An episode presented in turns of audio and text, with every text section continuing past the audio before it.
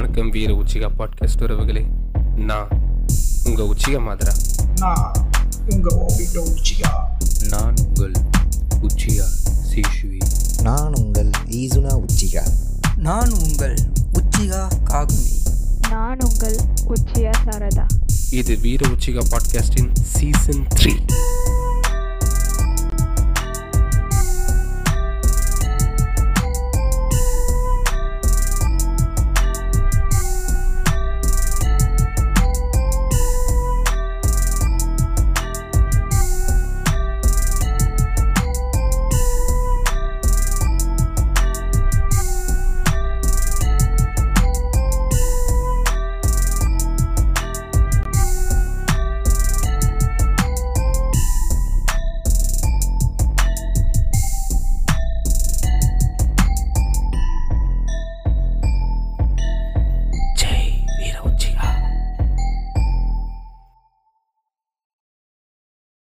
வணக்கம் வீர உச்சிகா பாட்காஸ்ட் உறவுகளே. நாங்க உச்சிகா மாதிரா. இது உங்க வீர உச்சிகா பாட்காஸ்ட் என்னோட ஆறாறு எபிசோட் மாதிரி போடாம இந்த தடவை வந்து லியோக்கு வேற மாதிரி ஏதோ போட்டிருக்கானே. என்ன ரோஸ்ட் போடாம இப்படி பண்றிய மாதிரா? இது என்ன விஷயம் அப்படின்னு கேட்கலாம். ஏன்னா அது ரோஸ்ட்டுங்கிறத தாண்டி ரோஸ்ட் உண்மையை சொல்றேன் அப்படிங்கிற மாதிரி இருக்கேன் ரோஸ்ட்டுங்கிறது இல்லாம இது வந்து ஒரு ரெண்டு பர்ஸ்பெக்டிவாக நாங்கள் அதை பார்க்க போகிறோம் இந்த வந்து சும்மா சொல்ல இப்போ சொல்லணும் அப்படின்னா எப்படி ஃபர்ஸ்ட் ஹாஃபில் வந்து அந்த படத்தில் ரெண்டு கேரக்டர் இருக்கு. பார்த்தின் ஒரு கேரக்டர் லியோ ஒரு கேரக்டர் இருக்கிற மாதிரி இருக்குங்கிற மாதிரி இதில் ரெண்டு பர்ஸ்பெக்டிவா நாங்கள் எடுத்துகிட்டு போகிறோம் ஒரு அணிலாமை பெர்ஸ்பெக்டிவ் இன்னொன்று ஒரு அணிலாமை பெர்ஸ்பெக்டிவ் அப்படிங்கிற மாதிரி தான் போகிறோம் இந்த அணிலாமையில் ஒரு டிஸ்கஷனும் அந்த அணிலாமையோட டிஸ்கஷனும் கொஞ்சம் வேற வேற மாதிரி இருக்கும் அப்படின்னு நினைக்கிறேன் அஹ் அது அது எங்களோட இதை பொறுத்து. அதனால ஃபர்ஸ்ட் நானும் சீஷ்வியும் இந்த இந்த பாட்டில் உட்காந்து இதை வந்து நாங்கள் பண்ண போகிறோம் நாங்கள் வந்து ஜென்ரலாக இந்த படத்தோட review where Leo lacked where Leo actually not ஃபெயில்டுன்னு சொல்ல மாட்டேன். எந்த இடத்துல பிரச்சனைலாம் இருக்குது அப்படிங்கிறது எல்லாமே நாங்கள் அப்படியே பேச போகிறோம் அதனால் இந்த எபிசோடோட இது ஒரு வித்தியாசமான ஒரு பரிணாமம் தான். யூஸ்வல் ஆர்ஆர்ஆர் மாதிரி இல்லாமல் இது ஒரு மெயின் எபிசோடாகவே அது ஸ்பெஷல் எபிசோடாகவே இறங்குது. ஸோ அதனால் மறக்காமல் எல்லாரும் கேட்டுருங்க. ஆர்ஆர்ஆர் தானே பேச போகிறான் கேட்க வேணாம் அப்படின்னு நினச்சிடாதீங்க ஃப்ரெண்ட்ஸ் இது வேறு மாதிரியான எபிசோட் எப்படி வந்து ஒரு அனில் மல் மாநாடு நடத்தினோமோ அந்த மாதிரி இது ஒரு வித்தியாசமான ஒரு முயற்சி. பா- பார்த்திபன் பேர் வச்சிருக்கோம் படத்துக்கு. படத்தோட கேரக்டருக்கு அதனால வித்தியாச வித்தியாசமா ஏதாவது பண்ணணுமேலாம் எங்களுக்கு தோணுது. அதனால நாங்களும் அப்படியே வித்தியாசமா ஏதாவது பண்ணுவோம். எத்தனை வித்தியாசம் வருது பாருங்க. சரி இப்போ எபிசோடுக்குள்ள போகலாம் வணக்கம் சீஸ்வி வணக்கம். ஒரு ஆமை. ஒரு அணிலுக்கு முன்னாடியே படத்தை பார்த்த ஒரு ஆமை. எஸ். என்ன தோணுச்சு படத்தை பார்க்கும்போது? டோட்டல் டிசப்பாயின்மெண்ட் நினைச்சேன் வேற எதுவும் எதிர்பார்க்க இது நான் வந்து இல்ல இல்ல டோட்டலி சாட்டிஸ்ஃபைடுங்க இல்ல. நான் வந்து ஒரு ஆமை கேட்டீங்கன்னா இருங்க டோட்டலி சாட்டிஸ்ஃபைடு நான் சொன்னேன் இல்லையா? அது படத்துக்கு இல்ல. இந்த பதில் ஆமை கிட்ட இருந்து எதிர்பார்க்காம இருக்க முடியுமா? இதுதான் ஏங்க? ஆமை கிட்ட இருந்து பதிலா வரும். ஐயா நான் ஒரு ஆமையாவே பேசலையா. நான் லோகேஷ்காக தான் ஏன் போனேன்? ம். ஏன் ஏன் நீ- இந்த ஆமைங்க அது கிடக்கு. அது தூர போட்டு தான் படத்துல உட்காந்து அணிலோட அணில கூச்சலிட்டு பாத்துக்கிட்டு இருந்தேன். இல்லைன்னா ஒளி. மறைய வேண்டிய இருக்கு. நம்ம நினைச்சது வேற கிடைச்சது வேற. சிம்பிளா சொல்லணும்னா. இல்ல இந்த பாயிண்ட் நீங்க சொன்னீங்க இல்லையா? இப்ப நினைச்சது வேற கிடைச்சது வேறன்ட்டு. அதுதான் வந்து இருக்கிற ஒரு பெரிய பஞ்சாயத்தான விஷயம். இது நினைச்சது வந்து ஏகப்பட்டதா போயிருச்சு. ஆமா. என்னன்னா இது வந்து இப்ப எக்ஸ்பெக்டேஷன் வந்து கம்மி பண்ணிட்டு போனோம் ப்ரோ அப்படின்னு சொல்லி இன்னைக்கு நாங்க அணிவு எல்லாம் சேர்ந்து ஒரு உருட்டு விட்டுறாங்க தான். அதை இல்லைன்னு சொல்லலை. அப்படிலாம் வந்து ஒத்துக்கவே முடியாது. எக்ஸ்பெக்டேஷன் எகிர வச்சது நீங்க தான் டலூஸ் கூடியலாம் அப்படின்னு தான் தோணுது எனக்கு. ஏன்னா எப்படி வந்து வலிமைக்கு வந்து சும்மா இல்லை. இல்லாம வலிமை அப்டேட் கொடு அப்டேட் கொடுன்னு உசுரை வாங்கி கடைசியில அது வேற மாதிரி போய் அது என்னென்னமோ ஆயிடுச்சு அந்த மாதிரி வந்து இருங்க. என்ன சொல்ல வர முழுசா கேட்டுக்குங்க. ஏங்க அவசரப்படாதீங்க. இதே மாதிரி தான் லியோக்கு வந்து எங்க போனாலும் லியோ அப்டேட் அப்படின்னு சொல்லி ஆனா கேட்கறத விட இந்த நாங்க கேட்கறத விட நீங்க தான்டா அதிகமா கொடுத்தீங்கிற மாதிரி அது என்னப்பா செவன் ஸ்கிரீனா ஆமா செவன் ஸ்கிரீன் அவனுக்கு தான் அப்டேட் அப்டேட் அப்டேட்னு சாவடிச்சு கிட்டத்தட்ட வந்து டெய்லி ஒரு அப்டேட்டா போட்டு. பயங்கரமா எக்ஸ்பெக்டேஷன் ஏத்துனவங்க தான் இன்னைக்கு வந்து எக்ஸ்பெக்டேஷன் இல்லாம போய் பாருங்க. ஏங்கய்யா? அப்ப செய்யார் பாலுவோட அப்டேட் உழைப்பெல்லாம் வீணா? என்னங்க? என்னங்க? ஐயோ பாருங்க. அவனை பத்தி பேசாதீங்க. வேற எதுக்கு போவோம்? இப்ப படம் வந்து உண்மையாவே இந்த எக்ஸ்பெக்டேஷனுங்கிறது நான் என்ன சொல்றேன்? எனக்கு வந்து இந்த படம் சாட்டிஸ்ஃபை தான். ஏன் அப்படின்னா என்னோட எக்ஸ்பெக்டேஷன் வேற மாதிரி இருந்துச்சு. அதை அதை ஃபில்ஃபில் பண்ணுச்சு. நான் அணில்கள் மாநாட்டிலே சொல்லியிருப்பேன். ஒரு ஸ்டாண்டலோன் ஃபிலிமாவே இருந்து அதில் வந்து ஒரு எண்டில் வந்து ஒரு எல்சியூ கனெக்ட் அப்படிங்கிறத நான் கேட்டிருந்தேன். எனக்கு அந்த மாதிரி தான் இதாகணும்னு நினச்சேன். கொஞ்சம் அதுலேருந்து விலகி இருந்தாலும் கேரக்டர்ஸ் உள்ளே வந்திருந்தாலும் அந்த கேரக்டர்ஸ் ஒரு ஒரு குரல் வந்துருந்துச்சு. அப்புறம் இரண்டு மூன்று கதாபாத்திரங்கள் உள்ளே வந்து அப்படியே ஊடுருவி போய் இது எல்சியூ தான் அப்படின்னு சொல்லிட்டு போச்சு. வந்திருந்தாலும் பட் அது வந்து படத்தில் பெரிய இம்பேக்டான கேரக்டர்ஸா அப்படின்னா அப்படி சொல்ல முடியாது. திணிக்கப்பட்டு வலிந்து திணிக்கப்பட்ட கேரக்டர் தான். இது எல்லாத்தையும் எடுத்துட்டு இந்த படத்தை பார்த்தா கூட இந்த படத்தோட வேல்யூ வந்து அது அப்படியே தான் இருக்கும். இப்போ நெப்போலியன் கேரக்டர் நெப்போலியன்னா நம்ம தீவில பேர் பாண்டி அப்படின்றவருக்கு அந்த நெப்போலியன் கிடையாதுங்க. இது வந்து நம்ம மரியம் மரியம் ஜார்ஜ் நடிச்சிருப்பார் இல்லையா? அந்த நெப்போலியன் கேரக்டர் அந்த போலீஸ் கேரக்டர் கைதி படத்தில் வர்ற அந்த போலீஸ் கேரக்டர் அந்த கேரக்டர் வந்து ஒரு ரோல் பண்ணுது இல்லையா? அந்த ரோல் அங்கே அவசியமே இல்லை. அது தேவையில்லை. அது வலிந்து திணிக்கப்பட்ட ரோல் தான் இப்போ இந்த கேரக்டர் இல்லாமல் வேறு ஏதோ ஒரு கேரக்டர் வச்சுருந்தா அது ஆஸ் யூஷுவல் சீனாக போயிருக்கும். அந்த கேரக்டர் இங்கே வச்சனால அதுக்குன்னு ஒரு ரெண்டு காமெடி சீன்ஸு அந்த மாதிரி ஐ மீன் காமிக்கலாக சில இது வைக்க வேண்டியதாக இருந்துச்சு. மற்றபடி அந்த கேரக்டர் அங்கே இம்பார்ட்டண்ட்டானா இல்லை. ப்ரொட்டகனிஸ்ட் கூட ஏதாவது இந்த பழைய கணக்கு கனெக்ட் கனெக்ட் ஆயிருக்கா எல்சியூனா இல்லை. வில்லன் கூட ஏதாவது கனெக்ட் ஆயிருக்கானா அங்கேயும் இல்லை. எங்கே தாண்டா கனெக்ட் ஆயிருக்கு? கதையில் எங்கேயாவது கனெக்ட் ஆயிருக்கானா? எங்கேயுமே கனெக்ட் ஆகலை. இது வந்து ஜஸ்ட் எல்சியூக்குள்ளே திணிக்கிறதுக்காக ஒன்று ரெண்டு சொல்லியிருக்காங்க. அதை அதனால் இது வந்து எனக்கு தெரிஞ்சு it's not an LCU movie it's standard movie which is forced to be an LCU அப்படிங்கிற மாதிரி தான் நான் பார்க்குறேன். இது ஒரு இதை எல்சியூக்குள்ளே கொண்டு வரலாம் அப்படின்ட்டு. ஒருவேளை இதுக்குன்னு ஓனர் ஸ்கிரிப்ட்லாம் எழுதி பண்ணியிருந்தா கூட நம்ம அதை அப்படி அக்யூஸ் பண்ணிட முடியாது. ஆனால் இது வந்து ஹிஸ்ட்ரி ஆஃப் வயலன்ஸ்னு ஒரு கதை நம்ம ஒரு ஒரு ஒரு நாவல் அதுக்கப்புறம் அதை வந்து ரெண்டாயிரத்தி அஞ்சில் படமாக மாற்றுறாங்க அந்த படத்தில் வந்து நாவலில் இருக்க சில விஷயங்களை கழிச்சிட்டு அந்த படத்தை மட்டும் எடுக்கிறாங்க. அந்த நாவலில் நீ எதுக்கு அதெல்லாம் கழிச்ச? நான் அதை சேர்த்து எடுப்பேன். அப்படித்தான் அதையும் சேர்த்து எடுப்பேங்கிற மாதிரி எடுத்து இந்த இந்த படத்தை கொஞ்சம் ப்ரெசென்ட் பண்ணியிருக்காங்கிறது தான் சொல்லணும். அதில் சருக்கல்கள் என்னென்ன இருக்குது அப்படிங்கிறதெல்லாம் பார்ப்போம். அப்போ இந்த படம் வந்து ஹிஸ்ட்ரி ஆஃப் வயலன்ஸோட தழுவல் தான் தெரிஞ்சோடனே கிட்டத்தட்ட எல்லாத்துக்கும் கதை தெரிஞ்சு போச்சு. ஓகே தான்ட்டு ட்ரெய்லர்லேயும் அதான் பார்த்தேன் ட்ரெய்லர் வந்தப்போ சொன்ன எல்லாரும் சொன்ன வார்த்தை என்ன அப்படின்னா எனக்கு லோகேஷ் மேலே நம்பிக்கை இருக்குது இதை கதையை அவன் இப்படி விடுறான் அப்படின்னா இப்படி இந்த ட்ரெய்லர்லேயே கதையை வந்து இதுதான் அப்படின்னு செட் பண்ணிட்டான்னா அப்போ உள்ளே வேறு ஏதோ இருக்கும்.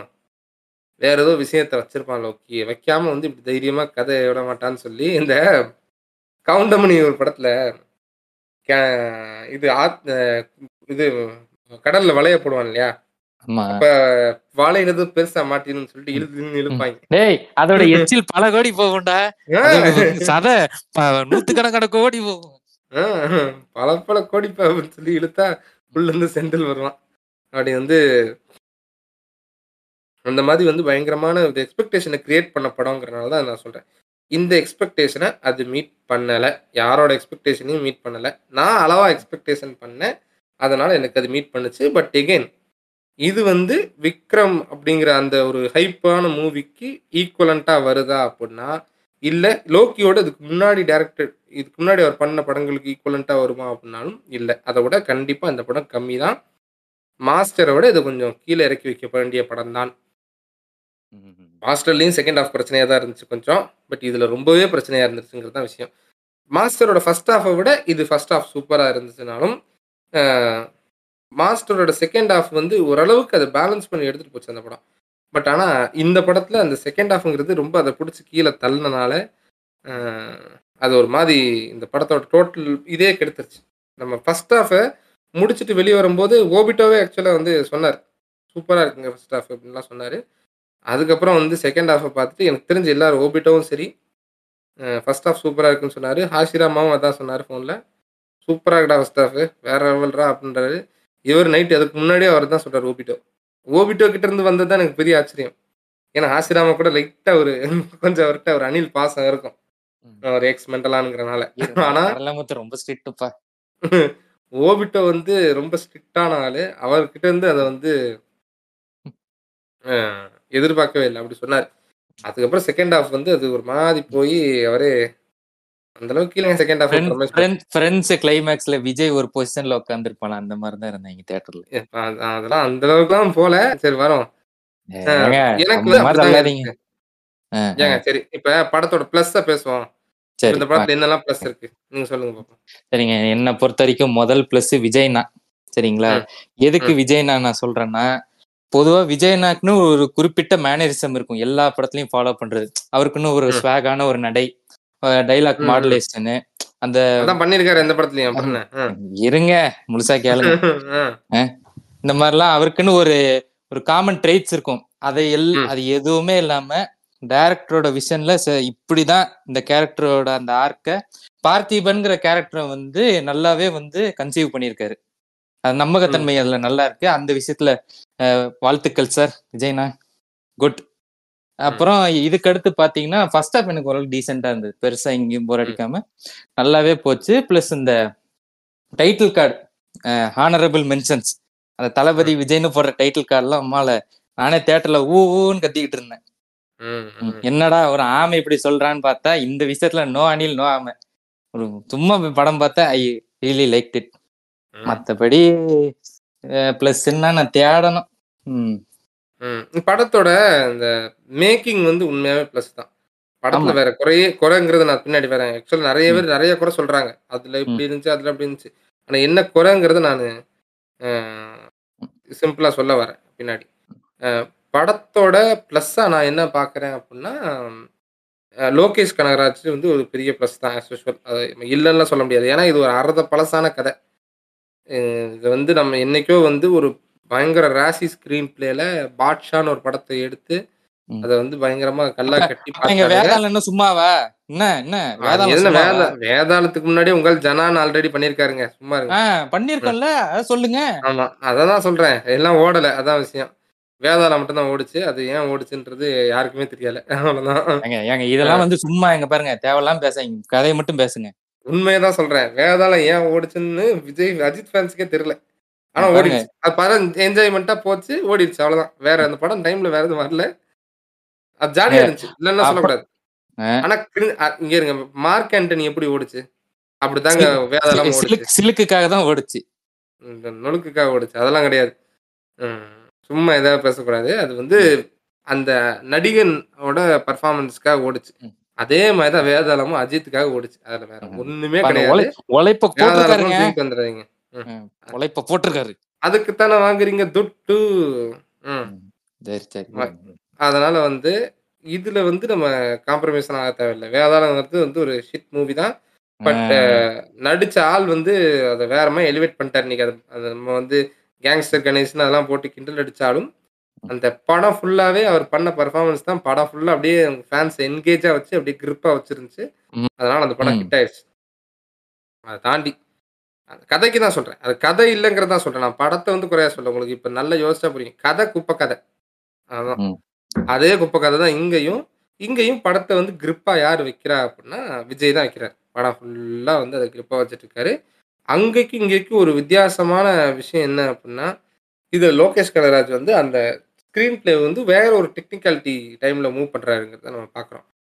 படத்தோட கேமரா மூமெண்ட்ஸே வந்து நம்ம லோக்கி படம்னாவே கேமராவோட மூமெண்ட்ஸுங்கிறது கிட்டத்தட்ட இப்போ விக்ரம் அப்புறம் இந்த படத்துக்கும் ஒரு பேராகவே வந்துரும்னு நினைக்கிறேன். அந்த எடுத்துருக்க ஷார்ட்ஸ் எல்லாம் வந்து அதுக்கேற்ற மாதிரி டிஃப்ரெண்ட்டான ஒரு ஆங்கிள் இருந்து எல்லாமே பண்றாங்க. வெரி குட் அதெல்லாம் நல்லா இருக்கு.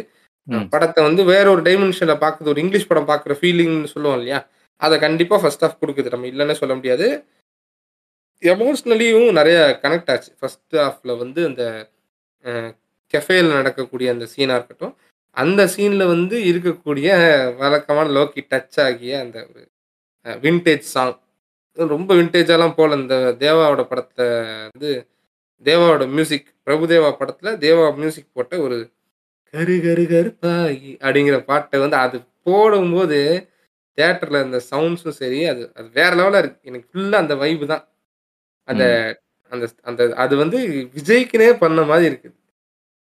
அந்த அளவுக்கு கரெக்டா அது மீட்டர்லாம் செட் ஆகி அது அதை கரெக்டா அதுல இருந்து அந்த ஃபைட் சீன் அப்படியே ஆரம்பிச்சு அது முடியும் போது இன்னொரு பாட்டு வேற வரும்.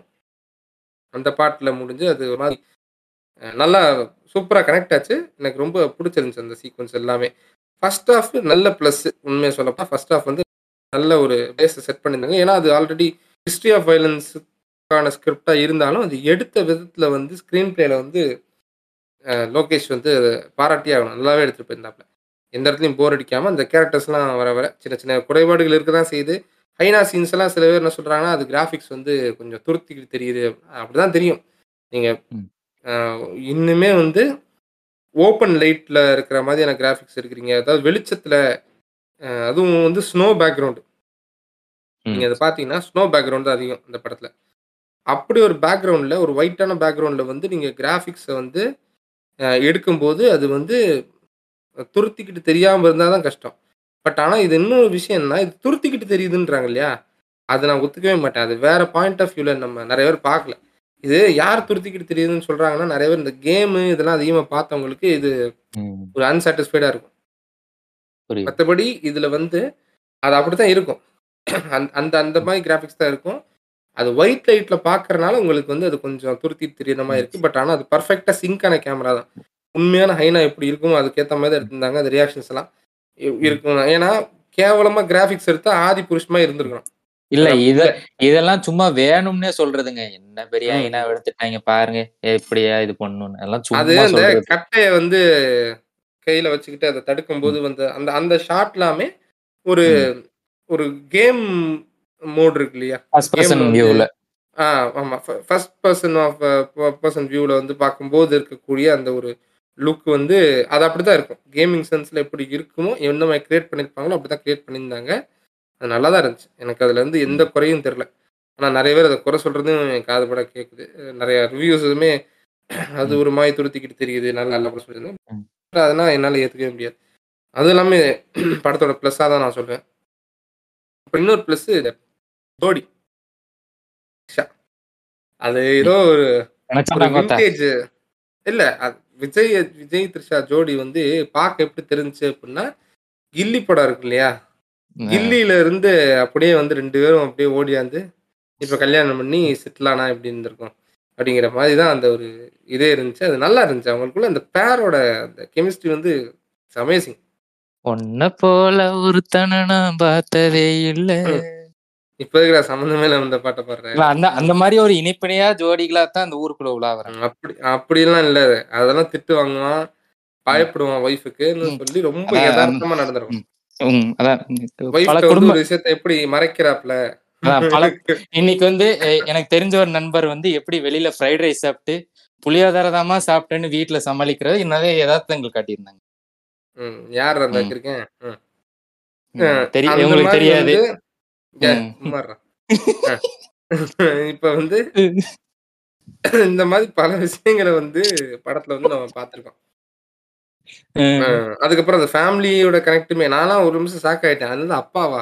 என்ன இவ்வளோ பெரிய. பையனுக்கு அப்பான்றாங்க ம். அப்படின்னோனே, அப்புறம்! ம். உண்மையாவே அத விட பெரிய பையனே இருக்கிறான்னு என் மனசுக்குள்ள இருக்கிற ம். அதான் சொல்லுச்சு. உண்மதான். அதெல்லாமே வந்து ஒரு ஸ்க்ரீன்ல வந்து நம்ம அத பார்க்கறதுக்கு வந்து இன்னைக்கு கொஞ்சம் வித்தியாசமா தெரிஞ்சாலும், ஏன்னா அவர விட கொஞ்சம் வயசு அதிகமான ஹீரோஸுமே இன்னைக்கு வந்து அப்பா கேரக்டர் பண்றதுக்கு வந்து யோசிக்கிறதெல்லாம் நம்ம பார்த்துட்டு தான் இருக்கோம். யாரும் பண்ணல. யார சொல்றேன்னு தெரியும்னு நெனைக்கிறேன். செய்ய சரி, சரி. ம். விடுங்க, விடுங்க. இதெல்லாம் வந்து இங்க. தனி மனித தாக்குதல் வேண்டாம். நானே. அவன போட்டு தான் சொன்னேன். தப்பாலாம் சொல்லல. பண்ணல. பண்றது. அவங்க இஷ்டம். பண்ணாதது. அதெல்லாம் தப்பு சொல்ல. முடியாது. பண்ணலங்கிறத சொன்னேன். அத வந்து இந்த கதைக்கு தேவைங்கிறனால அத எடுத்துக்கிட்டு பண்ணதா இருக்கட்டும். அதுல வந்து முக்கியமா விஜய் இந்த படத்துல அந்த தான் லியோ இல்லன்னு சொல்றதுக்கு கன்வின்சிங்கா அவர் பண்ற விஷயங்கள்ல இருந்து எல்லாமே என்னதான் இருந்தாலும், என்னடா இதெல்லாம் பண்ணி என்னடா புண்ணியம்? அதான் நான் ரெடிடா வரவான்னு ஆடுறாரு. படத்தோட பெரிய மைனஸா நான் அத பார்க்குறேங்க. ஏன்னா, அந்த பாட்ட வந்து முன்னாடி ரிலீஸ் பண்ணாங்க இல்லையா? நீங்க அத ரிலீஸ் பண்றனால, அப்ப 2வதா வர கேரக்டர் வந்து அதே மாதிரி இருக்க வாய்ப்பு இருக்குன்னு நீங்களே ப்ரொஜெக்ட் பண்ணிடுறீங்க. புரியுது. அது எக்ஸ்ட்ரா ஒரு கேரக்டரா இல்லாம, இதே கேரக்டரா இருக்கக்கூடிய வாய்ப்பு இருக்கு. ஏன்னா 2 பேத்துக்கு உருவ ஒற்றுமை அந்த அளவுக்கு இருக்கு. அப்படிங்கிறத ப்ரொஜெக்ட் பண்ணிடுறீங்க. இல்ல அப்படி கூட இல்ல நீங்க. ஃபர்ஸ்ட் ஃபர்ஸ்ட் சீன்லயே பார்த்தீங்கன்னா, அவன் அந்த அந்த கும்பல்ல இருந்து அவன் மட்டும் தனியா விலகி போவான். அது அதுவே ஒரு. பெரிய ஹிண்ட் தான். ஓகே. சம்திங் இஸ் ஃபிஷி அப்டின்ட்டு. இன்னொன்னு படத்துல வந்து அந்த அந்த ஷூட்டிங் சீன் எல்லாமே நல்லா இருந்தாலும். அது வந்து ஒரு ஒரு ஒரு இதுதானே. வேற எப்படி இவனுக்கு இந்த அளவுக்கு ஷூட்டிங் ஸ்ப்ரீ இருந்திருக்கும்? எப்படி இவனால கரெக்ட்டா சுட முடியுது? இந்த மாதிரியான கேள்விகள்லாம் அங்கங்க போறதா இருக்கட்டும். இது ம். எல்லாமே நமக்கு ஓரளவுக்கு ஹிண்ட் பண்ணுது. ஆனா ஹிஸ்டரி ஆஃப் வயலன்ஸ்ல வந்து இது ஏன் அப்படிங்கிறதையும் நம்ம பார்க்கணும். ஏன் இந்த மாரி போனாங்கிறதுலயும் ஒரு சிக்கல் இருக்கு இல்லையா? நீங்க யாரோ ஒரு ஆக்டர்ப்பா அப்படிங்கும்போது பார்க்கும்போது அவங்களுக்கு பிரச்சனையா தெரியாது ஆனா இது வந்து விஜய் ஒரு பண்ணும்போது இதுல இந்த மாசான எலிமெண்ட்ஸ் எல்லாம் வேணும் ப்ளஸ் இந்த கேரக்டர் விஜய் பண்ணாதான் கரெக்டா இருக்கும் விஜய் உண்மையாவே இதுல டபுள் ஆக்டா இருந்து லியோன்னு ஒரு கேரக்டர் வேற கேரக்டரா இருந்து செத்து போய் இது வந்து இவர் உண்மையாவே பார்த்திபனா இருந்திருந்தா ம். நீங்க மாஸ் எலிமெண்ட் எந்த இடத்துல கொண்டு வந்து வைப்பீங்க? வைக்க முடியாது இல்லையா? அப்படி பல சிக்கல்கள் இருக்குன்ற. இந்த படத்தை வந்து விஜய்க்கு தேர்ந்தெடுத்ததுல இப்படிப்பட்ட சிக்கல் இருக்கு. அப்ப கண்டிப்பா லியோவா வரப்போறது பார்த்திபன் தான் அப்படிங்கிறது கிட்டத்தட்ட டேக் அவே ஹிண்ட் மாதிரி தான். கொஞ்சம் உட்காந்து யோசிச்சு பார்த்தா அதெல்லாம் ஈஸியாக கண்டுபிடிச்சலாம் எனக்கு தெரிஞ்ச எல்லாத்துக்குமே தெரியும். அப்படிதான் நடக்கும். தனித்தனியான ஆக்கிற டபுள் ஆக்ட்லாம் சொல்ல மாட்டாங்கங்கிற மாதிரி ஒரு சின்ன ஒரு ஆசை வேணா சில பேருக்கு இருக்கலாம். ஒரு அணில் குஞ்சுகளுக்கு வந்து ரெண்டு அண்ணனை பார்க்க மாட்டோமா? அப்படின்ற மாதிரி. ஒரு சின்ன ஆசை இருந்திருக்கலாம். மூணு அண்ணன் எல்லாம் காமிச்சிட்டாங்களா அப்புறம் பார்த்துமா இவங்க குஞ்சு தீரல? ஆமா அதான் சொல்றேன். அதனால போதும் அப்படின்ற மாதிரி தான் இருந்துச்சு. ஓகே. அந்த கேரக்டரோட டிஃப்ரென்ஸுமே நல்லாவே காட்டியிருந்தாப்புல. அந்த டிரான்ஸ்மிஷன் சீன் கிளைமேக்ஸில் வர்றதுமே வந்து அந்த டிஃப்ரென்ஸ் காட்டியிருந்தாங்க. என்ன சில பேர் அதுக்கு என்ன சொல்றாங்கன்னா அந்த மேனரிசம் வந்து ஒரு மாதிரி எலிவேட்டடாக பண்ணிட்டாங்க. அத நானே சொல்லுவேன். அது இவ்வளவு நேரம் பெரம்படுத்துறேன். இவ்வளவு நேரம் நல்லா தானே நடிச்ச என்ன என்ன திடீர்னு வால் நீருது? சேட்டை? அது வந்து ஃபேன் ஃபேவரட்டிசம்பா ஐயா எங்கன்னா அப்படி பேசினாதான் எங்க எல்லாருக்கெல்லாம் கத்துவாங்க. இது இதுல வந்து இன்னொரு விஷயம் இருக்கு. இப்ப ஹாசிராமா என்ன சொன்னார்னான்ட்ட அந்த படத்துல ஹிஸ்டரி ஆஃப் வயலன்ஸ்ல வந்து அவன் ஒரு வார்த்தை தான் சொல்லுவான். அதுதான் வந்து ஹிண்ட்டே ஓப்பனெல்லாம் காட்ட மாட்டாங்க அவன் என்ன பண்ணிட்டு இருந்தா எல்லாம் காட்ட மாட்டாங்க பிலிடேஃபியால இருந்தது தான் கதை. பிலிடேஃபியாலே உன்னை கொண்டிருக்கணும் நான் அப்படின்ற மாதிரி ஒரு வார்த்தை சொல்லுவான். இவ்வளவுதான் அப்படின்ற மாதிரி சொன்னார்.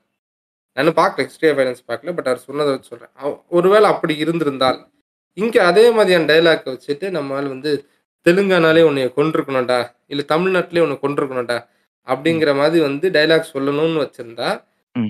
அது வந்து எலிவேட்டடான சீனா இருந்திருக்குமா? இப்ப எங்க அண்ணன் அப்படி சொல்றாரு. அதுதான் ஹிண்ட்ப்பா அப்படின்னா அது எல்சியூ கூட நீங்க கனெக்ட் பண்ண வர முடியாது. ம். சரியா?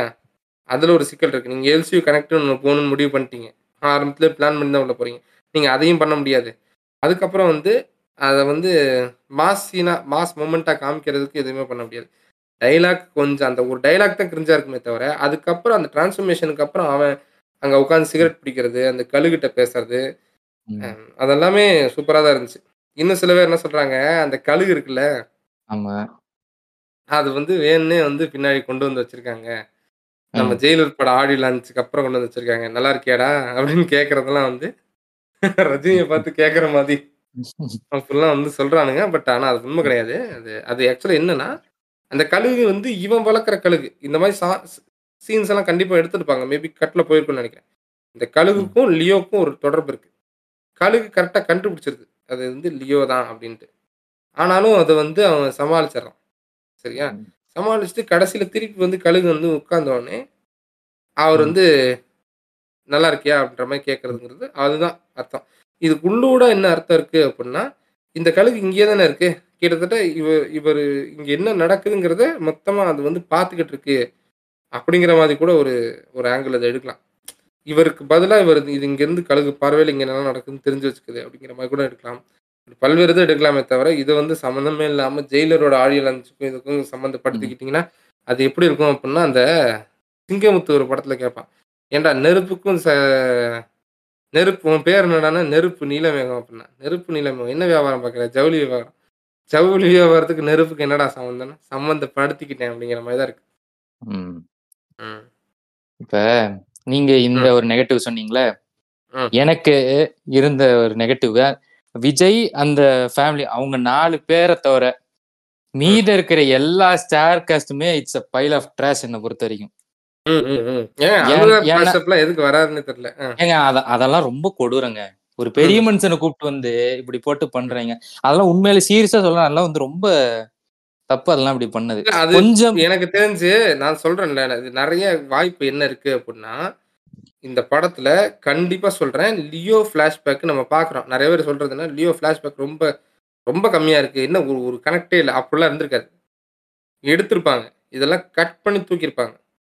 நான் எழுதி தரேன். இருபது ரூபா பாண்டு பத்திரத்துல டேவ் ரோபிராமமா எழுதி தரேன். கட் பண்ணி தூக்கியிருப்பாங்க. ஏன்னா அனுராக் காஷ்யப் யோசிச்சு பாருங்களேன் ஒரே ஒரு சீனு இதுக்கு கால் ஷீட்டே கொடுக்க தேவையில்லை. எது எதுக்கு அவன் வரணும்? அந்த ஒரு சீன் தான். வேற ஷார்ட்டே கிடையாது. ஒரு- ஒரு- சிங்கிள் டேக் அவ்வளவுதான். உள்ள வர்றான் வந்து டைலாக் பேசுறான் சுட்டு சுட்டுறான் ரத்தத்தை பார்த்துட்டு செத்து போயிடுறான். அப்ப இது வந்து இதுக்கு பின்னாடி லியோக்கும் அவனுக்கு இருக்க அப்புறம் ஃப்ரெண்ட்ஷிப்பு இந்த மாதிரி ஒரு லைன் வந்திருக்கும். அதுக்கப்புறம் தங்கச்சி கூட இருக்கிற அவனுக்கு இருக்க பாசம் இந்த மாதிரி ஒரு லைன்லாம் வந்திருக்கும். இது எடுத்து பார்த்துருப்பானுங்க. இந்த கதையில வந்து இது ரொம்ப துருத்திக்கிட்டு தனியா இதுவே ஒரு ஒரு இன்னும் ஒரு பத்து பதினஞ்சு நிமிஷத்தை ஆக்குபை பண்ணுற மாதிரி தெரிஞ்சிருக்கு.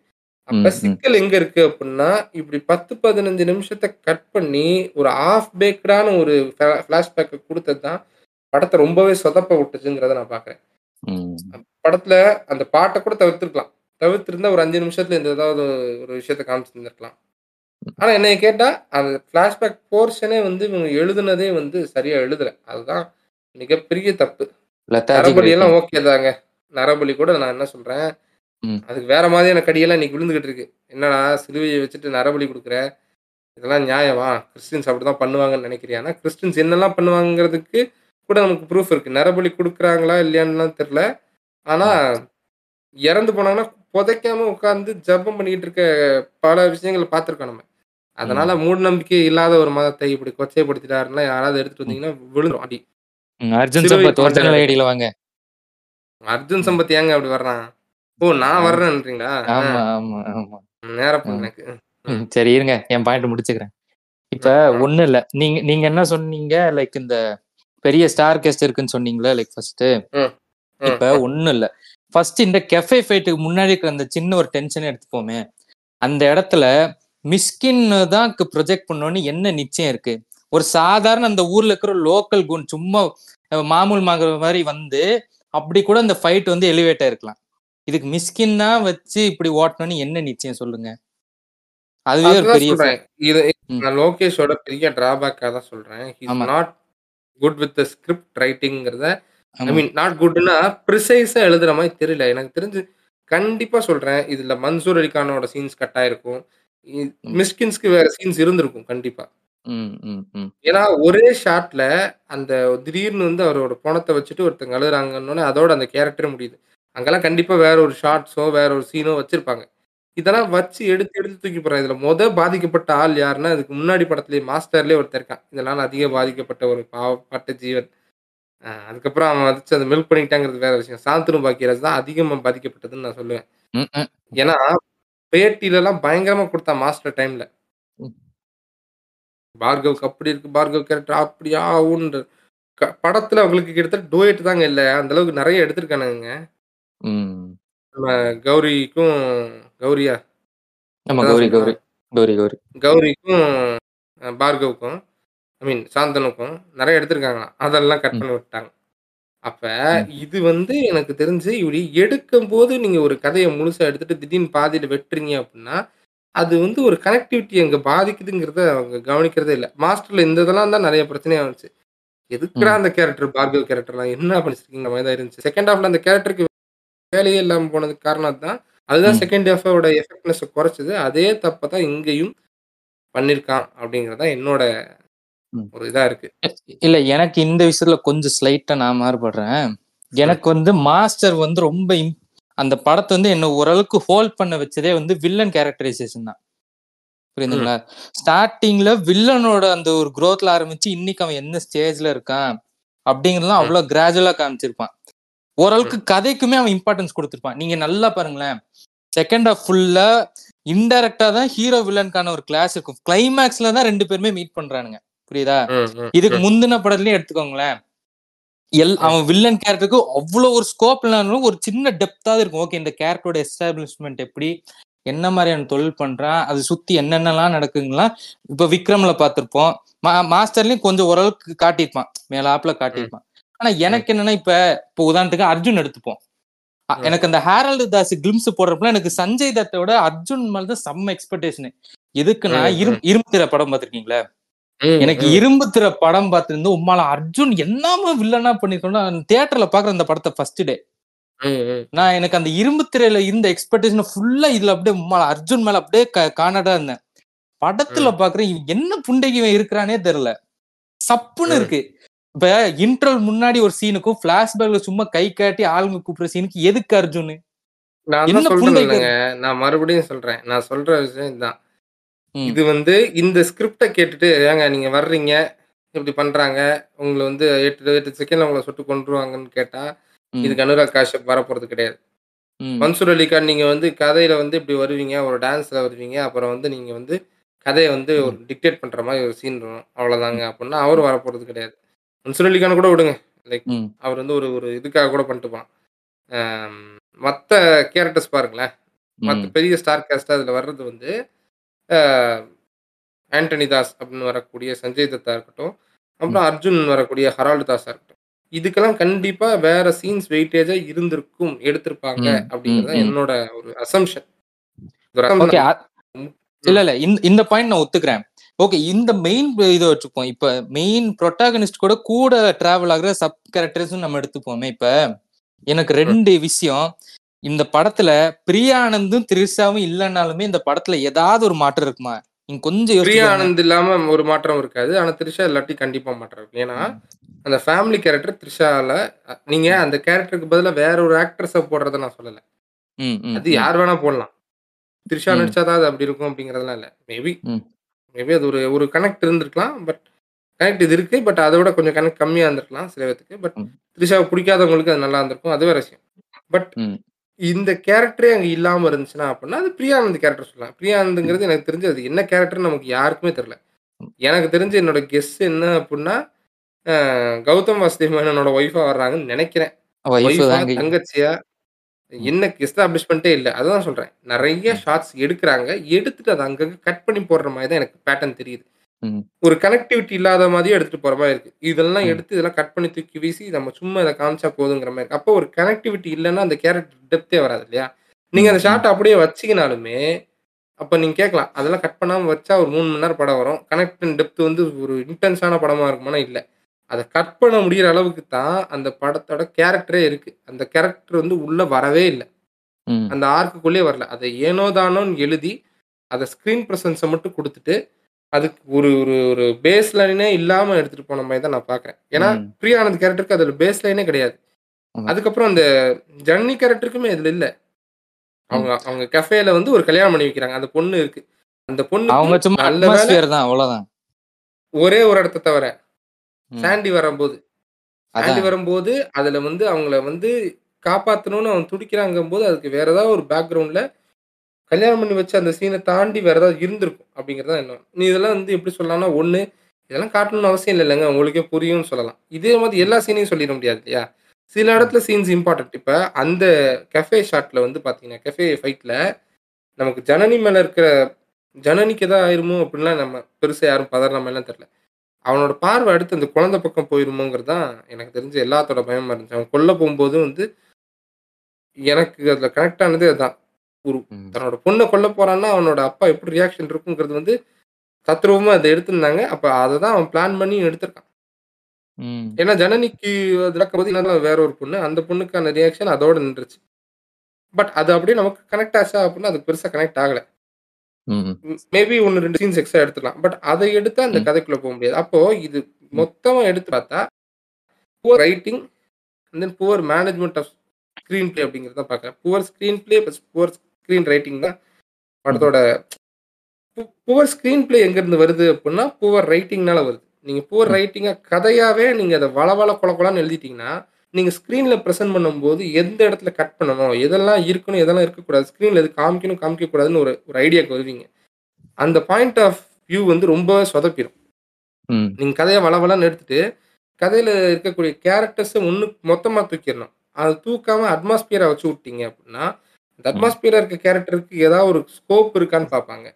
நீங்க சில சீன்ஸ்ல அது ஸ்கோப் இருக்காது. சில ஸ்கிரீன் ஸ்க்ரீன்ல சாரி சில சீன்ல வந்து ஸ்கோப் இருக்க மாதிரி அது பேசும். அதெல்லாம் ஆக்வர்டா தான் இருக்கும். இப்ப பிரியா ஆனந்த் வந்து விஜய்கிட்ட பேசுறதுமே அப்படிதான் இருந்துச்சு நமக்கு. யார் நீ? உனக்கு அவனுக்கு என்ன சம்மந்தம்.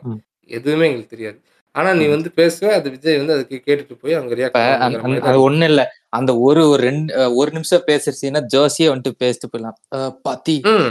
வீட்டுக்குள்ளே இருக்க why don't you just take your family outside of the house இப்ப எதுக்குங்க கௌதம் வாசுதேவன் மாதிரிலாம் பேசுறீங்க பாவம் மனுஷன் கடனுக்காக எப்படிலாம் கஷ்டப்படுறாரு ம், நான் சும்மா இந்த உருட்டே உருட்டுங்க அவன் ஜாலியா இருக்கான் சரி, இருங்க. எனக்கு சரி மத்த விஷயம் கூட விட்டுருங்க நீங்க சொல்றது ஒரு க ஒத்துக்கிற மாதிரி தான் இருக்கு ஆனா இந்த நாரடிய தான் ம். பாட்ட ஐயால டேய் இங்க பாருங்க. செகண்ட் ஹாஃப்க்கு முத விஷயம் நீங்க சொன்ன மாதிரி ட்ரிம் பண்ண விஷயம் இருக்குல்ல. எல்லாருமே ஃபர்ஸ்ட் இன்டர்வல் பேங்க்ல வெளியில பாப்கார்ன் வாங்க வந்தப்ப அனிலுங்க பேசுனது மச்சான் லியோ எப்படி இருக்கும் மச்சான்? என்ன மாதிரி காட்டுவானுங்க? அவனுங்களோட எக்ஸ்பெக்டேஷன் அவங்க ரொம்ப பில்ட் ஆகுது. சரியா. பிளாஷ்பேக் ஆரம்பிக்குது. இவனுங்க அது இன்னும் நெருப்புல எண்ணெய் ஊத்துற மாதிரி நாரடிதா சாங் ஹைப் ஆகுறானுங்க நடுல நடுல கட் பண்றானுங்க. அவனுக்கு அந்த ஒரு அந்த எக்ஸைட்மெண்ட் அப்படியே போயிருச்சு டிராப் ஆயிருச்சு. ஒவ்வொரு இது. பரவாயில்ல. உங்களுக்கு கட் பண்ணாங்களா? எங்களுக்கு என்ன பண்ணாங்க தெரியுமா. அந்த ஒரு சாங்ல அந்த இது வரும் இல்லையா? கில்லி உள்ள பில்லி உள்ள போனா போதும். கில்லி. எனக்கும் அதுதான். டென்ஷன் டென்ஷன் ஆயிடுச்சுங்க எனக்கு. இங்க பாருங்க. இங்க பாருங்க. பாட்டு கூட விட்டுருங்க ஐயா. எனக்கு படத்துல வந்து நான் தனியா மறுபடியும் பைரட்டை டவுன்லோட் பண்ணேன். சரியா? எதுக்குன்னா யூகே வெர்ஷன் நான் என்ன நினைச்சேன்? நம்ம ஊர்ல தான் பாட்டு மட்டும் சென்சாரு நம்ம பாட்டு மட்டும் தான் சென்சார் இங்க ஃபுல் லிரிக்ஸோட இருக்கும்னு நான் உள்ள உட்கார்றேன். மார்க்கெட். ஃபைட் சீன்ல இடையில ஒரு ரெண்டு நிமிஷம் கட்டுங்க. விஜய் வந்து அந்த ரோப்ல இருந்து கட் பண்ணிட்டு கொஞ்ச தூரம் சண்டை போடுறான். திடீர்னு ஒரு ஆக்ஸ் எடுத்துட்டு ஓடுறான். ஒருத்த ம். என்னடா ரெண்டு பார்த்தா கொஞ்சம் க்ளோஸ் அப்ல குரூசமா இருக்கிற ஷாட்ஸ் ஃபுல்லா ட்ரிம் பண்ணிருக்கானுங்க மார்க்கெட் சீன்ல ஆமா மார்க்கெட் சீன்ல ஒண்ணு? ம். இது கிளைமேக்ஸுக்கு முந்தின அந்த ஃபைட் ஸ்டார்டிங்ல ஒண்ணு. அது அப்புறம் அந்த பையனை வந்து ஒருத்தன் கழுத்துல கத்தி வச்சிருப்பான் அந்த சீன்லயும் கட் பண்ணிருக்காங்க இது என்ன புண்டைக்கு கட் பண்ணும்? அதெல்லாம் சென்சார் கட்டுப்பா நீ. ரெண்டுக்கு வித்தியாசம் இருக்கு. அதெல்லாம் சென்சார் பண்ண கட்டு நான் பண்ண கட்டு என்ன சொல்றேன் அப்படின்னா இது ஸ்கிரீன்ல எடுத்துட்டு ஆர் இல்லைன்னா ஸ்கிரீனுக்கு எழுதிட்டு அதுக்கப்புறம் அதை வந்து எடுக்க போறது இல்லைன்ற ஒரு முடிவுல வந்திருக்கலாம்னு தான் நான் சொல்றேன். ஒரு. கதையா ஒரு ஸ்கிரிப்டா ஒரு பவுண்ட்ல வந்து இதெல்லாம் இருந்திருக்கும். பவுண்ட்ல இருந்ததே எடுத்திருக்காங்களா?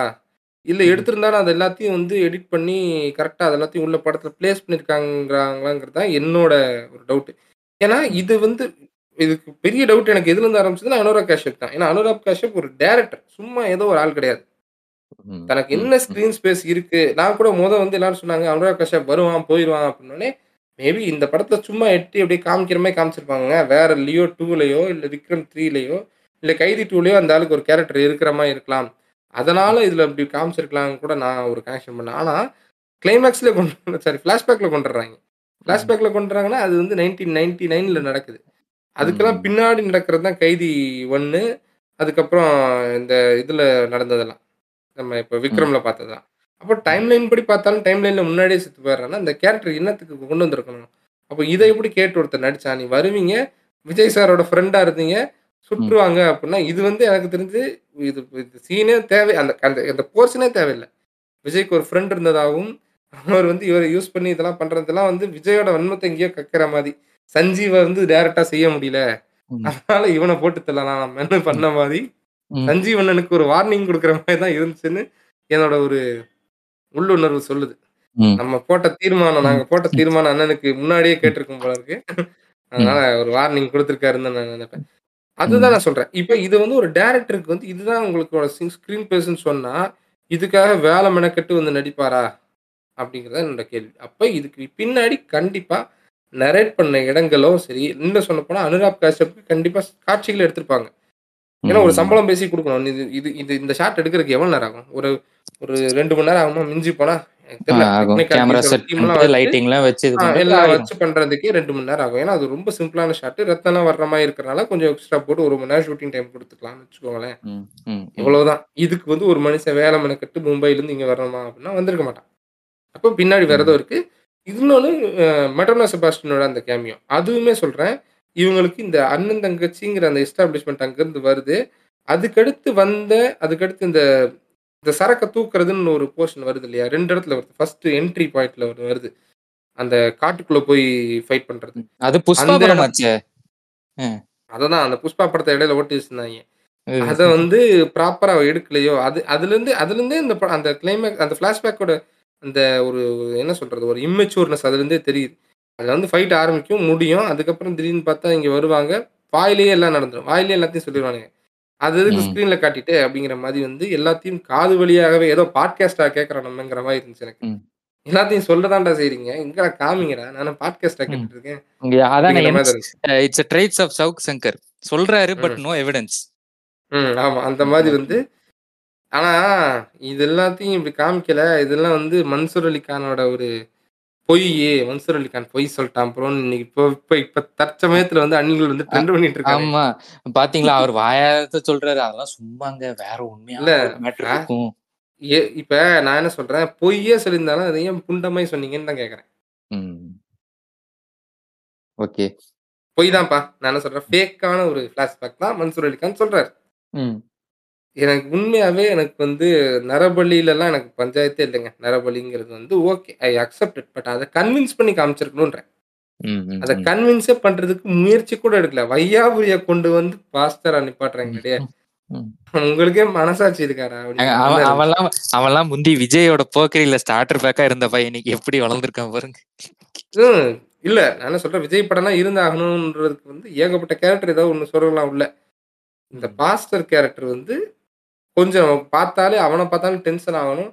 நமக்கு வந்து கொஞ்சம் பயம் வரணும். இப்படி ஒரு பாஸ்டரா அப்படிங்கிற மாதிரி வந்து இருக்கணும். அவன் சொன்னா இவன் கேட்கணும். வையாபுரி சொல்லி வந்து ஆண்டனி தாஸ் கேட்கறான்னா அவன் என்ன ஒரு ரவுடி. என்னடா ரவுடி நீ? அப்படிங்கிற மாதிரி தான் இருக்கு. வையாபுரி வந்து பாஸ்டரா ஆனா.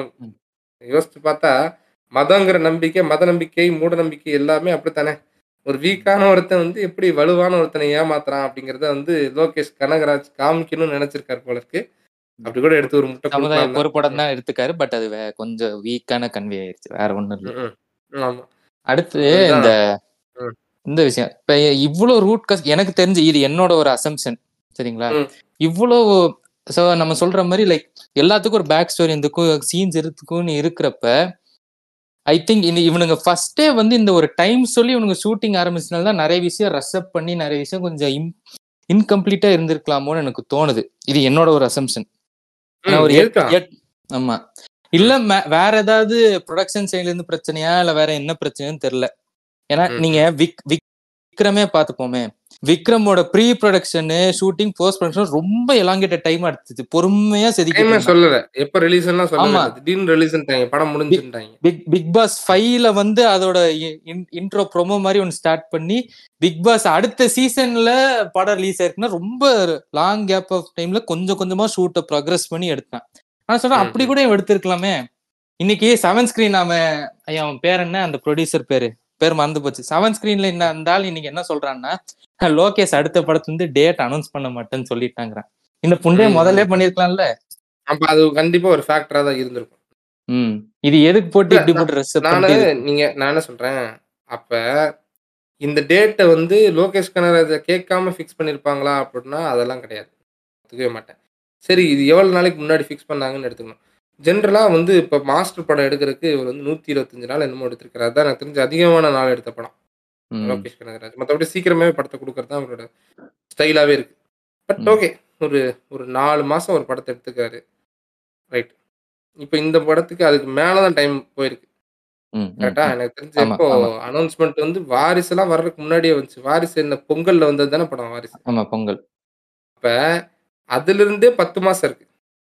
ம். அக்டோபர் டென் தாங்க ரிலீஸ் பண்றீங்க. அக்டோபர் நைன்டீனுங்க ம். நீங்க பத்து மாசம் எடுத்திருக்கீங்க நீங்க யூஸ்வலா எடுக்கிற முந்நூறு நாள் அதுலயே இருக்கு. அதுக்கு முன்னாடி ஷூட்டிங் பூஜையில இருந்து கணக்கு எடுத்தாலே அப்படிதான் கணக்கு. ஆமா.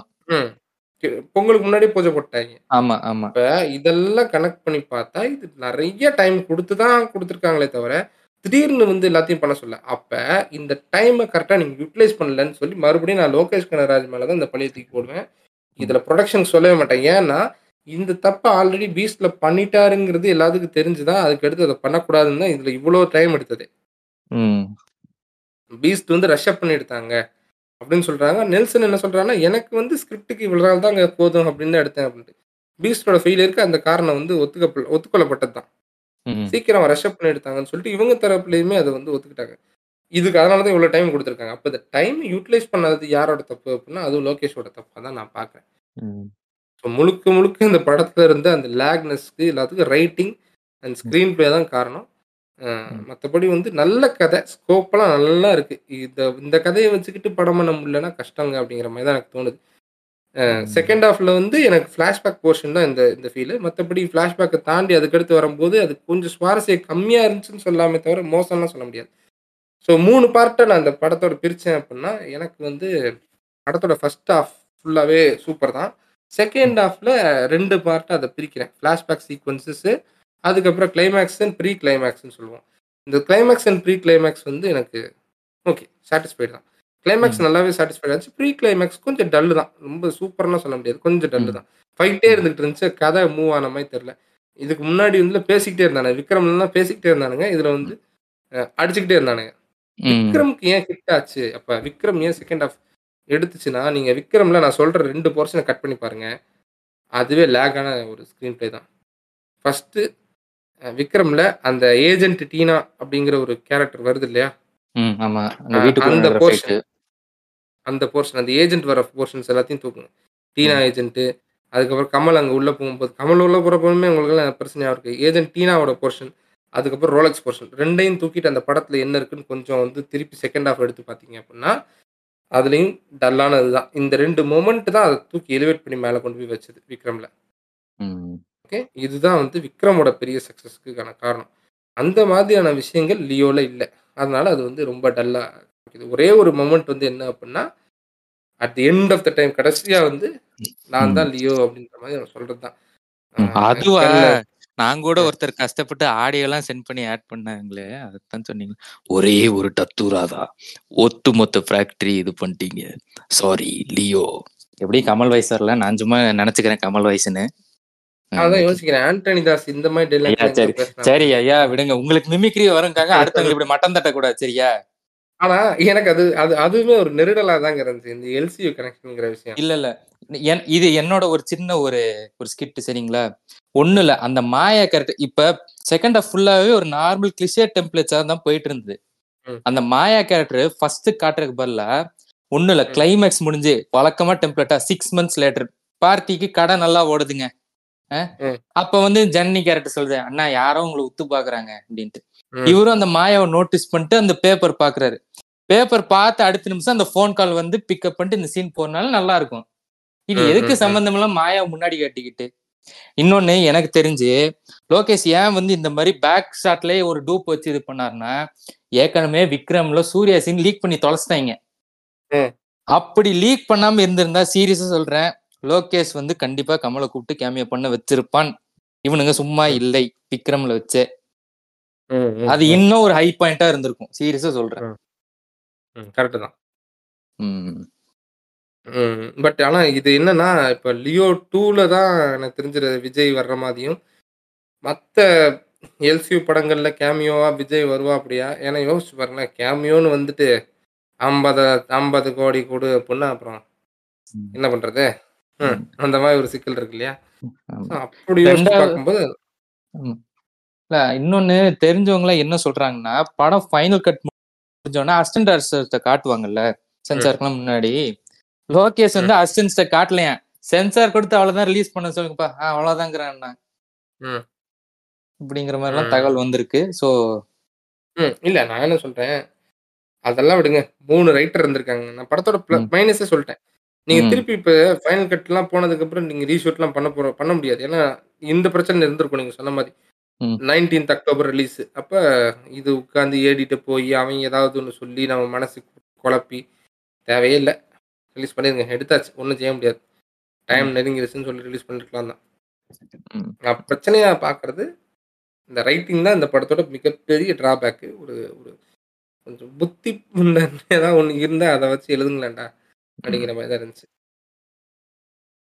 மற்றபடி ஓவரால் வந்து எனக்கு வந்து இந்த படம் வந்து ஐ எம் சாட்டிஸ்ஃபைட் ஒரு தடவை ஒரு தடவை என்ஜாய் பண்ணி பார்க்கலாம். ரெண்டாவது தடவை கொஞ்சம் ஃபோர்ஸ் பண்ணி பார்க்கலாம்.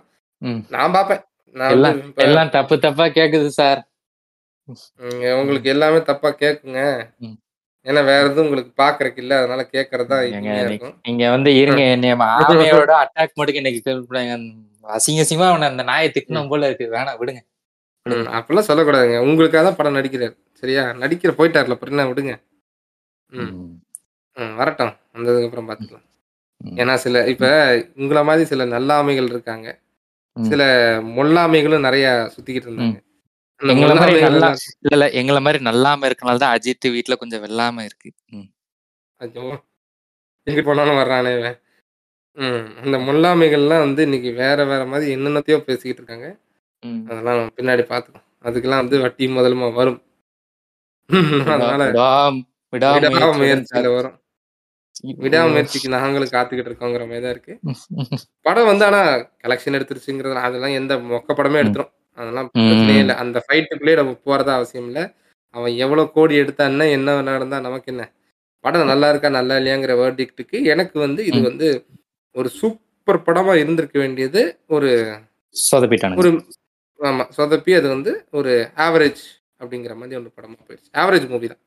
First half is great second half அப்படி சொல்றங்கிறதே தப்பு தான். ஆனா அதுல ஒரு பிரச்சனை இருக்கு. நீங்க இப்ப நிறைய பேர் சொல்றாங்க இல்லையா? ஃபர்ஸ்ட் ஹாஃப் வந்து ஒன்று செகண்ட் ஹாஃப் இது. அது எதுக்கு ஃபர்ஸ்ட் ஹாஃப் செகண்ட் ஹாஃப்னு பேசுறீங்க அப்படின்னா நான். கேட்கறேன் இப்போ ஃபர்ஸ்ட் ஹாஃப் செகண்ட் ஹாஃப்ங்கிறது தான் இங்க இருக்கக்கூடிய ஃபார்மேட். இங்க அதுக்கு பின்னாடி எக்கனாமிக்கலாகவும் ஒரு விஷயம் இருக்கு. ப்ளஸ் ஒன்றரை மணி நேரம் ஒரு படத்தை எடுத்து ரிலீஸ் பண்ண முடியுமா? இங்க. இப்போ லியோ படம் ஒன்றரை மணி நேரம் தான் ரன்னிங் டைம்னா ஒன்றரை மணி நேரம் கழிச்சு தான் நம்ம எந்திரிக்கவே போறோம். அப்போ ரெஸ்ட் ரூமு பாப்கார்ன் போறதோ எதுவுமே இருக்காது. ரெஸ்ட் ரூம் போறதுக்கு நம்ம எந்திரிக்கவே போறது இல்லை ஒன்றரை மணி நேரத்துல படம் முடிஞ்சனப்பா இல்லை முடிஞ்சு போனா ஒன்னே முக்கால் மணி நேரம் ஒரு லென்த்தான படம் தான் ம். அதிபயங்கரமா போனா ரெண்டு மணி நேரங்க படம் அவ்வளவுதாங்க. அப்படின்னா. அந்த படத்துக்கு இன்டர்வல்னு ஒன்று தேவையே இருக்காது நீங்க ஒரே தான் போயிடலாம் இன்டர்வல்னு ஒன்று இல்லை அப்படின்னா உங்களுக்கு ஸ்நாக்ஸ் எப்படி விற்கும். ஒரு பாப்கார்ன் நாற்பது ரூபாய்க்கு விற்க வேண்டிய பாப்கார்னை. இரநூறுவாய்க்கு எப்படி விற்க முடியும் ஒரு ஒரு காஃபி ஒரு கோக்கு ஒரு சாதா கோக்கு வெளியே வந்து பாட்டிலோட தரான். பிளாஸ்டிக் பாட்டில் கேப்போட எங்க வேணா எடுத்துட்டு போலாம். சின்ன அது 40 அது ரூபாய். வந்து நாற்பது ரூபா. அதுல வந்து எவ்வளவு எழுநூத்தம்பது எம்எல் இருக்கும். இவன் ஒரு ஒரு ஒரு யூஸ் அண்ட் த்ரோ கப்பு. அதுல நானூறு எம்எல் ஊத்திட்டு அதை வந்து நூத்தி முப்பது ரூபா நூத்தி ஐம்பது ரூபான்னு சொல்றான்.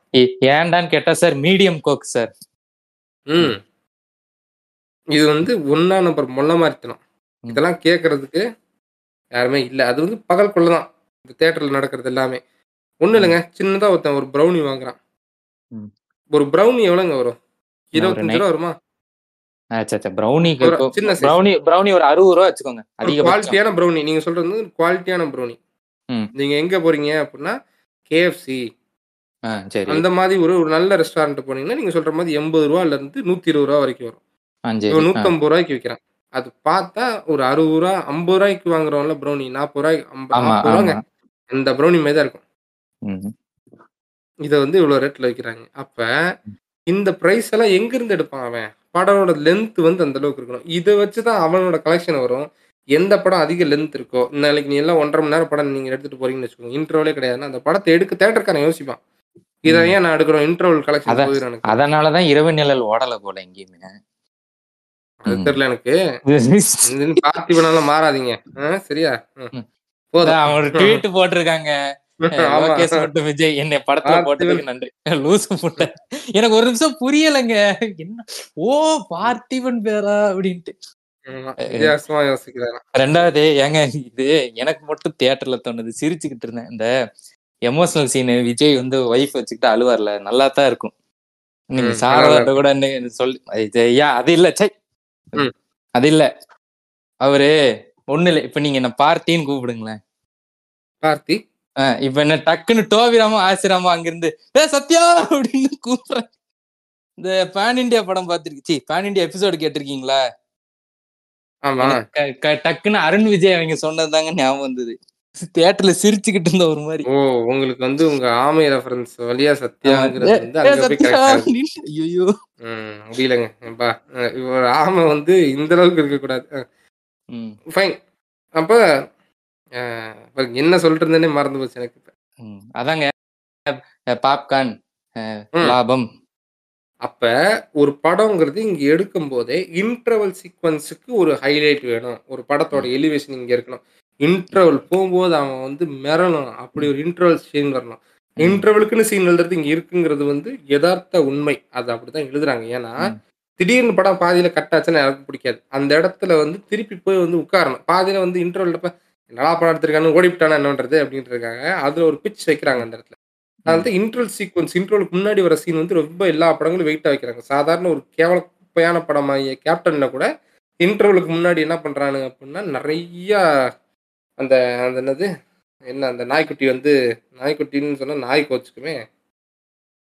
அது ஏதோ ஒரு கருமம். அந்த கருமாந்திரம் வந்து அப்படியே சுத்தி நிக்கிற மாதிரி நிறைய வந்து நிக்கிற மாதிரி ஒரு எலிவேட்டட் சீன் காமிக்கிறாங்க.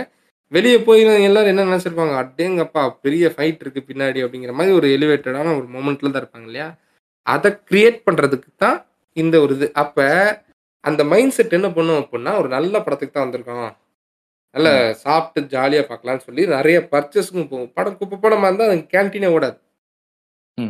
இது நீங்க நல்லா கவனிச்சிருக்கலாம். எவனும் நகர மாட்டான். "எப்படா விட போறீங்க? நான் கிளம்பி போறேன்டாங்கிற" மாரி தான் உட்கார்ந்திருப்பான். ம். படம். நல்லா இருக்குன்னா, இதெல்லாம் நல்ல பிசினஸ் ஆகும். அது 1. 2வது இந்த ஃபார்மேட்ட கட் பண்ணீங்க அப்புட்ன்னா, நீங்க சொல்ற மாரி ஒரே ஸ்ட்ரீம் லைனா எடுத்து கிளைமாக்ஸ் அப்படிங்கிற ஒரு பார்ட்ட வந்து எலிவேட் பண்ணி எடுத்துட்டு போலாம். இன்னைக்கு தமிழ் சினிமா சாபம்னு சொல்றோம். இத வந்து ஃபர்ஸ்ட் ஹாஃப். நல்லா இருக்கு. ஏன்னா மாமன்னன் அதே மாரி தான் நம்ம பார்த்தோம். ஃபர்ஸ்ட் ஹாஃப் நல்லா இருந்துச்சு. செகண்ட் ஹாஃப் நல்லா இல்ல. மாவீரன்ல அதே தான் சொன்னாங்க. First half. நல்லா இருந்துச்சுங்க. செகண்ட் ஹாஃப் சொதப்பிட்டாங்க அப்படின்ட்டு. ஏகப்பட்ட படம் வரிசையா வர்றது எல்லாமே இதே இதுதான். இல்ல. ரெண்டா 2வது மாதிரா ஒண்ணும் இல்ல. முந்தி வந்து படத்தோட கலெக்ஷன்ங்கிறதே நம் பெருசா எங்க நியூஸ் பேப்பர்ல கூட மென்ஷன் பண்ண மாட்டாங்க.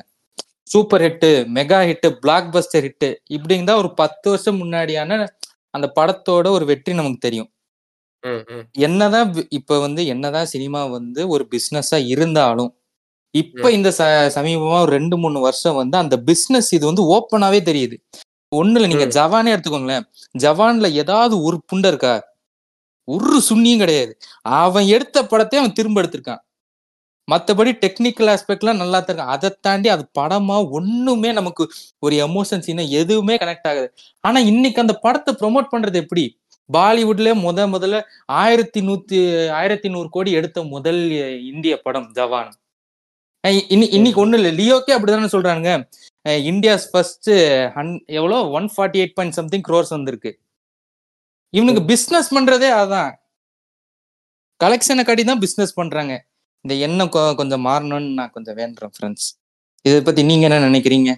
இது சரியா? தவறா? மாறணும் உண்மையாவே. இன்னைக்கு. வந்து பிசினஸ் அப்படிங்கிற ஒரு ஆஸ்பெக்ட்ல போறனால, படத்தோட ட்ரெய்லர வச்சு தான் வந்து ட்ரெய்லரும், டீசரும் அதுக்கு வந்து இன்டர்நெட்ல, YouTubeல கிடைக்கிற லைக்ஸ் அதுக்கு எந்த அளவுக்கு ரீச் இருக்கு. இந்த படத்துக்கு ஆடியன்ஸ் எத்தன பேர் வர்றாங்கங்கிறத ஒரு அனலிட்டிக்கல் டேட்டாவா அவங்களால குடுக்க முடியுது இன்னைக்கு. பாருங்க. ம். எதுக்கு போடுறாங்க? காரணம் இல்லாம தான் வந்து இந்த படத்தோட ட்ரெய்லர் வந்து 10,00,000 வியூஸ், 12,00,000 வியூஸ்ன்னு ஏன் போடுறாங்க? அது ஒரு பிசினஸ் மெத்தட். அது ஒரு மெட்ரிக் தான். இத வச்சு தான் படத்த புஷ் பண்ணி அவங்க வந்து ரன் பண்ண வைக்க முடியும். இந்த படத்துக்கு எக்ஸ்பெக்டேஷன் இருக்குங்க. ட்ரெய்லர் இத்தன பேர் பார்த்துருக்காங்க. பாருங்க எவ்வளோ லைக் எவ்வளோ விழுந்திருக்கு பாருங்க. எவ்வளோ சீக்கிரமே இத்தன பேர் பார்த்துருக்காங்கங்கிறத பாருங்க. அப்படிங்கிறது எல்லாத்தையும் வச்சு தான் இந்த படத்தோட எக்ஸ்பெக்டேஷனை வந்து செட் பண்ணி அவங்க எடுத்துகிட்டு போகிறாங்க நீங்கள் பெரிய பட்ஜெட் படங்கள் வர்றது எல்லாமே இன்னைக்கு பெரிய ஹீரோஸ் படங்கள் எல்லாமே இதுதான். அதனால தான் சலிக்காமல் நீங்கள் நீங்கள் இதுக்கு அடுத்தும் பாருங்களேன். இப்போ அதுக்கடுத்து என்ன படம் வருதோ, ஏதாவது பெரிய ஹீரோ படம் வருது. ஒரு ரஜினி படம், அஜித் படம், ஏதாவது விஜய் படம் வருது அப்படின்னா, அதுக்கும் இதே தான். இதே ஃபார்மேட் தான். ட்ரெய்லர் ரிலீஸ் பண்ணுவாங்க. ட்ரெய்லரோட டோட்டல் அந்த வியூஸ் எவ்வளோ வந்திருக்கு?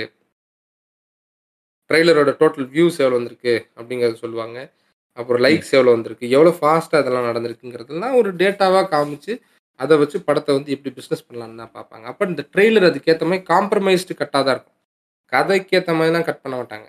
இந்த மாரி கட் பண்ணா நல்லா இருக்கா? இந்த மாதிரி கட் பண்ணா எக்ஸ்பெக்டேஷன் வருமா? அந்த எக்ஸ்பெக்டேஷன் தான் பல படங்கள இன்னைக்கு முடிச்சு விட்டுருக்கு. ஏன் கபாலின்னு ஒரு படம் வந்துச்சு. அது வந்து. எனக்கு புடிச்ச படம் தான். பட் கபாலி வந்து ட்ரெய்லர்ல காமிச்ச கதையே வேற. வேற மாரி தான் இருந்துச்சு. அது டைரக்ஷன் டைரக்டருக்கோட அதுக்கு அதுக்கு லிங்க் இருக்கான்னு எனக்கு தெரியல. பட் ஏன்னா கபாலி வந்து ஒரு கேங்ஸ்டர் அவங்களோட ஒய்ஃப வந்து தேடி அதுவும் ரொம்ப நாள் ஜெயில்ல இருந்துட்டு வர்றான். அவனோட. தொலைஞ்சு போன வாழ்க்கைய எப்படி திருப்பி தேடி எடுக்குறான். அவனோட ஒய்ஃபையும், அவனோட பொண்ணையும் கண்டுபிடிச்சிடுறானா. இதுக்கு இடையில அவனுக்கு வந்து என்னென்ன நடக்குது? அத எப்படி சமாளிக்கிறான்? இவ்வளோதான் கதை. ஆனா அந்த ட்ரெய்லர்ல அது அப்படி இருக்காது. கேங்ஸ்டர். இருக்காரு வயசானவரு. வயசான ரஜினி எந்த அளவுக்கு செய்ய போற சேட்ட பார்ப்போம். எந்த அளவுக்கு நடக்கும். அப்படிதான் இருந்துச்சு. ஒரு பாஷா படத்தோட பாணியில இருந்துச்சு. இது. அங்கருந்தே ஆரம்பிச்சதா? அதுக்கு முன்னாடியான்னு தெரியல. பட் அந்த டைம்ல அது வந்து பெருசா பேசப்பட்டுச்சு. இப்படி வந்து ஒரு ஒரு ட்ரெய்லர் ஒரு மாரி எடுக்கிறதும், அந்த கதை அதுக்கப்புறம் அதுக்கும் சம்மந்தம் இல்லாத மாதிரிலாம் போறதெல்லாம் நெறையாவே பார்த்துருக்கோம். ஸோ அது பிசினஸ் பண்றதுக்காக தான் அது பண்றாங்க. அது 2 நாள், 3 நாள்ல அவங்களுக்கு பிசினஸ். இப்ப இந்த 4 மணி ஷோக்கு ஏன் கிடந்து நாயா துடிக்கிறானுங்க தெரியுமா? ஏன்னா, அது ரிலீஸ் ஆச்சு அப்புட்ன்னா, காலையில இவ்வளோ ஹைப் வருது. இந்த படத்துக்கு இப்படி ஒரு இது விஷயம் இருக்கு அப்படிங்கிறது தெரியும். இன்னும் சொல்ல போனால் அவங்களுக்கு அது கிடைக்காதுன்னு தெரிஞ்சுமே அதை வந்து ஏன் நியூ ஏன் கோர்ட்டுக்கு போகிறாங்கன்னா லைம் லைட்டில் இன்னைக்கு நியூஸில் இருக்கணும். படம் ரிலீஸ் ஆகிற வரைக்கும் நியூஸில் இருந்துக்கிட்டே இருக்கணுங்கிறது தான் அவங்களோட டாக். இன்னைக்கு இதுதான் இன்னைக்கு மெட்ரிக் ஃபார் செல்லிங் எனிதிங். நீங்கள் எதை விற்கிறனாலுமே இன்டர்நெட்டில் அது என்னவா இருக்குது இன்டர்நெட் அதை எப்படி காட்டுது? அது எத்தனை பேர் அதை பார்க்குறாங்க? இன்டர்நெட்டோட வாட்ச் டைம் என்ன? இன்டர்நெட்டோட கன்சம்ஷன் அந்த பொருளுக்கு எவ்வளவு? இன்டர்நெட்டில் அது எத்தனை பேர் விரும்புகிறாங்க அப்படிங்கிறது எல்லாத்தையும் பேஸ் பண்ணி தான் ஒரு பொருளோட மார்க்கெட்டிங்கே இன்றைக்கி வந்து ஃபிக்ஸ் ஆகுது. அது படமா இருக்கட்டும், இல்ல இந்த மாதிரி ஒரு சூழல்ல இருக்கும்போது, அதுலேருந்து சினிமா வந்து கண்டிப்பா காப்பாற்றப்படணும். ஏன்னா இப்படி இருக்கும்போது ரொம்பவே ஒரு அமெச்சூரான ஒரு படத்த எடுத்துக்கிட்டு கூட ட்ரெய்லர் கட்டுக்கு டேலண்டடான ஒரு ஆள போட்டு, ஏமாத்தி படத்த வந்து பொட்டிய பார்த்துட்டு போயிரலாம். பட் அதுலேருந்து கொஞ்சம் இன்னைக்கெல்லாம் Netflixலலாம் கொஞ்சம் உஷாராயிட்டாய்ங்க. நீங்க தியேட்டர் ரிலீஸ் பண்ணிட்டு வாங்க, அப்புறம் நாங்க படத்த வாங்கிக்கிறோங்கிற அளவுக்கு. ஒரு ஐடியாக்கு வந்துட்டாய்ங்க. ஏன்னா. இது இடையில கூட யாரோ சொல்லியிருந்தாங்க. ஓடிடிக்குன்னே படம் எடுக்குறாய்ங்க. அப்படிங்கிற மாரி. அதுல வந்து பல சிக்கல் ம். இருக்கு.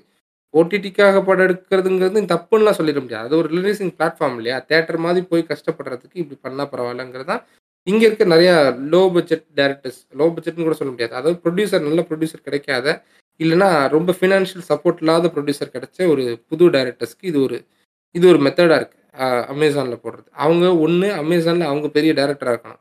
இல்ல அப்படின்னா அதுல நடிக்கிற ஆர்டிஸ்ட் வந்து பெரிய ஆளா இருக்கணும். இல்ல ஸ்டோரி கன்வின்சிங்கா இருக்கணும். இப்படி பல விஷயங்கள் அதுலயும் இருக்கு.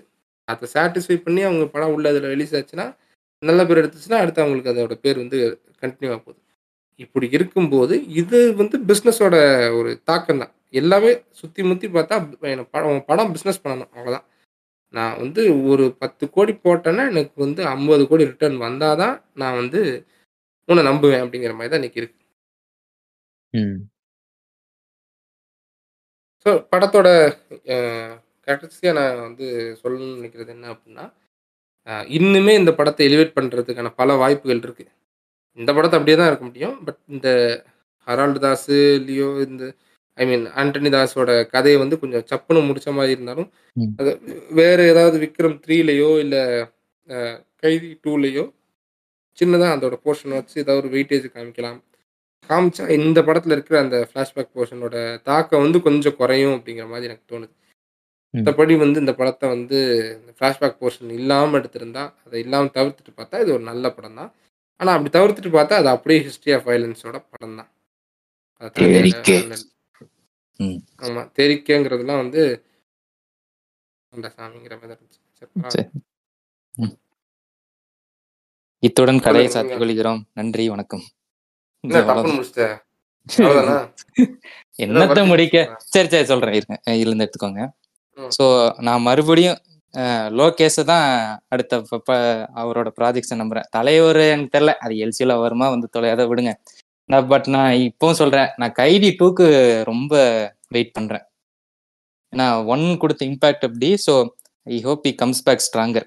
இவர் என்ன அட்லியா சொல்லுங்க. இது. பண்றதுக்கு.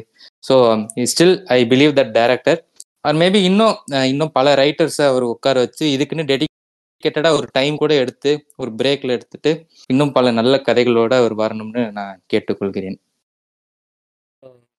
அப்புறம் இன்னொரு விஷயம் சொல்லணும்னு நெனச்சேன். இந்த படத்துக்கு பல பல்வேறு வேற விதமான கடிகள்லாம் வந்திருக்கு. அத ரொம்ப ம். அது வந்து ம் அ டோட்டலா அப்படி அப்படிலாம் சொல்லவே கூடாதுங்கன்னு சொல்லிற முடியாது. பட் லோகேஷ் கொஞ்சம் அத வந்து கொஞ்சம் கன்சிடர் பண்ணணும்ன்றது தான் நானும் சொல்றேன். ம். படத்துல வில்லன் பேர் எல்லாமே வந்து கிறிஸ்டியன் இருக்கிறதா இருக்கட்டும். பெரிய ஒரு சிலுவையெல்லாம் வச்சுக்கிட்டு அதுக்கேத்த மாரி அத வந்து அதுல வந்து பண்றதா இருக்கட்டும். இதெல்லாம் வந்து பொதுவா இங்க நடக்கலையே இல்லையா அப்படின்னா நடக்க தான் செய்யுது. அத வந்து ஒரு ஒரு மாரி ஒரு கல்ட்டா அது வந்து ஒரு ஒரு நார்மலைசேஷனா காட்டுறதுங்கிறது வந்து ஒரு பிரச்சனையா இருந்துச்சு. எனக்கு இன்னொரு பாயிண்ட் ரொம்பவே எனக்கு ஒரு ரொம்ப ஸ்ட்ராங்கா அப்செக்ட் பண்ணணும்னு நெனச்சது என்ன அப்படின்னா, இது எல்லாத்தையும் தாண்டி இந்த கிறிஸ்டியன்ஸ அப்படி காட்டுறதும் சரி, அது அத எல்லாத்தையும் விட 2 விஷயம் எனக்கு பெரிய நெருடலா இருந்துச்சு. மிஷ்கின் வீட்ல மிஷ்கினோட டெட் பாடி இருக்கு. அங்க வந்து மிஷ்கின் வந்து பன்னி வளர்க்குற மாரி காமிக்கப்படுது. எதுக்கு அந்த ஷாட்? பன்னி உங்களுக்கு இப்ப இது முன்னாடி கூட வச்சிருந்தா தெரியாது. இப்ப நீங்க மாமன்னன் பார்த்ததுக்கப்புறம் எனக்கு தெரிஞ்சு எல்லாத்துக்குமே தெரியும். பன்னிக்குட்டி ஒருத்தவங்க வளர்க்குறாங்க அப்படின்னா, அவங்களுக்கு அது எந்த மாதிரியான ஒரு ஒரு ஒரு ஒரு ஒரு ஸ்டீரியோடைப்குள்ள அது வரும் அப்படிங்கிறது நமக்கு தெரியும். அப்ப இப்படி ஒருத்தன் வந்து இந்த கம்யூனிட்டியா தான் இருக்கணுங்கிற மாரி காட்டுறாங்களாங்கிற ஒரு பஞ்சாயத்து வருது. அது நம்பர் 1 ம். அத கண்டிப்பா லோகி தவிர்த்திருக்கணும். ஏன் தவிர்த்தாரு? இல்ல உண்மையாவே அத அவர் கன்சீவ் பண்றாரா? அத ஏத்துக்கிட்டு தான் அத பண்றாரா? அப்படிங்கிறது தெரியல. 2வது பாயிண்ட்டா இருக்கிறது வந்து என்ன அப்படின்னா, டுவர்ட்ஸ் த கிளைமாக்ஸ் வந்து ஒரு இடத்துல வந்து அ ரஜினி சாரி ரஜினிங்கிற பாரு விஜய் வந்து என்ன பண்ணுவாப்ல அப்படின்னா, நான் வந்து இந்த மாதிரி நான் தான் லியோங்கிறதும், இவங்கள கொன்னதோ, இதெல்லாம் அம்மாட்ட சொல்லிறக்கூடாது அப்படின்னு சொல்லி சத்தியம் பண்ணுன்னு கேட்குவாரு கேட்பாரு.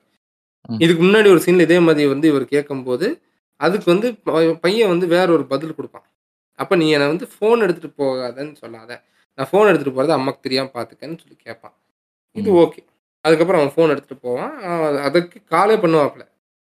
ஒரு சீன்லலாம் அந்த இதில் தான் ஃபோனே பண்ணுவாப்புல. கிளாஸ் ரூம்லேருந்து அவன் அட்டன் பண்ணுற மாதிரி. அதெல்லாம் கூட ஓகே தான். எங்கே சிக்கலாகுதுன்னா டுவர்ட்ஸ் தி எண்ட் வந்து இந்த மாதிரி நான் கொலை பண்ணிட்டேங்கிறதெல்லாம் அவங்க அம்மாட்ட சொல்லாதங்கன்னு சொல்லும்போது அவன் பதிலுக்கு வைக்கிற பிளாக்மெயில் பதிலுக்கு வைக்கிற ரெக்வஸ்ட் என்ன அப்படின்னா நான் வந்து அப்போ சிகரெட் பிடிக்கிறத வந்து நீங்கள் அம்மாட்ட சொல்லாதீங்க அப்படின்னு அவன் கேட்கும்போது he's an under eighteen percent. School தான் படிக்கிறான் அவன் அவன். ஸ்மோக் பண்ணுறாங்கிறது அவங்க அப்பா வந்து சிரிச்சுக்கிட்டு கேட்கறத என்னால் ஏற்றுக்கவே முடியல இந்த டைலாக் தேவையில்லைன்னு தோணுது வேற என்னமோ கூட வச்சிருக்கலாம். நான் வந்து வே- வேற நான் அந்த மாதிரி ஒரு ஒரு ட்ரிப்புக்கு போறது அம்மாக்கு தெரியாம அதெல்லாம் கூட எனக்கு பெரிய பிரச்சனை தெரியல. பட் ஸ்மோக்கிங்கை வந்து நார்மலைஸ் பண்ற மாதிரி இருக்கும்னு எனக்கு தோணுது. ரொம்ப ஓக்கா சொல்றேனான்லாம் நினைக்க வேணாம். பட் இருந்தாலும் எனக்கு இது வந்து எனக்கு சரியாக படல. அந்த இடத்துல வந்து நான் வந்து இப்போ இந்த பாமகலேருந்து ஒரு லூசு பொம்பளை வெளியே வந்துட்டு விஜய் எதுக்கு வாயில சிகரெட்டா வச்சிருக்க? இந்த மாதிரிலாம் நான் என்ன என்னங்க பாட்டு இது. என்ன பாட்டு இது? புகையில?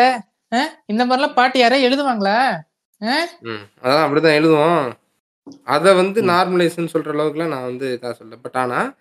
இந்த ஒரு ஒரு கேரக்டர் ஒரு ப்ரொட்டகனிஸ்ட் கேரக்டர் வந்து இப்படி வந்து ஒரு ஒரு பையன் வந்து ஸ்மோக் பண்ண போறான்னு அதுவும் சின்ன பையன் ஸ்மோக். பண்றத அம்மாட்ட சொல்லாதீங்க ஸ்மோக் பண்ண போறேங்கிறத சொல்றத வந்து கேஷுவலாக எடுத்துக்கிற மாதிரி காட்டுறதுங்கிறது வந்து கொஞ்சம் ப்ராப்ளமேட்டிக்காக தான் படுது ஏன்னா அவ்வளோ அக்கறையாக இருக்க ஒரு அப்பா அப்படிலாம் கேஷுவலாக எடுத்துக்கிற மாதிரிலாம் தெரியல எனக்கு தெரிஞ்சு. ஸ்மோக்கிங் பண்ணுறான்னு தெரிஞ்சா டென்ஷன் ஆகிற மாதிரி தான் தெரியுது. பட் ஓகே நம்ம என்ன சொல்கிறது அதுதான் எனக்கு தெரிஞ்சு அதெல்லாம் தவிர்த்துக்கலாம் லோகேஷ் அவர்களே. இது யார் லோகேஷ் தான் எழுதினார்னா ஓகே பட் ஆனால் லோகேஷ் மேலே பாசமுள்ள அணில்கள் வந்து இல்லை. ஃபர்ஸ்ட் ஹாஃப் தான் லோகேஷ் எடுத்தாப்புல. செகண்ட் ஹாஃப் வந்து ரத்னகுமார் தான் எடுத்தான். அதான் ம். செகண்ட் ஹாஃப் பீப்புண்டமாக இருக்குன்னா ஒரு உருட்டு உருட்டிக்கிட்டு இருக்காங்க அணில்கள். அவர்களே மண்டை திருத்தியோடும் ம். சரியா வாழை ஒட்ட நறுக்கி விட்டுருவானுங்க. சூத்த சாத்திட்டு சும்மா இருக்கடா சொன்னீங்களா? அப்படின்னு சொல்லிக்கிட்டு லோக்கியே தான் சொதப்பிருக்கான் அப்படிங்கிறத மறுபடியும் அழுத்தமாக தெரிவித்துக் கொள்கிறேன்.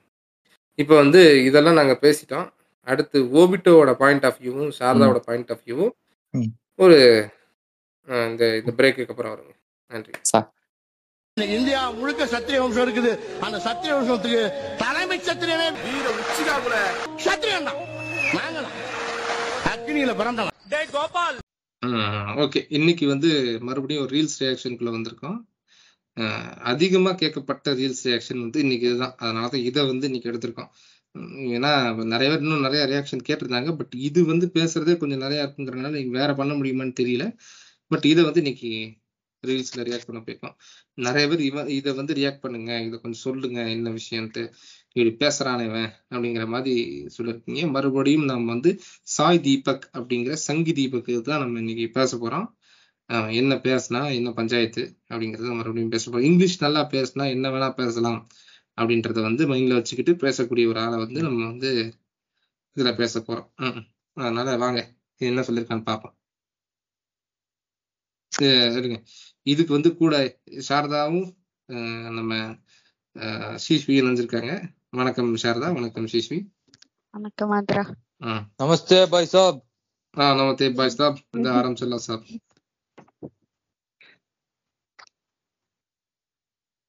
the dirtiest part of Dravidianist politics was competition for the Brahmin. She was offered as the prize.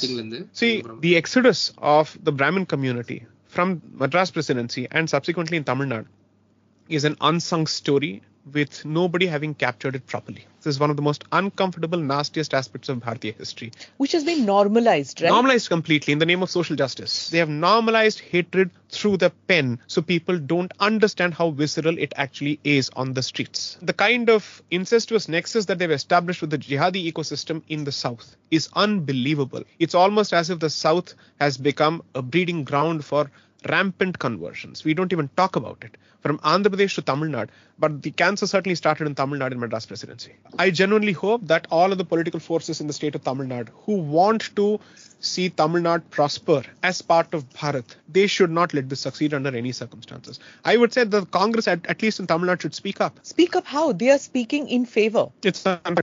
I mean, considering the tradition that they have inherited through Rajaji and others and the position that they've taken now, I, I'm, I'm sorry, I take back what I said. I have no expectations from the Congress.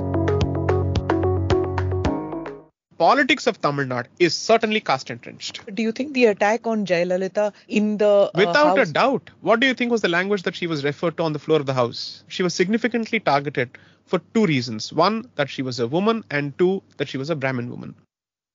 இது எங்க இருந்து ஆரம்பிக்குதுன்னு புரியுது உங்களுக்கு ஜெயலலிதா வந்து சட்டமன்றத்துல அவமானப்படுத்தினாங்க இல்லையா. போட்டு எவ்வளவு நாளைங்க மில்க். புரியானுங்க நொச நொச நொச நொசன்னு. இல்ல அது பாருங்க அதுக்கு இவன் சொல்ற காரணத்தை பாருங்களேன். அவ ஏன் வந்து அவமானப்படுத்தப்பட்டாங்கன்னா அவங்க வந்து ஒரு பிராமின் அப்படின்னு சொல்லிட்டு இதுக்கு அந்த ஆங்கிள ஃபர்ஸ்ட் கொண்டு வரான். சரி. நீ முழுசா என்ன சொல்றான்னு கேட்போம் ம், The dirtiest part of Dravidinist politics was competition for the Brahmin woman. She was offered as the prize. See, the exodus நீ பாத்தீங்களா? இது என்னன்ட்டு? புது விஷயமா? இருக்கே இதெல்லாம் ஜெயலலிதா இருந்தப்ப நீ சொல்லியிருந்தேன்னு வச்சுக்கடா சாலா. குஞ்சரத்திற்கும் அந்த அம்மா ஆமா. அதனால வந்து. இதெல்லாம் இதெல்லாம் கேட்டா அந்த மாதிரி ஒத்துக்காது அந்த. அம்மாவுக்கு நான் வந்து. பெண் என்பதால் என்னை வந்து ஒரு தலைவியாக ஏற்காமல் என்னை மானபங்கப்படுத்த ட்ரை பண்ணாங்கன்றதா அந்த அம்மா சொல்றேன் என்னை அவமானப்படுத்திட்டாங்க அப்படிங்கறதா அந்த அம்மா சொல்ற விஷயம். அதை தாண்டி அதுல ஒண்ணுமே இல்ல இவன் ஆனா வந்து அந்த அம்மா வந்து பிரைஸா கொடுத்துட்டாங்க she was அதாவது இவன் என்ன சொல்றான் இது வந்து dirtiest culture of Tamil Nadu where brahmin womens are targeted அதாவது தமிழ்நாட்டில் இருக்கக்கூடிய பிராமின் பெண்களை வந்து இப்படி பார்ப்பது என்பது ஒன் ஆஃப் தி பாலிடிக்ஸோட தான் அதாவது இங்க இருக்க பாலிடிக்ஸ் அப்படிதான் சொல்லி கொடுத்துருக்கு. பிராமின் விமன்ஸை டார்கெட் பண்ணுங்க. அவங்கள வந்து நீங்க வந்து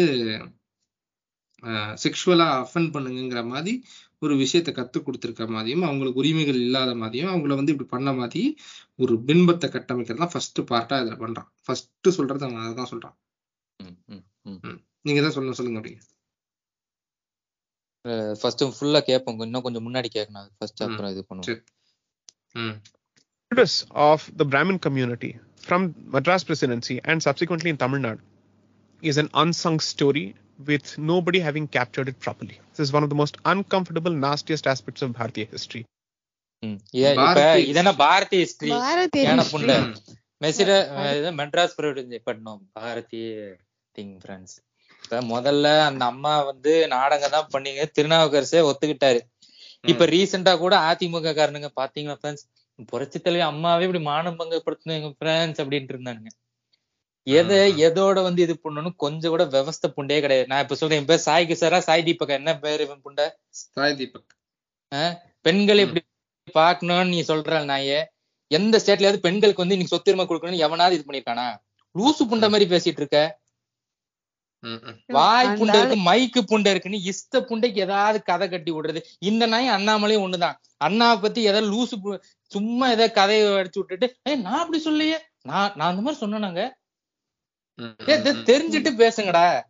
சும்மா மைக்கு புண்டை இருக்குன்னு நான் இஷ்டத்துக்கு பேசன்ட்டு இது இப்ப என்ன அந்த அந்த யாத்திரை இப்ப எங்க எந்த ஊர்ல இருக்கான் இப்ப? அது அவ்வளவுதான் புஷ்னு போச்சு சும்மா சும்மா தெரு தெருவா அலைஞ்சிட்டு இருக்கான். எவன் கண்டுக்கிறான்? உன என்ன சீன் உனக்கு இருக்காங்க பேசணும்ட்டு பேசிட்டு இருக்கேன். இது ப்ளே பண்ணுங்க இதை. இருங்க இருங்க. அவன் வந்து அவன். அந்த கன்சர்ன்ல எல்லாம் சொல்ல அவனுக்கு இப்படி ஆயிடுச்சேன்ட்டுலாம் இத வச்சு அவன் வந்து எப்படி வந்து இவங்க பிராமினுக்கு எவ்வளவு ஆப்போசிட்டா இருக்காங்கன்ட்டு யூஸ். பண்றதுக்கு தான் இது சொல்லிட்டு இருக்கான் நானும் சொல்றேன் ஏங்க பட. பட சார படத்துல அப்படிதான் கட்டுறாங்க பிராமின்ஸ் வந்து ஐயோ நாங்கெல்லாம் ரொம்ப ஆச்சாரம் பண்ணுவாங்க நாங்களாம் தயிர் சாதம் சாப்பிடுறோங்க படத்துல அப்படிதானே காட்டுறானுங்க இங்க மட்டும் என்னவா. which has been normalized, right? Normalized completely in the name of social justice. They have normalized hatred through the pen so people don't understand how visceral it actually is on the streets. The kind of incestuous nexus that they've established with the jihadi ecosystem in the South is unbelievable. It's almost as if the South has become a breeding ground for rampant conversions. We don't ம். பாருங்க இங்க இருந்து எங்கெங்க connect போடுறான்ட்டு அதாவது இவன் சொல்ற விஷயம் என்ன அப்படின்னா இங்க இதெல்லாம் நார்மலைஸ் பண்ணப்பட்டிருக்கு. எது? பிராமின்ஸ் வந்து இல் ட்ரீட் பண்றதும் அவங்கள எக்ஸோரஸ் பண்ணிட்டாங்கன்னு வேற சொல்றான். இங்க இருந்து எக்ஸோரஸ் அப்படிங்கிறது என்னன்னா கூட்டம் கூட்டமா வந்து மக்கள் பஞ்சம் பிழைக்கிறதுக்கு வெளியே போறது. இங்க ஆயிரத்தி தொள்ளாயிரத்தி அறுபத்தி ஏழுக்கு அப்புறம் ஒருத்தன் பேண்டே போட்டது இல்லைன்னு ஒரு புண்டை பேசினான். ஞாபகம் இருக்கா? யாருன்னு? ஆயிரத்தி தொள்ளாயிரத்தி அறுபத்தி ஏழுக்கு அப்புறம்லாம் நான் பேண்டே போட விசு விசு விசு விசு. ஆ. அப்படின்னு அப்படின்னு ஒருத்தன் பேசியிருப்பான். இவங்களுக்கு இந்த ஆயிரத்தி தொள்ளாயிரத்தி அறுபத்தி ஏழுங்கிறது ஒரு எக்ஸரஸ் காலம் மாதிரி இன்னைக்கு போர்ட்ரே பண்றாங்களா அது உண்மையை சொல்ல போனா எக்ஸரஸ் எல்லாம் கிடையாது. எக்ஸரஸ்னா பஞ்சம் பிழைக்க வெளியே போகணும்டா பரதேசி. நீங்க எங்க போனீங்க? காசு கொழுப்பு எடுத்து போய் அதை காசை வச்சுக்கிட்டு ஃபாரின்ல போய் செட்டில் ஆனீங்க. இதுக்கு மேல இங்க வந்து சுரண்ட முடியாது. இனிமேல் சுரண்டா சூத்தடி விழுகும். அதனால இங்க இனிமே இருக்கிறது கஷ்டம்னு சொல்லி இருக்கிற காசை வச்சு ஃபாரின்ல போய் சம்பாரிச்சு இன்னும் கொழுத்து போய் வந்தீங்க. அதுக்கு பேர் எக்ஸரஸ் பரதேசி பரதேசி. அப்படின்னு சொல்லலாம்னு தோணுதுங்க. அப்படி யாராவது கேட்டா என்ன பண்ணுவீங்க? ஜெய்க் ஜெ- ஜெ- சாய் தீபக் அப்படின்னு நம்ம ஒரு அவருக்கு ஒரு அட்வைஸ் சொல்லலாம்னு இருக்கேன். சோ இதுதான் விஷயம். இங்க நடந்தது எக்ஸரஸே கிடையாது. இவன் எக்ஸரஸ்ல ஆரம்பிச்சு அடுத்து என்ன சொல்றான்? இதெல்லாம் ஜிகாதி பெண்ல. நடத்துறாங்க. ஆஹ் பெண்ல பெண்ணால அது நடத்துனாங்க. அவன் அவன் பாருங்க ரொம்ப தெளிவா தான் இருக்கானே கான்ட்ரரியா பேசிட்டு இருக்கான் அவங்க வந்து பெண்ணால எடுத்துட்டு போறதால அவங்களுக்கு வந்து புரிய மாட்டுதான். ம். இல்ல அவன் இது எப்படி சொல்றான்னா அவனோட பாயிண்ட் ஆஃப் வியூ என்ன அப்படின்னா இத வந்து ஜிஹாதி ஈகோ சிஸ்டத்துக்கு அவன் நெக்ஸஸ்ன்னு சொல்றான். இந்த இந்த ரிலேஷன்ஷிப்பே வந்து அப்படிதான் இருக்கு. ரெண்டும் வந்து ஒரே மாதிரி தான் இன்செக்சுவல் நெக்ஸஸ் ரிலேஷன்ஷிப்பா இருக்கு ரெண்டும். அப்படிங்கிற மாதிரி சொல்றான் இல்லையா? அது விஷயம் என்னன்னா இங்க இதே மாதிரி இந்த பிரச்சனைகளை எல்லா மா மாவட்டங்கள் எல்லா மாநிலங்களையும் நடந்திருக்க கூடும். ஆனா எங்கெல்லாம் நடந்துச்சோ அங்கெல்லாம் அது ஒடுக்கப்பட்டுருச்சு. ஏன் அப்படின்னா அங்க அது அறிவு சார்ந்து எடுத்துட்டு போல ஆயுதம் சார்ந்து எடுத்துட்டு போனாங்கிறதா இங்க அங்க இருக்க பெரிய பிரச்சனையே. அங்க. தனக்கு ஒரு பிரச்சனை வருது அப்படின்னா போராட்ட வடிவமே வேற மாதிரி இருந்துச்சு. அந்த போராட்ட வடிவம் வந்து ஒரு இன்ஸ்டன்ட் போராட்டமா இருந்துச்சு. இன்ஸ்டன்ட் போராட்டம்னா இந்த வீதிக்கு வந்து போராடுறதும் சரி அந்த மாதிரியான போராட்டமா இருந்துச்சு. ஆனா இங்க சமூக நீதிக்கான போராட்டம் அப்படியானதல்ல. இங்க மக்களுக்கு கொஞ்சம் கொஞ்சமா அந்த உணர்வை ஊட்டி அது பொது புத்தியில கொண்டு வந்தாங்க. என்னைக்கும் ஒரு நாள் இப்போ ஜல்லிக்கட்டுக்கு போய் எல்லாம் போராடினாங்க இல்லையா? அந்த மாதிரி ஒரு போராட்டமா நடந்து இதெல்லாம் நடந்துடல. இதெல்லாமே கொஞ்சம் கொஞ்சமா இங்க வந்து மக்களுக்கு வந்து விஷயங்களை சொல்லி அவங்களுக்கு புரிய வச்சு அவங்களுக்கு சுயமரியாதைன்னு ஒண்ணு கொண்டு வந்திருக்கும். அந்த சுயமரியாதையத்தான் இவன் வந்து இவங்களால இன்னைக்கு வரைக்கும் அடிக்க முடியாம இருக்கு. இந்த சுயமரியாதை எப்படியாவது நம்ம படிக்கணும். படிச்சு நம்ம குழந்தை வந்து மேல வரணும். நம்ம அடுத்த ஜெனரேஷன் அதை விட அதிகமா படிக்கணும். படிப்பு தான் நம்மளை காப்பாத்தும் இங்க இருக்கிற பொது புத்தியில இருக்கிற சிந்தனை இங்க வர்றதுக்கு காரணமே இந்த விஷயம்தான். அதை தான் இவன் யோசிக்கிறான். நீ வந்து படிக்க வச்சுட்டீங்க. பெண் பெண்ணால எழுதி அதை வந்து சாதிச்சதுதான் இங்க இருக்க பிரச்சனை. இதுவே வேற மாதிரி நடந்திருந்தா அதை அவனுக்கு ஈஸியா டேக்கிள் பண்ணி இங்க என்னைக்கோ வந்து பிரிவினையை உண்டு பண்ணியிருப்பாங்க. இங்க வந்து இந்த பிரிவினையும் நடந்திருக்க விதமே வேற மாதிரி இருக்கும். காஷ்மீர்ல என்ன பண்ணாங்களோ அது இங்க பண்ணிருப்பாங்க. அங்கக்கு பண் அங்க பண்ணது இங்க பண்ண முடியாததுக்கு காரணம் இங்க வந்து அறிவு ரீதியா அதை நடத்திட்டு போனாங்க. அறிவு சார்ந்து அதை எடுத்துட்டு போனாங்க. போராட்டம் நடந்தாலும் அது வந்து ஒரு தொடர்ந்து போராட்டமா நடந்து ஒரு ஒரு எமோஷனல் போராட்டமா இல்லாம இன்டலெக்சுவல் போராட்டமா இருந்துச்சு. போராட்டம்னு ஒன்று சைடுல தேவைக்கானது நடந்தாலும் அதை வந்து இங்க அரசியல் படுத்தினாங்க அந்த அரசியலை வச்சு இங்க வந்து ஆட்சியாளர்களா வந்தாங்க வந்து அதை மாத்துறதுக்கான எல்லா வேலைகளும் செஞ்சாங்களே தவிர ஆயுதம் ஏந்தி போராடுறதோ இந்த மாதிரியான பேசிக் இதுல போல. அப்படி போயிருந்தா இதை என்னைக்கோ ஒடுக்கியிருப்பானுங்க அதுதான் இவனுக்கு இருக்கிற ஒரு குடைச்சலே. அததான் இவங்க சொல்றான் வந்து வயிறுநாள் நடந்துச்சு. பெண் மூலமா அதை கொண்டு வந்தாங்க. அதுதான் இவங்க வந்து எதுக்கு அவனுங்க அப்ப அவங்க அப்பயே சொல்லுவாங்க வயலன்ஸ் இருந்தாக்க நான் வந்து இது வந்து எடுத்துட்டு போயிருக்கலாம். ஏகே ஃபார்ட்டி செவனா இருந்துச்சுன்னாக்கா அந்த செப்பரேட்டிசம்க்குலாம் சொல்லிட்டு இருப்பான்ல. அவங்களுக்கு வந்து. இதுதான். இவங்க வந்து புரிய வச்சுட்டாங்க. மக்களுக்கு வந்து இவங்க பண்ணதை எக்ஸ்போஸ் பண்ணிட்டாங்கன்றதே வந்து இல்ல நீங்க வந்து அவதூறா பேசுறீங்க. எங்களுக்கு ஆப்போசிட்டா பேசுறீங்க. ட்ரீட் பண்றீங்கன்ட்டு இவனுங்க வந்து சமாளிக்கிறானுங்க.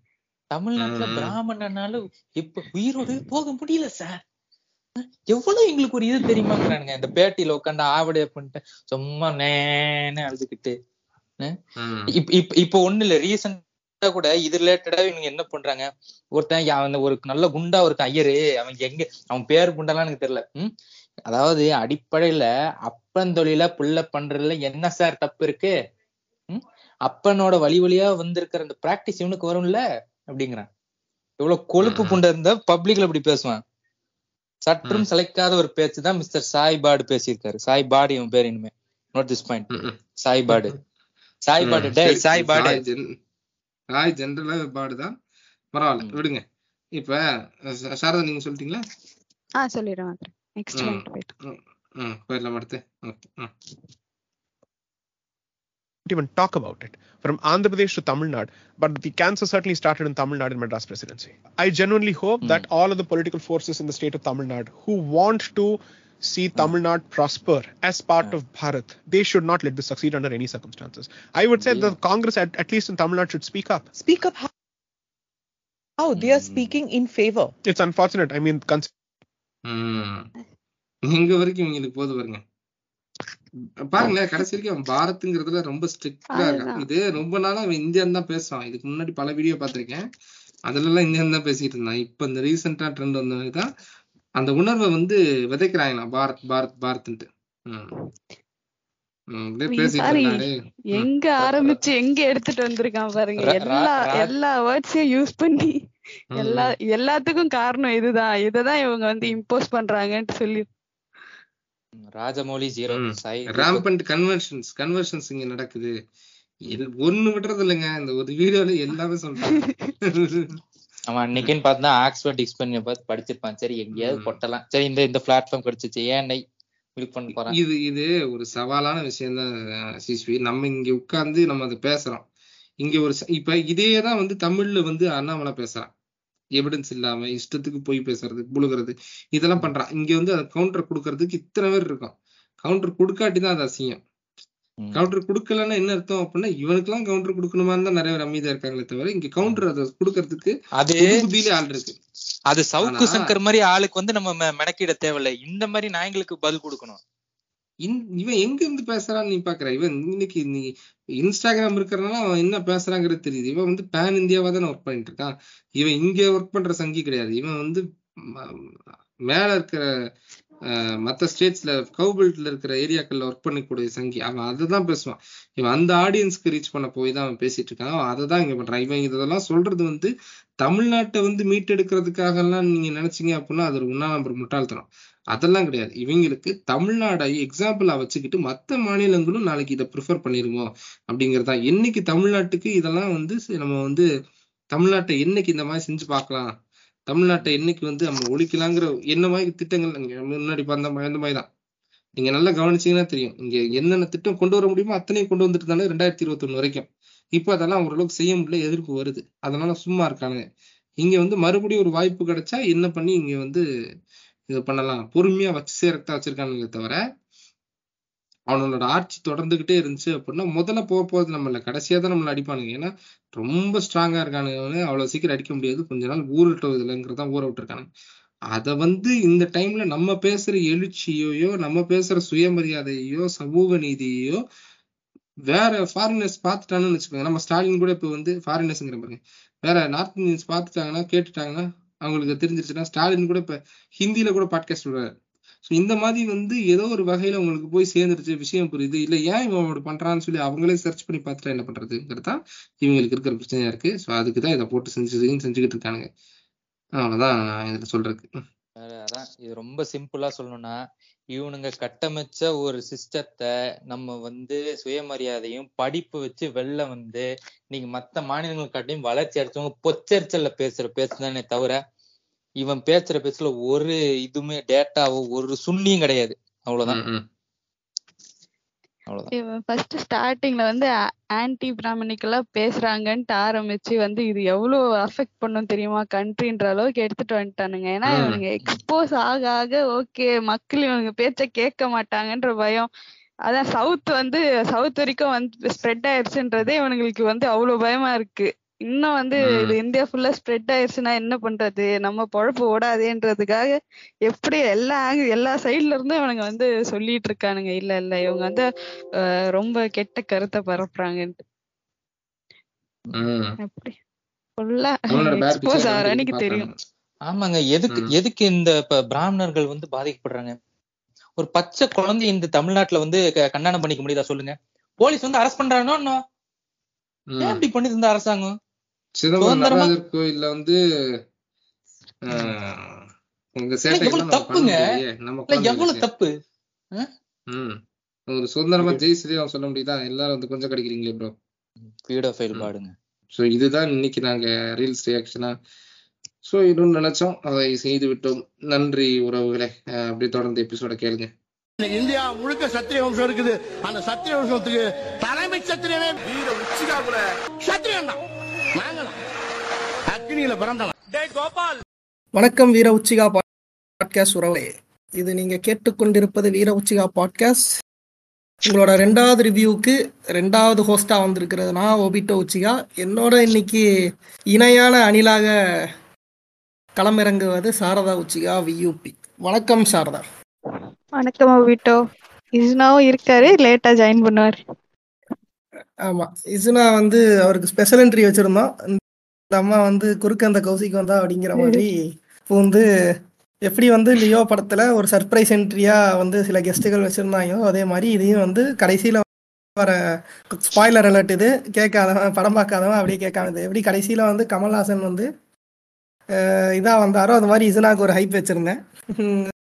நடுவுலயே வந்து எல்சியூ கனெக்ட் இருக்கு அப்படின்னு சொல்லி எப்படி படத்துல சொதப்பினாங்களோ அதே மாதிரி இந்த அம்மா சொதப்பிருச்சு.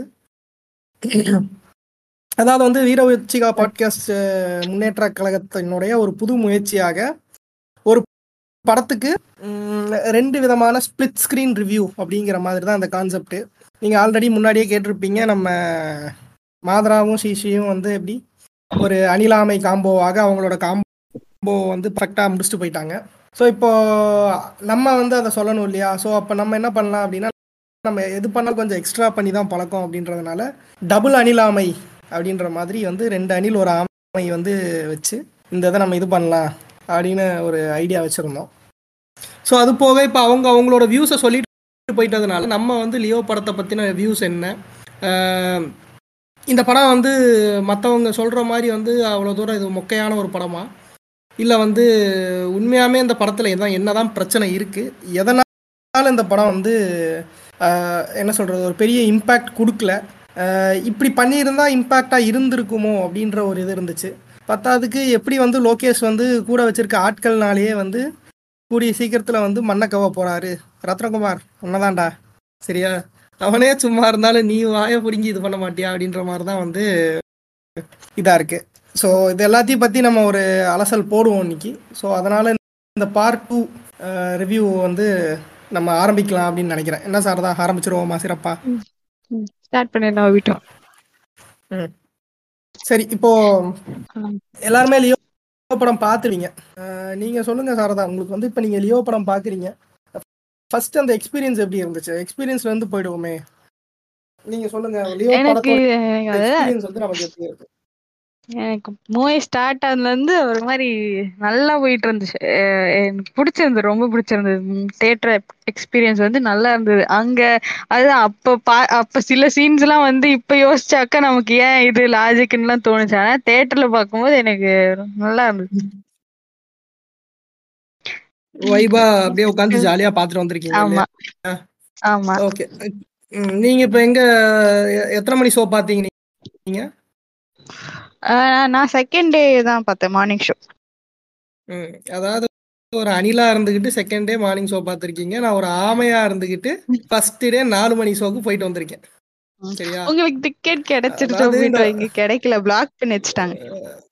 இந்த டிக்கெட் கிடைச்சிருக்கு பிளாக் பண்ணி வச்சிருக்காங்கலாம் கிடையாது. அதாவது வந்து என் கூட இருந்த அணில் கன்னிகள்லாம் என்ன பண்ணிட்டாங்கன்னா ரசிகர் மன்றத்தில் இருக்கவனை வச்சு டிக்கெட்டை வாங்கி நான் அலபாமால இருந்து பாலக்காடுக்கு போய் நாலு மணிக்கு தேட்டருக்குள்ள போனா ஆறு மணிக்கு பாலிமர் செய்திகள்ல நாங்க வந்துட்டோம் சரியா. அதாவது நாங்க ஃபர்ஸ்ட் ஃப்ளோர்ல இருந்தோம் செகண்ட் ஃப்ளோர்ல கிரவுண்ட் ஃப்ளோர்ல இருந்தவனுங்க எல்லாம் வந்திருக்கானுங்க. அந்த கே- இதுல அதுவும் இந்த கேரளைத்தோட போய் படம் பார்க்கறீங்கிறதே ஒரு வைப்பு தான். போய் உள்ள அடிச்சு பிடிச்சி இது பண்ணி வந்து தடி அடினா சரி ரைட்ரா இன்னைக்கு தடி அடி வாங்கிட்டு தான் நம்ம வீட்டுக்கு போவோம் போல. அப்படின்ற மாதிரி இது பண்ணி ஒரு ஆறு பேர்லாம் வந்து இல்லை கொத்தா வந்துட்டானுங்க அப்படியே. தள்ளு தள்ளுன்னு தள்ளி இந்த கை போய் அங்கே இன்னொருத்தன் பவுட்டில் இடிச்சு அவனுக்கு இதாகி. அந்த மாதிரி ஏன்டா ஃபோனை ஃபஸ்ட் ஸோ அப்படின்ற மாதிரி ஆன நிலமையில தான் நான் போய் உட்காந்துருந்தேன் சரி ஓகே சாரதா சொன்ன மாதிரி வந்து ஒரு ஒரு தேட்டர் ஆம்பியன்ஸாக நம்ம ஒரு படம் பார்க்குறோம் அப்படின்னா அந்த படத்தை பார்க்குறப்போ அந்த நேரத்தில் நம்ம உட்காந்து லாஜிக்லாம் பார்க்க மாட்டோம். அந்த நேரத்தில் எனக்கு எனக்கு தேவை அந்த என்ஜாயபிள் மொமெண்ட் தான். அந்த என்ஜாயபிள் மொமெண்ட் அந்த நிமிஷத்தில் இருக்கும். படம் முடிச்சுட்டு வந்ததுக்கப்புறம் ஒரு ரெண்டு மூணு மணி நேரம் கழிச்சு என் மண்டை வேலை செய்யும். ஆஃபீஸில் உட்காந்து வேலை பார்த்துக்கிட்டு இருக்கப்போ இதை இப்படி பண்ணியிருந்தா இந்த இடத்துல ஓட்டம் இருந்திருக்காதோ அப்படின்ற மாதிரி இருந்துச்சு. ஸோ அது மாதிரி தான். ஸோ அதெல்லாம் என்னென்ன பிரச்சனை என்னென்னலாம் பாசிட்டிவ்ஸுங்கிறத நம்ம போக போக பார்ப்போம். இந்த லியோவை பற்றின ஒரு ஒன்லைன் என்ன அப்படின்னா பார்த்திபன்கிற ஒரு காமன் மேனை லியோன்னு வந்து மிஸ்டேக்கனாக துரத்துற ஒரு கூட்டம். சரியா? கடைசியில் வந்து அவர் உண்மையாமே லியோவா? இல்லை அவர் பார்த்திபன் தானா? அப்படின்றதான் அந்த படத்தோட ஒன்லைன் இல்லையா? ஆமா. இப்போ இத இத இத வந்து ஒரு ஹிஸ்டரி ஆஃப் வைலன்ஸ் அப்படின்ற ஒரு புக்கில் இருந்து அடாப்ட் பண்ணப்பட்ட கதையால் டேவிட் கார்னன்பர்க் நட டைரக்ட் பண்ண ஹிஸ்டரி ஆஃப் வைலன்ஸ் படத்துல இருந்து அடாப்ட் பண்ணி எடுக்கப்பட்ட ஒரு தழுவிய ஒரு அஹ், படமா தான் இந்த லியோ அப்படின்றத கொடுத்துருந்தாங்க ஃபர்ஸ்ட் ஆஃப் ஆல் நிறைய பேர் நம்ம இதில் ஹிஸ்ட்ரி ஆஃப் வைலன்ஸ் பார்க்கல. முன்னாடியே மாதரா வந்து எக்ஸ்பெக்டேஷன்ஸ்னு வந்து ஒரு விஷயம் சொல்லியிருப்பார். ஸோ அந்த எக்ஸ்பெக்டேஷன்ஸுங்கிறது ஒரு மேஜர் ரோல் ப்ளே பண்ணுது நம்ம இதில்.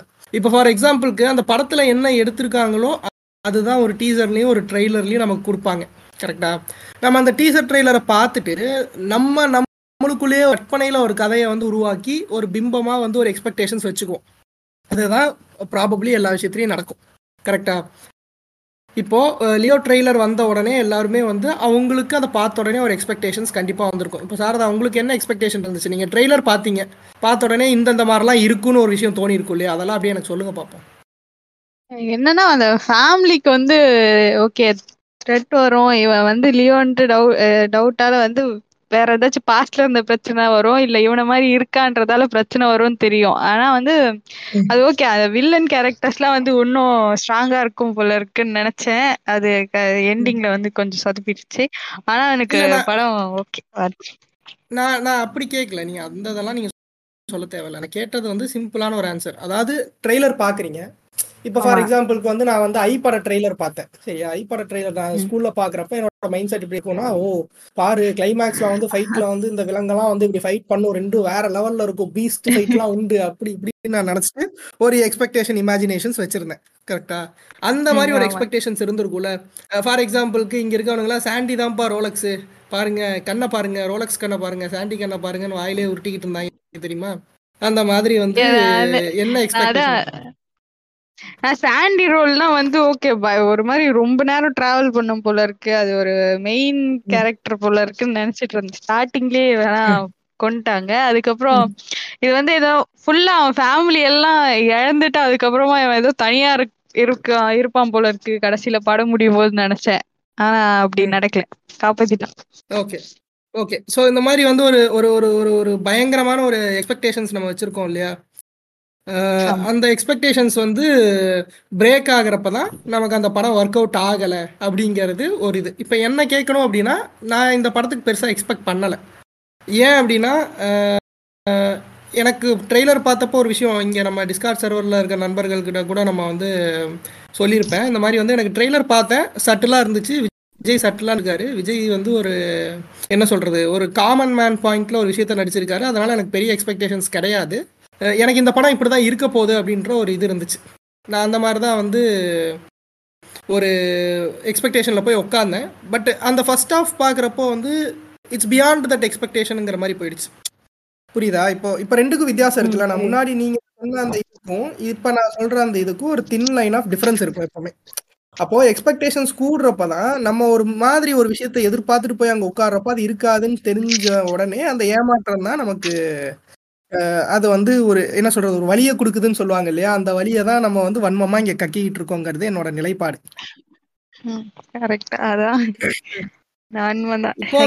அதான் ஃபர்ஸ்ட் ஹாஃப் பார்த்துட்டே வந்து செகண்ட் ஹாஃப்லாம் ரொம்ப சரி இன்னும் இன்னும் ஃபயரா இருக்க போலன்னு நினைச்சுதான் தான் எல்லாரும் பார்த்தேன். நானும் அது அதான் பார்த்தேன். ஏன்னா ஏன்னா படம் வந்து அந்த மாதிரி தான் இருந்துச்சு. Structure of the first first part first half ஏன் இதை நான் ஃபர்ஸ்ட் ஹாஃப் எனக்கு ஃபர்ஸ்ட் ஆஃப் செகண்ட் ஆஃப்ல உடன்பாடு கிடையாது ஃபர்ஸ்ட் ஆஃப் ஆல் ஆனால் இங்கே நம்ம தமிழ் சினிமா வந்து அந்த ஒரு என்ன சொல்கிறது ஒரு ஸ்ட்ராட்டஜிக்குள்ள ஐ மீன் அந்த ஒரு ப்ளாய்க்குள்ளே இருக்குங்கிறதுனால வேற வழியில் நம்ம அப்படி தான் பார்த்தாகணுங்கிற இது எப்படி சொல்லலாம் அப்படின்னா அந்த ஃபார்மேட் அப்படின்னு சொல்லலாம். ஓகேவா first half format second half format அப்படின்னு சொல்லலாம். அது அந்த ஃபார்மேட்டில் தான் இந்த சினிமா இயங்குதுங்கிறப்ப நம்ம அந்த வேற வழி இல்லாமல் அந்த அந்த அந்த மாதிரி தான் பார்த்தாலுங்கிற ஒரு கட்டாயத்துக்கு தள்ளப்படுறோம். இப்போ ஒரு ஹாலிவுட் படம் பார்க்குறோம் அப்படின்னா அங்கே பிரேக்லாம் இருக்காது. டேரெக்டாக வந்து லைட் ஆஃப் பண்ணி போய் சாப்பிட்டு வந்துருங்கன்றவானுங்க. ஓகேவா ஆனால் இந்த மாதிரி இப்போ தமிழ் சினிமா ஃபார்மேட்டில் வந்து ஃபர்ஸ்ட் ஹாஃப் செகண்ட் ஹாஃப்னு பிரிக்கப்பட்டு அதுதான் அந்த படங்களுக்கு வந்து ஒரு பெரிய ஒரு நெகட்டிவாகவும் போய் அமையுதோன்னு நான் பார்க்குறேன். ஸோ இப்போ ஆரம்பத்தில் ஆரம்பத்தில் இந்த படத்தை வந்து ரொம்ப சுவாரஸ்யமாக ஆரம்பிக்கிறாங்க. கரெக்டாக ஹிமாச்சல பிரதேசத்தில் வந்து ரொம்ப சுவாரஸ்யமாக ஆரம்பிக்கிறாங்க. ஆமாம் எடுத்த உடனே வந்து ஒரு ஹைனா வந்து ஊருக்குள்ளே வந்துருச்சு. சரியா? அந்த ஹைனாவை வந்து எல்லாரும் கொல்ல நினைக்கிறப்போ அந்த ஹைனாவை கூட காயப்படுத்தக்கூடாது அப்படின்னு நினைக்கிற ஒரு விஜய். விஜய்னா சரியா? விஜய் அண்ணா. அந்த கேப் டிஃபரன்ஸ் ரொம்ப முக்கியமா இருக்கு இன்னைக்கு. ஆமா. இல்லாட்டினா அதுக்கு கூட எல்லாரும் வந்து மை விஜய்னா மை விஜய்னான்ட்டு வந்துடுறாங்க சரியா? அதனால வந்து விஜய் அண்ணா. ஃபர்ஸ்ட் வந்து அதை காமிக்கிறப்ப எல்லாருமே என்ன நினைச்சோம் அப்படின்னா விஜய்னா வந்து ஒரு விஜய் அண்ணா வந்து ஒரு ஃபாரஸ்ட் ஆஃபீஸராக இருப்பார் போல இல்லை ரேஞ்சருக்கு தெரிஞ்ச ஒரு இதாக இருப்பார் போல ஒரு ட்ரெயின்ட் இதாக இருக்கார் போல அப்படின்ற மாதிரி தான் வந்து நமக்கு ஒரு இது இருக்கும். ரொம்ப சட்டிலான ஒரு என்ட்ரி ஒரு ஒரு எப்படி ஷார்ட் அண்ட் சிம்பிளான ஸ்வீட்டான ஒரு என்ட்ரி எனக்கு ரொம்ப பிடிச்சிருந்துச்சு அந்த என்ட்ரி கொஞ்சம் சினிமேட்டிக்காக அந்த ரியர் வியூ லென்ஸ் கண் அந்த விஜய் வந்து ரொம்ப சா அசால்ட்டாக அந்த கண்ணிலே ஒரு நடிப்பு தெரிஞ்சிச்சு. நான் வந்து ரொம்ப கிளியராக இருக்கேன். என்னால் வந்து இந்த சுச்சுவேஷனை ஹேண்டில் பண்ண முடியுங்கிற மாதிரி தான் வந்து ஒரு இது இருந்துச்சு. நிறைய பேர் இன்னைக்கு வைக்கிற குற்றச்சாட்டு என்ன என்ன குற்றச்சாட்டு வைக்கிறாங்க சாரதா சாரதா நீங்க சொல்லுங்க. அதாவது வந்து இந்த ஹைனாவை பிடிச்சதுக்கு ஒரு குற்றச்சாட்டு இருக்கு இல்லையா விஜய் மேல? விஜய் நாம பார்த்திபனுங்கிற இவர் எப்படி அதுதான் ஒரு ச- ஒரு வந்து ஒரு காமன் மேன் வந்து எதுக்கு வந்து இவ்ளோ அவர் வந்து ஒரு ட்ரெயின்ட் ட்ரெயின்ட் ஆபீசரும் கிடையாது. அவர் வந்து இது ஹைனா ஃபைட் பண்ணும்போதே தெரியலையா? இவர் வந்து வேற ஒருத்தரா தான் இருப்பாரு. இல்ல இவர் ரொம்ப நாளா நடிச்சிட்டு இருக்காருன்னு தெரியலையான்ட்டுலாம் கேட்டுட்டு இருக்காங்க அதுக்கப்புறம் வந்து ஹைனா சீன் அவங்க ஒத்துக்க அதான் ஹைனா சீன் ஹைனா ஃபைட் பண்ற அளவுக்குலாம் இல்ல. இது வந்து ரொம்ப அவங்க சினிமேட்டிக் லிபர்ட்டி எடுத்துட்டு ஃபைட் பண்றாங்க. ஆனா இது வந்து ஒரு மாதிரி நல்லா நேச்சுரலா தான் இருந்துச்சு. இந்த. இது ஹைனா ஃபைட் ஓகே இதுக்கு நான் வந்து ரெண்டு விதமா ஒரு ஆன்சர் சொல்லுவேன் ஒன்னு ஒரு கான்மேன் வந்து ஒரு ஹைனாவை ஃபைட் பண்ண முடியாதா? ஏன் இப்படிலாம் இருக்கணும் அப்படின்னா அவன் ரொம்ப வருஷமா வந்து அந்த இதை விட்டுட்டு அவனுக்குன்னு ஒரு குடும்பத்தை தேடி வா ஒரு காமன் மேனா மாற மாறி மாறி ரொம்ப நாள் ஆச்சு. கரெக்டா இதுக்கு நடுவுல. வந்து ஒரு சீன் கூட வச்சிருப்பாங்க. என்ன சீன் வச்சிருப்பாங்கன்னா அவன் பையன்ட்ட வந்து பிக்சர் யுவர் செல்ஃப் அப்படின்னு சொல்லி ஒரு சீன் வரப்போ அக்கார்டிங் டு லா அப்படின்னு விஷயத்த ஸ்ட்ரெஸ் பண்ணுவாங்க. சரியா? அந்த கேரக்டரோட இதுல வந்து அப்ப இவன் வந்து லாக்கு கட்டுப்பட்ட ஒரு ஆளா இருப்பான். அப்படின்ற மாதிரி தான் வந்து விஜயோட கேரக்டரை இது ப விஜய் நான் பார்த்திபன் கேரக்டரை இது பண்ணியிருப்பாங்க டெவலப் பண்ணியிருப்பாங்க கரெக்டா இன்னொன்று அவனுக்கு பிரச்சனைன்னு வரப்ப அவன் வந்து லாக்கு ஆப்போசிட்டாக போகிறதுக்கு முன்னாடி ஃபர்ஸ்ட் எல்லாமே அக்கார்டிங் டு த லா தான் வந்து அவன் இது பண்ணுவான். போலீஸ்ட்ட போய் கம்ப்ளைண்ட் கொடுக்கறதா இருக்கட்டும் இது பண்ணுறதா இருக்கட்டும் எல்லாமே ஒரு காமன் மேனாக என்ன பண்ணணுமோ அதை கரெக்டாக பண்ணியிருப்பான் ஓகே இப்போ இந்த இவங்க சொல்றாங்க இல்லையா எப்படி வந்து ஒரு ட்ரெயின்ட் ஆளா இல்லாத ஒரு ஆள் வந்து இதை பண்ணுவான்னு. இந்த படத்துல அதுக்கான இது வச்சிருந்தாங்க. ஹீசன் வந்து என்ன சொல்றது ஒரு அனிமல் அனிமல் அனிமலை பத்தி தெரிஞ்சிருக்கக்கூடிய ஒரு ஆளு அப்படின்றத இது பண்ணியிருக்காங்க. அதுக்கான ஒரு சீன் தான் வந்து பின்னா முன்னாடியே வந்து அவர் அந்த கழுகை வந்து வளர்த்திக்கிட்டு இருப்பாருங்கிறது ஒன்று இருக்கும். கரெக்டா அது மாதிரி அதுல வந்து ஒரு ஆமா அது அதுல வந்து என்னன்னா அது he has an interest on this kind of animals அப்படின்றத சொல்றாங்க. ஸோ ஒரு காமன் மேனா வரப்போ அது ஒரு ஹாபியா வந்து. அந்த வைல்ட் அதுதான் வந்து. இது வந்து ரேர் ப்ரீடுன்னு சொன்னாங்க. ம் வரேன் வரேன் அதுக்கு தான் வரேன். அது என்ன அப்படின்னா ஒரு காமன் மேனுக்கு ஒரு ஹாபின்னு ஒன்று இருக்கலாம். அந்த ஹாபி வந்து இது அந்த இதை பற்றி தெரிஞ்சுக்கக்கூடிய விஷயங்களாக கூட இருக்கலாம். இப்போ அதை பற்றி தெரிஞ்சுக்கக்கூடிய விஷயங்களா இருக்கப்ப நம்ம அதுக்கான ஒரு ட்ரைனிங்க்கு கூட போகிற ஒரு சில விஷயங்களாக கூட இருந்திருந்திருக்கலாம் கண்டிப்பாக சரியா? அது அது எங்கே வந்து நமக்கு எலவேட் ஆகாமல் போயிடுச்சு அப்படின்னா அது அது வந்து இந்த மாதிரி புரிஞ்சுக்கக்கூடிய விஷயங்கள்ல இருக்கிறது செயல்பாடாக ரைட்டிங்கில் இருந்த ஒரு விஷயம் ஸ்கிரிப்ட் இது விஷுவலாக இல்லை அப்படிங்கிறது இவங்களுக்கு ஒரு பெரிய ஏமாற்றமாக இருக்குது அதாவது எந்த இடத்துலையும் வந்து அவர் இதுக்கு முன்னாடி இந்த மாதிரி இருந்திருந்தாரு இந்த மாதிரி இருந்தாருன்னு சட்டிலாக ஒரு ஃபோட்டோகிராஃபிக் விஷுவல் ரெப்ரசன்டேஷனாக கூட அதை காட்டலை அந்த இடத்துலங்கிறதுனால அந்த பாயிண்ட் வீக்காக போயிடுச்சு. ஓகே இப்போ சப்போஸ் அந்த மாதிரி ஒரு விஷயம் காமிச்சிருந்தாங்க அப்படின்னா how how he is rescuing the hyena அப்படின்ற அந்த ஒரு பாயிண்ட்டுக்கு ஜஸ்டிஃபிகேஷன் கொடுத்துருந்த மாதிரி இருந்திருக்கும். ஆனால் ஐ திங்க் லோகேஷ் வந்து அதனால தான் அதை திங்க் பண்ணி இந்த மாதிரி அவுல்ஸை பற்றி வைக்கிறது இந்த ரேர் ஹைபிரிட்டு இந்த மாதிரி வந்து இது பண்ணுறது சி கௌதம் மேனனோட ஃப்ரெண்டு தான் பார்த்திபன்.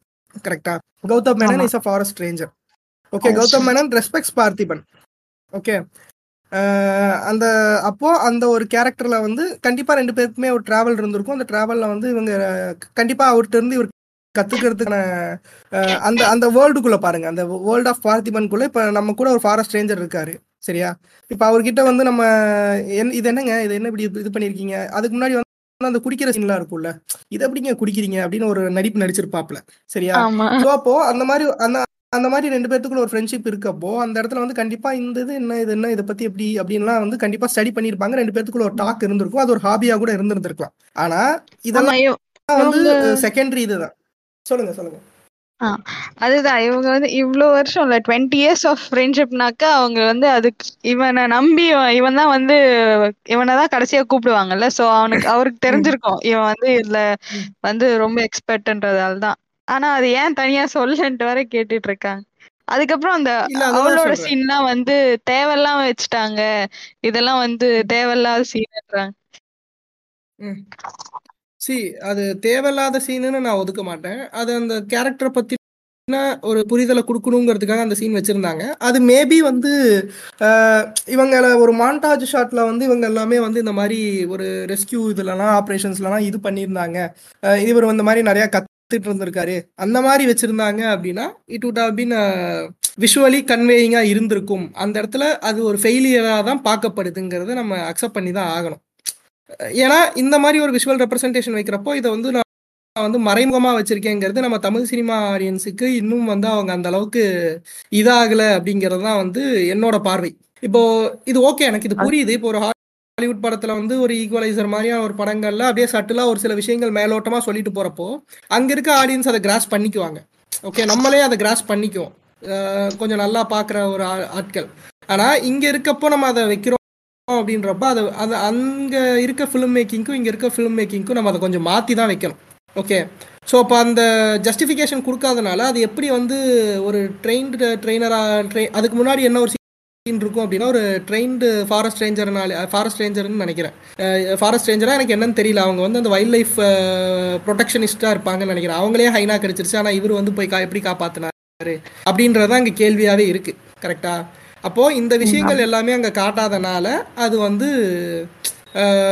ஒரு பேலன்சிங் அண்ட் ஸ்ட்ராங் கன்வின்சிங் பாயிண்டா ஆடியன்ஸுக்கு அமையாம போயிடுச்சுங்கிறது ஒரு நெகட்டிவான ஒரு இம்பாக்டா கிரியேட் ஆயிடுச்சு. சரி இப்போ நீங்க வந்து அந்த ஹைனா ஹைனா சீன் வந்து நீங்க பாத்தீங்க. உங்களுக்கு எப்படி இருந்துச்சு? ஒரு தமிழ் சினிமால முத முதல்ல ஒரு ஹைனா சீன் இந்த மாதிரி ஒரு விஷயம் காட்டுறாங்க. எனக்கு எப்படி இருந்துச்சு அப்படின்றத நான் பின்னாடி சொல்றேன். நீங்க அதை பார்த்த உடனே அந்த சீன் முடியிற வரைக்கும் உங்களுக்கு எப்படி இருந்துச்சு? எனக்கு வந்து அது என்னன்னா அது வந்து எடுத்த உடனே வந்து அவங்க ஈஸியா ஹேண்டில் பண்ற மாதிரிலாம் இல்ல. அது வந்து அவர் கஷ்டப்பட்டு அவருக்கு தெரியுது எந்த மெத்தட்ல வந்து ஃபைட் பண்ணோன்ட்டுலாம் இருந்துச்சு. ஸோ அந்த ஃபைட் எனக்கு வந்து அவங்க நல்லா தான் கோரியோகிராஃப் பண்ணியிருந்தாங்க. அது இவனுக்கு மட்டும் ஏன் அடிபடலன்ட்டுலாம் கேட்டுட்டு இருந்தாங்க. ஆனா நிறைய அடி விழுந்ததுதான் காட்டியிருந்தாங்க. எனக்கு அது அந்த ஃபைட் ஒரு மாதிரி பக்காவா இருந்துச்சு. அந்த சீன் அந்த ஐ மீன் அந்த கிராஃபிக்ஸ் எல்லாம் நல்லா இருந்துச்சு ஓகே. இப்போ நிறைய பேர் வந்து அதை வந்து ஒரு இதா சொல்லியிருந்தாங்க. எனக்கெல்லாம் வந்து எனக்கு வந்து அது ஒரு எட்ஜ் எட்ஜ் ஆஃப் த சீட்டா தான் இருந்துச்சு. ஆக்சுவலி வந்து அந்த இது சீன் பார்க்குறப்போ ஒரு ஒரு திங் அச்சீவ் பண்ணியிருக்கணும்னு நினைப்பாங்கல்ல அதாவது வந்து இந்த இடத்துல இவ்வளோ இதாக நான் வந்து அதை அச்சீவ் பண்ணணும். இந்த இடத்துல இவ்வளோ இதாக நான் அதை அச்சீவ் பண்ணணும். இந்த எமோஷன்ஸ் அங்கே நான் கன்வே பண்ணணும்னு வந்து அந்த சீன் எடுத்திருப்பாங்க. ஸோ அந்த சீன்ஸ்லாம் வந்து அதுக்கு தகுந்த மாதிரியான அந்த கேமரா ஷாட்ஸ் வைக்கிறதா இருக்கட்டும் டக்குன்னு அந்த மூணு குழந்தைங்க இங்கே உள்ள வரதா இருக்கட்டும் அதுக்கு அந்த ஹைனா ரியாக்ட் ஆகிறதா இருக்கட்டும். டக்கு டக்கு டக்கு டக்குன்னு விஜய் வந்து அந்த ஒரு என்ன சொல்றது? அந்த ஒரு என்னன்னு சொல்லலாம் அப்படின்னா அந்த டக்குன்னு அந்த வேர்டு நீங்க பிரசன்ஸ் ஆஃப் மைண்ட் இல்ல இல்ல பிரசன்ஸ் ஸ்பான்டானிட்டி ஸ்பான்டானியஸ் ஸ்பான்டானியஸ் தான் அந்த பிரசன்ஸ் ஆஃப் மைண்ட்ல விஜய் வந்து அந்த ஒரு இது கமாண்டிங் அத்தாரிட்டி எடுத்து கொடுக்கறதா இருக்கட்டும் இதெல்லாம் நல்லா தான் இருந்துச்சு. ஓகே இப்போ இது எப்படி சொல்லலாம் அப்படின்னா நம்ம வந்து இப்போ ஃபர்ஸ்ட் வந்து ஒரு ஸ்கூல்ல வந்து ஒரு ஃபர்ஸ்ட் பீரியட்ல அந்த ஒரு பிடி பீரியட் விளையாட போறோம். ஃபர்ஸ்ட் டைம் அந்த கிளாஸோட நம்ம பிடி விளையாட போறோம். ஓகே சின்கிரானிசிட்டின்னு சொல்லுவாங்க. கரெக்டா சின்கிரானிசிட்டி அப்படின்னா என்ன அப்படின்னா இப்போ நம்ம ஒரு டீம் இருக்கோம் அப்படின்னா அந்த டீம்ல இருக்கவன் யாருன்னே எனக்கு தெரியாது ஃபர்ஸ்ட் விளையாடுறப்போ. கரெக்டா ஆனா டக்குன்னு ஒருத்த மட்டும் அங்க லீட் எடுத்து நான் லீட் எடுக்கிறேன். நீங்க எல்லாரும் இதை ஃபாலோ பண்ணுங்கன்னு சொல்லி லீட் எடுத்து ஃபாலோ பண்ணி அந்த கேமை கொண்டு போவாங்க. பாத்திருக்கீங்களா எல்லாரும் இதுல நடுவுல வந்து குட்டையை குழப்பற ஆட்களும் இருப்பாங்க கண்டிப்பா. ஆனா யாராவது ஒருத்தர் லீட் எடுத்து டக்குன்னு "ஏய், இல்ல இல்லடா இது இப்படி பண்ணு. இது இது நீ அங்க நில்லு. நான் இங்க நிக்கிறேன். நம்ம இப்படி விளையாடுவோம். அப்படின்னு சொல்லி ஒரு லீட் எடுத்து ஒரு விஷயம் போவாங்க. ஓகேவா? ஸோ அந்த மாதிரி தான் இதை நான் பார்க்குறேன். இதை ஏன் இப்படி நான் பார்க்குறேன் அப்படின்னா இந்த சொல்கிறாங்கல்ல இதெல்லாம் காட்டலை. எப்படி வந்து அவர் வந்து அத்தாரிட்டி எடுக்கிறாரு? அப்படி அப்படி அது உங்களுக்கு வந்து சிங்க் ஆகலைன்னா நீங்கள் இப்படி சிங்க் பண்ணிக்கோங்கன்னு சொல்கிறதுக்காக தான் நான் சொல்கிறேன் அந்த விஷயத்த. ஓகே ஒரு common presence one presence of மைண்டில் அவங்க அதை பண்ணியிருக்காங்க. அப்படின்னு நீங்கள் அந்த டுவெண்ட்டி இயர்ஸ் ஆஃப் ஃப்ரெண்ட்ஷிப்பை நீங்கள் எடுத்துக்க மாட்டோம். அதெல்லாம் வந்து நாங்கள் க இது பண்ண மாட்டோம் அப்படின்னா நீங்கள் இப்படி எடுத்துக்கலாம். ஓகே ஸோ அது மாதிரி தான் நான் பார்க்குறேன். எனக்கு அந்த குழந்தைகளை போய் ஹைனா இது பண்ணுறப்போ டக்குன்னு விஜய் வந்து விஜய் நான் வந்து டக்குன்னு போய் அந்த இடத்துல அந்த குழந்தைகளை காப்பாற்றி ரெஸ்கியூ மிஷனில் இது பண்ணுறதா இருக்கட்டும் அதெல்லாம் ரொம்பவே அற்புதமாக இருந்துச்சு. ஸ்பெசிஃபிக்கலி வந்து அந்த ஹைனா கடிக்கிறப்ப அந்த கேமிங் ஃபர்ஸ்ட் பர்சன் வியூ ஆங்கிளில் வச்சுருந்த விஷயங்கள் எல்லாமே ஒரு சினிமா வியூவில் ஒரு தியேட்டரில் உட்காந்து பார்க்குறப்ப நல்லா இருந்துச்சு. நான் லோகேஷ் இந்த இடத்துல நான் ரொம்ப பாராட்டுறேன். ஏன் அப்படின்னா பொதுவாகவே வந்து ஒரு விஜய்னா படம் அப்படின்னா எப்படி இருக்கும் சார்? தான் நீங்கள் சொல்லுங்களேன். ஒரு விஜய்னா படம் ஒரு பைரவா ஒரு இது அப்படின்னா ஃபேன்ஸ்லாம் என்ன பண்ணுவானுங்கன்னு நீங்கள் நினைக்கிறீங்க? விஜய் அண்ணாவை தான் காட்டிட்டு இருக்கணும். மாஸ் அந்த ஃபுல் மாஸ் சீனும் எல்லாமே வந்து விஜய் அண்ணா பெர்ஸ்பெக்டிவ்ல இருந்து தான் வரணும்.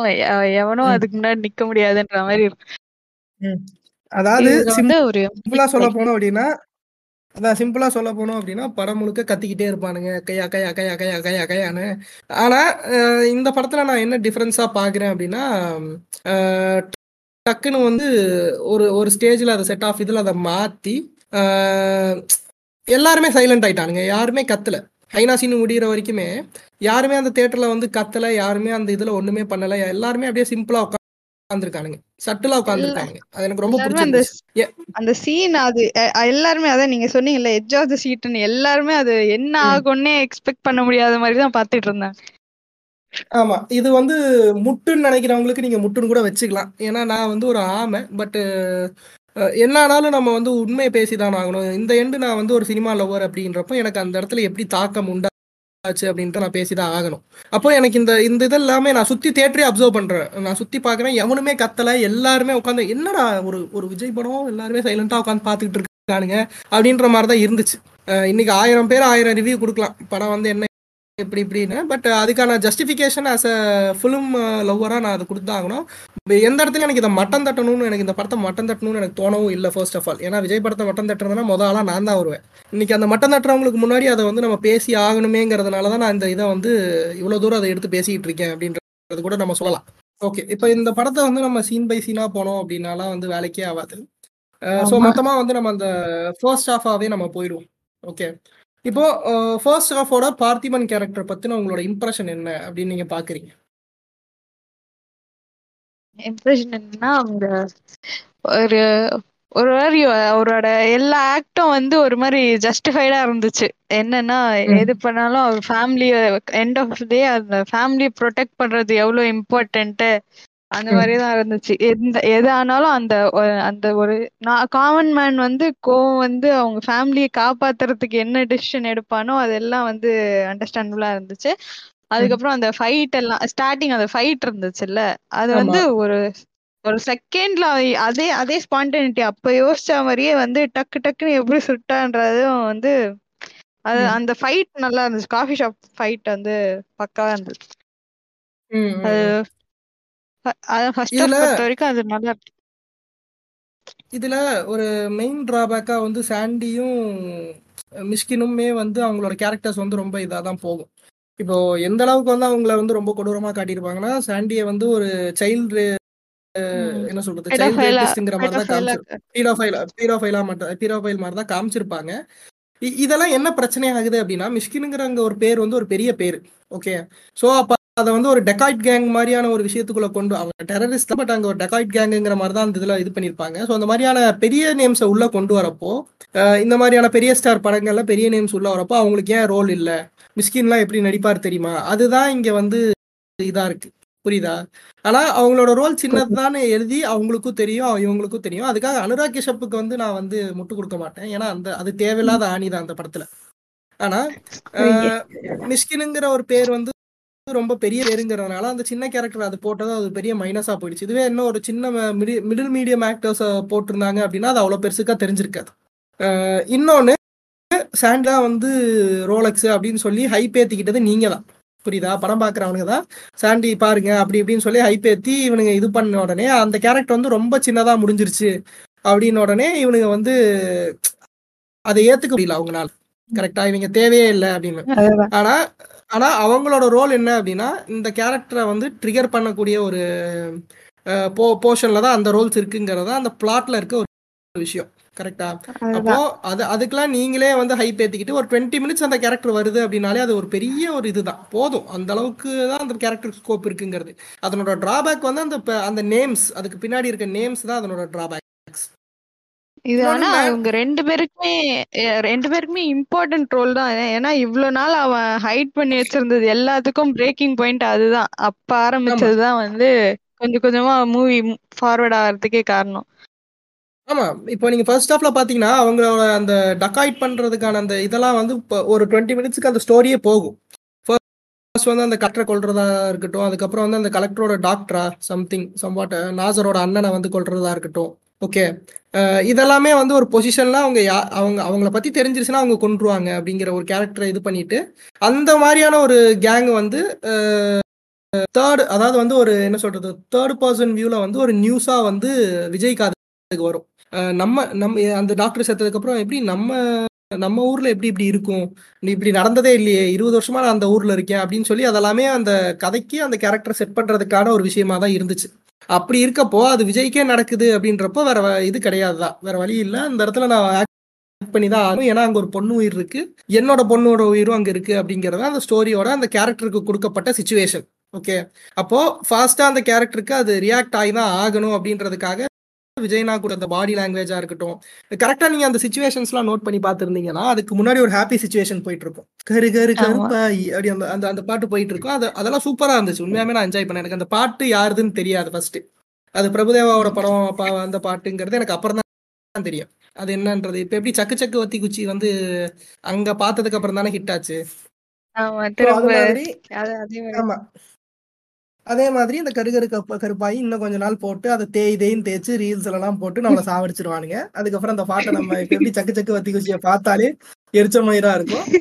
அதே மாதிரி இந்த பாட்டையும் வந்து போட்டு தேய்ச்சிருவானுங்க அப்படின்றது ஒண்ணு இருக்கு. ஆனா அதெல்லாம் நல்லா இருந்துச்சு. ஒரு ஒரு ஒரு ஒரு படம் பாயிண்ட் ஆஃப் வியூல இருந்து ஒரு ஃபேஷன் சென்ஸ்ல இருந்து விஜயனாவோட ட்ரெஸ்ஸிங் சென்ஸ்ல இருந்து அந்த ஹைனா கீரி அப்புறம் அந்த ஹைனாவோட அந்த தழும்பு அங்க இருக்கிறதா இருக்கட்டும் அந்த மேக்கப் ஆர்டிஸ்ட் ஒர்க் பண்ணதா இருக்கட்டும் அந்த காஃபி ஷாப்பு இதெல்லாமே கொஞ்சம் ரொம்ப ராயல் ரிச் லுக்கா இருந்துச்சு. விஜயோட ஒரு மேனரிசம் பெருசா இல்ல எனக்கு இதுல. பார்த்திபனோட மேனரிசமா தான் இருந்துச்சு. ஏன்னா நீங்க அந்த ஹைனா ஃபைட்ல வந்து விஜய் நான் ஓடுறப்பே உங்களுக்கு தெரியும். அந்த பாடி லாங்குவேஜே வந்து தத்தா புத்தா தத்தா புத்தான்னு தான் ஓடிக்கிட்டு இருப்பாரு. சரியா? இதுவே வந்து ஒரு ஜில்லா படம் மாதிரி ஓடி இருந்தாருன்னா எப்படி ஓடி இருப்பாருங்கிறது உங்களுக்கே தெரிஞ்சிருக்கும். கரெக்டா அப்படி விஜய் வந்து பர்ஃபெக்டா பர்ஃபெக்டா எங்க பிளேஸ் பண்ணாலும் பர்ஃபெக்டா ஓடுற. மாதிரி இருக்கும். ஆமா ஹைனா பாக்குறப்ப விஜய் கண்ணை அப்படியே ஒரு க்ளோஸ் அப்ல வச்ச உடனே ஜில்லா ஜில்லா ஜில்லா அதுக்கப்புறம் அங்க உடனே இங்க ஒரு பிஜிஎம் அந்த மாதிரி எந்த ஒரு பிஜிஎம்மும் இல்லாம சட்டிலா இருந்தனால தான் அந்த அந்த இதை எட்ஜ் ஆஃப் சீட்ல என்னால என்ஜாய் பண்ண முடிஞ்சுச்சு. இதுவும் அதே மாதிரி தான் இந்த ஃபைட்டும் அதே மாதிரி தான். ஸ்கிரீனை விட்டு வேற எங்கேயும் ஒரு மாதிரி ஒரு செகண்ட் கூட நம்ம ஜோன் அவுட் ஆகாத மாதிரி இருந்துச்சு. யாருமே அது அப்படியே அந்த விஷுவல்ஸ் எல்லாமே வந்து நீங்க எடுக்க கூடாது அந்த ஸ்டார்டிங் ஹைனா ஃபைட்க்கு அப்புறம் வர சாங்கும் அந்த காஃபி ஷாப் என்ட்ரா வர சீன் எல்லாமே அதுவும் சூப்பரா இருந்தது. ஆமா. இந்த நடுவுல வந்து இந்த காமிக் சென்ஸ் எல்லாம் கொஞ்சம் கொஞ்சம் வச்சிருப்பாங்க. லைக் அந்த ஷர்ட்டை வந்து உங்க அக்கா எந்த கடையில எடுத்தான்னு தெரியுமா? கிழிஞ்சது போ இனிமேதான் ரியல் பிரச்சனையே அப்படின்றது. அதுக்கப்புறம் த்ரிஷா வந்து வீட்டுக்கு வந்தோடனே கோச்சுக்கிறது த்ரிஷாக்கு அந்த மேட்டு தெரியுன்றது நான் கோவமா கிளம்புறேங்கிறது அதுக்கப்புறம் அந்த பாட்டை உள்ள கொண்டு வந்தது இதெல்லாம் வந்து பாக்குறப்போ ஒரு ஹோல்சமா இருந்துச்சு. ஓகே இது ஏதோ சம்திங் நல்லா இருக்கு போல. நல்லா இருக்குல்ல இது பாக்குறதுக்கு அப்படிங்கிற மாதிரி எனக்கு ஃபீல் ஆச்சு. அந்த இடத்துல எனக்கு கனெக்ட் ஆச்சு அந்த இடத்துல. நான் ஒரு என்னதான் ஒரு த்ரிஷா கன்னியா இருந்தாலும் அந்த கன்னியசமா ஒதுக்கி வச்சுட்டு த்ரிஷா பாக்குறதுக்கு நல்லா கியூட்டா தான் இருந்தாங்க. அது வேற பிரச்சனை. பட் அவங்களுக்குள்ள விஜய் த்ரிஷானாலே அந்த காம்போ நல்லா இருக்கும். அப்படின்றது. நான் எப்படி சின்ன வயசுல வந்து விஜய் த்ரிஷா வந்து ஹஸ்பண்ட் அண்ட் ஒய்ஃப் அதனாலதான் நிறைய படம் ஒண்ணா நடிச்சுக்கிட்டே இருக்காங்கன்னு நம்பிக்கிட்டு இருந்தனோ? அது மாதிரி அந்த குட்டி குழந்தை வெர்ஷன்லாம் வந்து எனக்கு வெளியே வந்துட்டு வந்துட்டு போனான் ஸோ இந்த மாதிரி ஒரு ஒரு மாதிரி ஹோல்சமான ஃபேமிலி அது அது அது பிரேக் பண்றதுதான் வந்து ஆமா.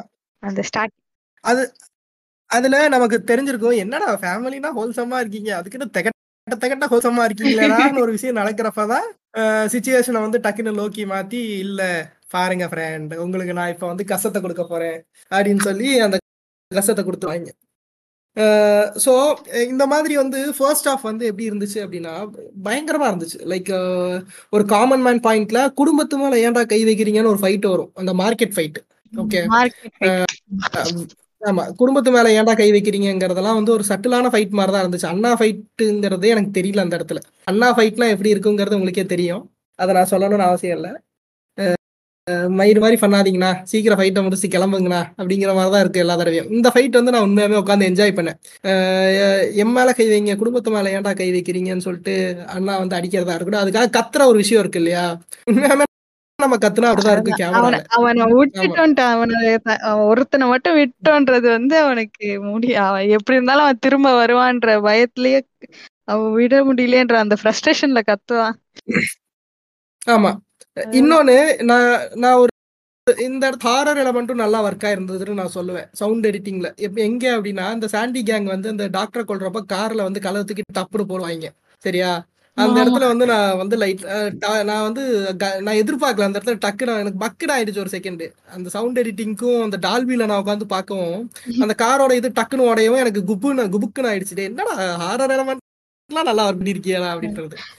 அந்த இது- த்ரிஷா த்ரிஷா தூங்கிட்டு. இருக்கப்ப வந்து அததான் வர அததான் வர அததான் வர அததான் வர ஒரு ஜம்ப் கட் மாதிரி ஜம்ப் ஸ்கேர் மாதிரி அதை ஒண்ணு காமிச்சிருப்பானுங்க. ஒரே ஒரு சீன்ல டேய் என்னடா இப்படி எல்லாம் பயப்படுத்துறீங்கடா அப்படிங்கிற மாதிரி எனக்கு இருந்துச்சு. அது ரெண்டுமே நல்லா எலவேட் ஆயிருந்துச்சு அந்த இடத்துல. இன்னொன்னு நான் அந்த ஹிஸ்டரி ஆஃப் வைலன்ஸ் அப்படியே எடுத்துட்டாங்க ப்ரோ ஹாப்பி ப்ரோ அப்படின்னு சொல்ற அந்த கூதியானலுக்கு நான் சொல்லிக்க வேண்டிய விருப்ப விஷயம் என்ன அப்படின்னா ஒரு விஷயத்த நம்ம வந்து காப்பி அடிக்கிறோம்னாலும் அதை வந்து ப்ராப்பரா எடுக்கிறதுங்கிறது ஒண்ணு இருக்கு. சரியா? ஆஹ் என்னதான் ஹிஸ்டரி ஆஃப் வைலன்ஸ் நீ அப்படியே காப்பி அடிச்சிட்டே அப்படின்னாலும் அதுக்கான scene set setting scene staging அதுக்கப்புறம் அதுக்கான லைட்டிங் அதுக்கப்புறம் அதுக்கான சவுண்ட் எடிட்டிங் அதுக்கான எல்லாத்தையும் ஒண்ணா கொடுத்து கேமரால இருந்து எல்லாமே இது பண்றது அப்படின்றது ரொம்ப ஹோல்சமான ஒரு விஷயமா இருக்கும். ஓகே அதை திரும்பி ரீக்ரியேட் பண்றதுங்கிறது சாதாரண விஷய புண்டை கிடையாது. நீ இங்க உட்காந்துட்டு வந்து என்ன வேணா பேசலாம் அப்படிங்கிறது அர்த்தம் கிடையாது. அஹ் நீங்க என்னைக்காவது வந்து அஹ் நீங்க இந்த படத்தை ரிவ்யூ பார்த்துட்டு போனீங்களா? ரிவ்யூ பார்க்காம போனீங்களா சாரதா? இல்ல இல்ல நான் எந்த ரிவ்யூவும் பார்க்கல. ஸ்பாய்லரும் இல்லாம தான் போய் பார்த்தேன். ஓகே நான் என்ன சொல்லுவேன் அப்படின்னா ஒரு ஆடியன்ஸ் ஒரு ஒரு ஆஸ் அ ஃபிலிம் மேக்கிங் பர்ஸ்பெக்டிவ்லேருந்து நான் சொல்கிற ஒரு விஷயம் ஒண்ணுதான். சின்ன வயசில் நம்ம வந்து ஒரு மொக்க படத்துக்கு போய் தேட்டரில் போய் உட்காந்தாலும் நமக்கு அந்த படம் தேட்டரில் பார்க்கறதுனால நல்லா இருக்க மாதிரி தான் இருக்கும். So it's better you don't see any reviews for any kind of film just go sit and அங்கே போய் உட்காருங்க. சிம்பிளாக எம்டி மைண்டடாக உட்காருங்க. நீங்கள் பாட்டுக்கு பாருங்கள் நீங்கள் பாட்டுக்கு படத்தை என்ஜாய் பண்ணுங்கள் அதுதான் ஒரு ஹெல்த்தியா நம்ம பாக்குற ஒரு ஃபிலிமுக்கான ஒரு இதா இருக்கும். அதுக்கப்புறம் நீங்க ஆயிரம் சொல்லலாம் வந்துட்டு. படம் பார்த்துட்டு வந்துட்டு நீங்க என்ன ரிவ்யூ வேணா பாத்துக்கலாம் அது பிரச்சனை கிடையாது. ஆனா படம் பார்க்கறதுக்கு முன்னாடியே நீங்க ஒரு ரிவ்யூ போய் பா ரிவ்யூ பார்த்துட்டு போய் படம் பாக்குறீங்க அப்படின்னா நீங்க அவங்களோட மைண்ட் செட்ல இன்ஃப்ளூயன்ஸ் ஆகி அதை மட்டுமே ஃபோக்கஸ் பண்ணி பார்க்கறதுக்கான ஒரு விஷயமா தான் இருக்கும். இதை நான் வந்து ஏன் சொல்றேன் அப்படின்னா நான் வந்து ஒரு டிரைவர் அண்ணாட்ட பேசிட்டு இருந்தேன். நீங்க என்னைக்காவது கேட்டிருக்கீங்களா? அவங்களோட பெர்ஸ்பெக்டிவ்ல படம் எப்படி இருக்கு அப்படின்றதெல்லாம் கேட்டிருக்கீங்களா? கேட்டிருக்கோம் அவங்க அவங்க- என்னன்னா இப்படி என்னன்னா அவங்க வந்து என்னன்னா வந்து இது ஓகே செட் ஆகலன்ற மாதிரிலாம் அவங்களுக்கு வந்து இந்த டெக்னிக்கல் டேர்ம் கொஞ்சம் தெரிஞ்சுட்டு வந்து சொல்லுவாங்கல்ல இது சரியில்லை இது. சுத்தமா சரியில்லை இது இப்படி பண்ணிருக்கலான்ட்டு அரைகுறையா சொல்லிட்டு இருப்பாங்களா? அது அந்த மாதிரிலாம் அவங்க சொல்ல மாட்டாங்க. ஓகே இது வந்து நல்லா இருக்கு இந்த இடம். அவங்க ஒரு ஒரு மாதிரி அவங்க ஒரு- எப்படி சொல்றது? அவங்க மாதிரில ஒரு பிளசண்டா போய் பார்த்துட்டு வர மாதிரி இருக்கும். இது நான் இதை கண்டுபிடிச்சு. சொல்லணும் அதை கண்டுபிடிச்சு சொல்லணும்ட்டுலாம் இருக்கு. ம். அவன் எனக்கு உண்மையாமே ஆச்சரியமா இருந்துச்சு. அந்த டிரைவரை நான் என்கிட்ட சொன்னப்போ நாங்க டிராவல் பண்ணிட்டு இருக்கப்போ அந்த டிரைவரை நான் என்கிட்ட சொன்ன கேட்டாங்க நீங்க பார்த்துட்டீங்களா தம்பி படம் பாத்தீங்க நான் பார்த்துட்டேண்ணே உங்களுக்கு பார்த்து உங்களுக்கு பிடிச்சிருந்துச்சா? நான் கேட்டேன். அதுக்கப்புறம் அவங்களோட பெர்ஸ்பெக்டிவ் நான் கேட்டேன். என்னென்ன எப்படி இருந்துச்சு? அப்படின்றப்போ அவங்க வந்து இந்த நான் இது இதெல்லாம் நல்லா இருந்துச்சுப்பா. இந்த இடம் வந்து கொஞ்சம் இதாக இருந்துச்சுப்பா. ஓவராலா நான் போய் பார்த்துட்டு வந்தேன். எனக்கு பிடிச்சிருந்துச்சு. ஆனால் அந்த ரிவ்யூ பார்த்துட்டு போனதுனால அவங்க என்ன சொல்றாங்களோ அந்த இடம் எப்போ வரும்னே நான் ரொம்ப வெயிட் பண்ணிக்கிட்டு இருந்தேன் அப்படின்ற மாதிரி ஒரு விஷயம் சொல்றாங்க. ஓகே அப்பதான் எனக்கு புரிஞ்சு இந்த ரிவ்யூ எவ்வளோ எந்த அளவுக்கு வந்து ஒருத்தங்களை இம்பாக்ட் பண்ணுது அப்படின்ற ஒரு விஷயத்த இது பண்ணுது. அதனாலதான் நான் சொல்றேன். படம் பார்க்கறதுக்கு முன்னாடியே ரிவ்யூ பார்க்காதீங்க. ரிவ்யூ பார்க்குற மாதிரி இருக்குது அப்படின்னா நீங்க அந்த ரேட்டிங் பார்க்குறப்ப உங்களுக்கு அது பெரிய பிரச்சனையா தெரியாது. சரியா? Like two point five three point ஃபைவ்ங்கிற rating பார்க்குறப்ப ஓ இந்த படம் இப்படி தான் இருக்கும் போலன்னு அந்த ம- அது ஒரு காமன் மைண்ட் செட்டுக்குள்ள தான் போகும். அதுக்கப்புறம் அந்த படத்தை பார்க்குறப்ப அது சேஞ்ச் ஆகிறதுக்கான வாய்ப்புகள் கூட இருக்கு. ஆனா நீங்க வீடியோ ரிவ்யூவா பார்த்தீங்க அப்படின்னா எவன் சொல்றானோ அவனோட மைண்ட் செட்டுக்குள்ள தான் நீங்க போய் உட்காருவீங்கிறது அர்த்தம். சரியா? நூறு பேர் ஒரு விஷயத்த சொன்னானா அந்த நூறு பேர்த்த சொல்ற விஷயம் தான் உண்மைன்னு நம்புற காலத்துல தான் நம்ம இப்போ இருக்கோம் அப்படின்றத நம்ம புரிஞ்சுக்கணும். அதனால அதெல்லாம் தவிர்த்துட்டு நம்ம போய் ஒரு படம் பார்த்தோம் அப்படின்னா நமக்கு என்ன தோணுதுங்கிறத நம்மளால உண்மையா சொல்ல முடியும் புரிஞ்சுக்க முடியுங்கிறது என்னோட பாயிண்ட் இப்போ அதே மாதிரிதான். அது ஒரு பெரிய இது. அந்த ஒரு அவங்களோட பெர்ஸ்பெக்டிவ் கேட்குறப்ப ரொம்ப அழகா இருக்கும். ஸோ அந்த மாதிரி வந்து இந்த படத்துக்கும் நான் கேட்டேன். அவங்க சொன்ன விஷயங்கள்லாம் எனக்கு ஆச்சரியமா இருந்துச்சு. அவங்க இன்னொரு பாயிண்ட் சொன்னது எனக்கு ரொம்பவே ஆச்சரியமா இருந்துச்சு. என்ன பாயிண்ட் அப்படின்னா சும்மா இருக்க நானே இவ்வளோ யோசிக்கிறேன்னா அங்கே எவ்வளோ ஸ்டோரியில் உட்காந்துருப்பாங்க எவ்வளோ இதில் உட்காந்துருப்பாங்க ரொம்ப வயசான ஆள்லாம் கிடையாது. நல்லா நம்ம நம்ம ஏஜ் தான். நம்ம ஏஜ்னா ஒரு தேர்ட்டி தேர்ட்டி ஃபைவ் அந்த மாதிரி தேர்ட்டி அந்த மாதிரி ஒரு இது இருக்கும். ஓகேவா அந்த மாதிரி ஒரு ஏஜ் கேட்டகரியில் இருக்க ஒரு ஆட்கள். Twenty five to thirty thirty five thirty two thirty two அந்த மேக்ஸிமம் மேக்ஸிமம் அந்த மாதிரி இருக்க ஒரு ஏஜ் கேட்டகரி என்ன தான் ஸோ அவங்க சொல்கிறப்ப நம்மளே நம்மளே இவ்வளோ யோசிக்கிறோம். அவங்க வந்து அந்த ஆடியன்ஸ் பாயிண்ட் ஆஃப் வியூல இருந்தாலும் எவ்வளோ யோசிப்பாங்க எவ்வளோ இது போகிறப்ப எனக்கு உண்மையாகவே ஆச்சரியமா இருந்துச்சு. இது இவ்வளோ தூரம்லாம் பார்க்குறாங்களா அப்படின்ற மாதிரி எனக்கு இருந்துச்சு. அப்போ எனக்கு ஒரு விஷயம் புரிஞ்சிச்சு. நம்ம வந்து பெரிய புளுத்தி நம்ம நினச்சிக்கிட்டு இருந்தோம். சரியா? நீ புளுத்திலாம் கிடையாது. எல்லாத்துக்கும் எல்லா விஷயமும் தெரியும். அவங்க சொல்லிக்கிறது இல்லை அப்படின்ற ஒரு பிம்பம் வந்து எனக்கு பிரேக் ஆச்சு. ஓகே அப்போ நம்ம ஒரு ஆள் இன்னும் நிறையா ஒர்க் பண்ணணும் போலங்கிற ஒரு பெர்ஸ்பெக்டிவ் நமக்கு ஓப்பன் ஆச்சு. ஸோ அதெல்லாம் விட்டுட்டு நம்ம coming back to that Leo so இந்த படத்தோட பாசிட்டிவ்ஸ் அப்படின்னு நம்ம பார்க்குறப்ப நிறைய விஷயம் நம்ம சொல்லிட்டு போகலாம் அதே சமயம் வந்து எல்சியூ அப்படின்ற ஒரு கனெக்டை வந்து இந்த படத்துல திணிக்கிறது வந்து திணிக்கிறாங்க அப்படின்னு சொல்றாங்க இல்லையா? அது உண்மையாமே வந்து திணிச்சது தான் அப்படின்றத நம்ம அக்செப்ட் பண்ணிக்க தான் ஆகணும் ஓகே முன் நீங்க சொல்லுங்க. நெப்போலியன் கேரக்டராச்சும் என்னன்னா ஓகே அது வந்து ஒரு காமிக் எலமெண்ட்டுக்காக வச்சாங்கன்னு கூட இருக்கட்டும். ஆனா அது வந்து திரும்ப அந்த கைதியோட ரெஃபரன்ஸ் எல்லாம் கே அது அந்த நியூஸோட ஆர்டிக்கல் எல்லாம் எடுத்து பாருங்க இங்கதான் நான் இருந்தேன்லாம் வந்து அவ்வளோ சொல்லியிருக்க தேவையில்ல. ஏன்னா நம்ம பார்த்தாலே தெரியும் ஓகே இது கைதியோட கனெக்ட் தான் இதுவும் சரி மாயாசின் வந்து ஏன் வருது? அது ஒரு மாதிரி அதான் லேட்டரா வச்சிருக்கலாம். இல்ல end of end of the movie அந்த மாதிரி வச்சிருக்கலாம். மாயாசின் வச்சு ம், ம். இல்ல உங்களுக்கு மாயாசீன் எப்படி இருந்துச்சு பார்த்தது? மாயாசீன் வந்து லேட்டரா வச்சிருக்கலாமா அப்படின்னா அவ அதுக்கு முன்னாடியே வந்து தாசன் கோவோட இதை வந்து கொளுத்திட்டு தானே வெளில வந்தான் புரியுதா? அப்ப அவன் அப்பவே வந்து அந்த ரேடாருக்குள்ள வந்துட்டாங்கிற மாதிரி தானே இருக்கு. பட் இருந்தாலும் இந்த எண்டு வந்து கமலஹாசன் வந்தது இந்த இது சொன்னது அவன் வெஞ்சன்ஸ்க்காக பண்ணாங்கிறதே அவர் ஒரு புண்ட பாயிண்ட் தான். பட் ஐயோ முட்டு கொடுக்கறது லைட்டா முட்டு கொடுக்குறோன்னு ஆயிடுச்சு. எப்படி வேணா முட்டு கொடுக்கலாமேங்கிறதுனால இந்த பாயிண்ட்டை சொல்றேன். பட் அது உண்மையாவே அன்அக்செப்டபிள் தான். அது தேவையில்லாத ஆணிதாங்கிறத நான் பாக்குறேன். அது வந்து ஒரு ஸ்டாண்ட் அலோன் ஃபிலிமாவே இருந்திருந்திருக்கலாமோங்கிறது தான் என்னோட கருத்தும். ஸ்டாண்ட் அலோன் ஃபிலிம் இருந்திருந்தா அது இன்னும் நல்லா இருந்திருக்கும். இதை எப்படி நான் எல்சியூக்குள்ள கொண்டு வரலாம்னு நான் சொல்லுவேன் அப்படின்னா இந்த படத்துல வந்து எனக்கு அர்ஜுன் வந்து ரொம்ப பிடிக்கும். நான் வந்து சின்ன வயசுல இருந்து அர்ஜுன் கன்னியா இருந்தேன். எனக்கு தேசிய தாயின் மணிக்கொடி சொல்லி கொடுத்தது வந்து ஸ்கூல்ல சொல்லி கொடுத்தாங்களோ இல்லையா அர்ஜுன் தான் சொல்லி கொடுத்தாரு. சரியா? அந்த மாதிரி வந்து நான் ஒரு அர்ஜுன் கன்னியா இருந்தேன். அர்ஜுனை பார்த்தாலே நமக்கு அப்படியே ஆக்ஷன் கிங் அப்படின்னு உடனே அப்படியே இதாகும். சரியா? ஸோ பிரேக்குக்கு முன்னாடி அர்ஜுனுக்கு வந்து தேரிக்க அப்படின்னு ஒரு இது கொடுக்குறப்போ வந்து இல்ல இதுக்கு செகண்ட் ஹாஃப்ல தான் அர்ஜுனுக்கு ஒரு இது இருக்கு அப்படின்ற மாதிரி சொல்லியிருப்பாங்க. ஹேரல் தாஸ். கரெக்டா நீங்களும் அப்படிதானே. நினைச்சீங்க? ஆமா நான் இவர்தான் வெயிட்டேஜ். நான் என்னன்னா அந்த நான்- ஆண்டனிடாஸ் வந்து ஒரு மாதிரி ஸ்டார்டிங்ல வந்து சாஃப்டா சாஃப்ட் ஆயிட்டாரு போல இருக்கு. ஓகே இவர் வந்து மெயின் இது இல்ல போல இருக்கு. நான் அர்ஜுன் தான் மெயின் வில்லன் நினைச்சிட்டு அப்ப நான். நீங்க நீங்க நான் நினைச்சது தப்பு இல்லைல்ல? இல்ல. அது மாதிரிதான் நானும் நினைச்சேன். சரியா ஓ இது வேற மாதிரி இருக்க போகுதுரா அப்படின்ற மாதிரி நானும் நினைச்சேன். கடைசியில பார்த்தா பிம்பிலிக்கா பிலாஃபின்னு வாயில தூக்கி கொடுத்துட்டான்டா லோகேஷ் நான் என்ன லோகேஷ் என்ன நான் அப்படின்ற மாதிரி ஆயிடுச்சு. நான் என்ன சொல்லுவேன் அப்படின்னா அர்ஜுனுக்கு ஒரு இன்ட்ரோ ஆரல் தாஸ்க்கு ஒரு இன்ட்ரோ கொடுத்தாங்க. ஹீஸ் வந்து அமெரிக்கன் ரிட்டன் அமெரிக்கன் ரிட்டனா கெனடியன் ரிட்டனோ Canadian return கனடி he's he's a Canadian return அங்க வந்து நிறைய மாஃபியாஸோட எல்லாம் கனெக்ட் இருக்கு. இவனே வந்து சொந்தமா இதெல்லாம் தயாரிக்கிறாங்கிறப்போ it would have been like என்ன சொல்லலாம் அப்படின்னா அர்ஜுன் ஹேரல் தாஸ்க்கு ஆந்தனி தாஸ் வந்து ஒரு கார்டல் வச்சு ரன் பண்ணிட்டு இருக்கான். ஓகே இன்னொன்னு அந்த கேரக்டர் அதுக்கு தகுந்த மாதிரி பொருந்தோம் ஆந்தனி தாஸ் வந்து இந்த உலகத்திலே நம்பர் ஒரே தாஸ் அவன் தம்பி ஹேரல் தாஸை மட்டும்தான். அப்படின்றப்போ ஹேரல் தாஸும் வந்து ஒரு ஒரு பர்டிகுலர் கார்டலுக்கு ஹெட்டா இருக்கிற மாதிரியும் அதுக்கு லியோ வேலை செஞ்சுட்டு இருக்க மாதிரியும் இருக்கணும். ஓகே தென் இந்த பார்ட்ல ஃபுல்லா ஹேரல் தாஸை மட்டுமே எக்ஸ்ப்ளோர் பண்ணிட்டு ஹேரல் தாஸோட பவர்ஸை மட்டுமே இது பண்ணிட்டு ஹேரல் தாஸை கடைசியில கொன்னதுக்கு அப்புறம் ஆந்தனி தாஸ் உள்ள வர மாதிரியும் ஆந்தனி தாஸ் வந்து ஒரு கார்ட்டலோட ஒரு பெரிய கையா இருக்கிறதுனால இந்த ட்ரக் மாஃபியாவை ஒழிக்கிறதுக்குள்ள ஓடிய இருக்க விக்ரம் வந்து ஒரு பெரிய கை. சரியா? அப்போ ஆந்தனி தாஸ் ஆட்டோமேட்டிக்கா விக்ரமோட ரேடாருக்குள்ள வந்துடுற மாதிரியும். சரியா? அதுக்கப்புறம் அப்ப ஆந்தாஸை வந்து டைரக்டா கமல் அட்டாக் பண்ண முடியாதுங்கிறதுனால ஃபேமிலியை வச்சு நம்ம போடலாம் அப்படின்னு சொல்லி இந்த விஷயத்தை எக்ஸ்ப்ளோர் பண்ற மாதிரியும். அதனால வந்து நீ என்னோட இதுக்குள்ள நீ ஜாயின் ஆகுன்னு சொல்லி கமல்ஹாசன் வந்து லியோக்கு வந்து ஒரு இது கொடுக்குற மாதிரியும் வந்து ஒரு செட்டப் கொண்டு வந்து இருந்தாங்க அப்படின்னா அது இன்னும் மச் மோர் பெட்டரா இருந்திருக்குமோங்கிறது என்னோட ஒப்பீனியன் ஓகே அப்போ ஹேரல் தாஸ் கேரக்டரை இன்னும் நிறைய எக்ஸ்ப்ளோர் பண்ணியிருந்திருக்கலாமோ? ஏன் வந்து ஹேரல் தாஸ்க்கு வந்து லியோ பிடிக்கல? ஹி வந்து he wanted to kill like Leo வந்து அந்த இடத்துல நான் உன்னதான் கொல்லணும்னு சொன்னேன். ஆனா அவர் தான் அவரை கொன்னேன்னு சொல்ல அவளை அவளை இது பண்ணணும்னு சொன்னாரு. அப்படின்னு சொல்லி அப்ப அர்ஜுனுக்கும் ஹேரல் தாஸ்க்கும் லியோக்கும் வந்து ஒரு ரிஃப்ட் இருக்க மாதிரி அங்க காமிச்சிருக்கணும். புரியுதா? அப்படி காமிச்சிருந்தாங்க அப்படின்னு. ஆமா. இந்த படத்தை ஃபுல் அண்ட் ஃபுல் வந்து ஒரு Harold Das versus Leo Parthiban Leo அப்படின்ற மாதிரி வச்சிருந்தா அதுக்கான ஸ்பேஸ் இருந்திருக்கும். ஏன்னா நீங்க சஞ்சய் தத்தை வந்து நீங்க அத ஸ்கிரீன்ல பாக்குறப்ப அவ்வளோ பவர்ஃபுல்லான ஒரு பிரசன்ஸ் இருக்கு. கரெக்டா உண்மையாமே அதை நம்ம ஒத்துக்கிட்டு தான் ஆமா. ஆகணும். சஞ்சய் தத்தோட ஒரு இதை பாக்குறப்பே ரொம்ப பவர்ஃபுல் பிரசன்ஸா இருக்கு. என்னடா அந்த கேரக்டர் இவ்வளவு பவரா இருக்கே பாக்குறதுக்கேங்கிற ஆனா சப்பையா முடிச்சிட்டாங்களேங்கிற மாதிரி தான் இப்ப இருக்கிற குற்றச்சாட்டு.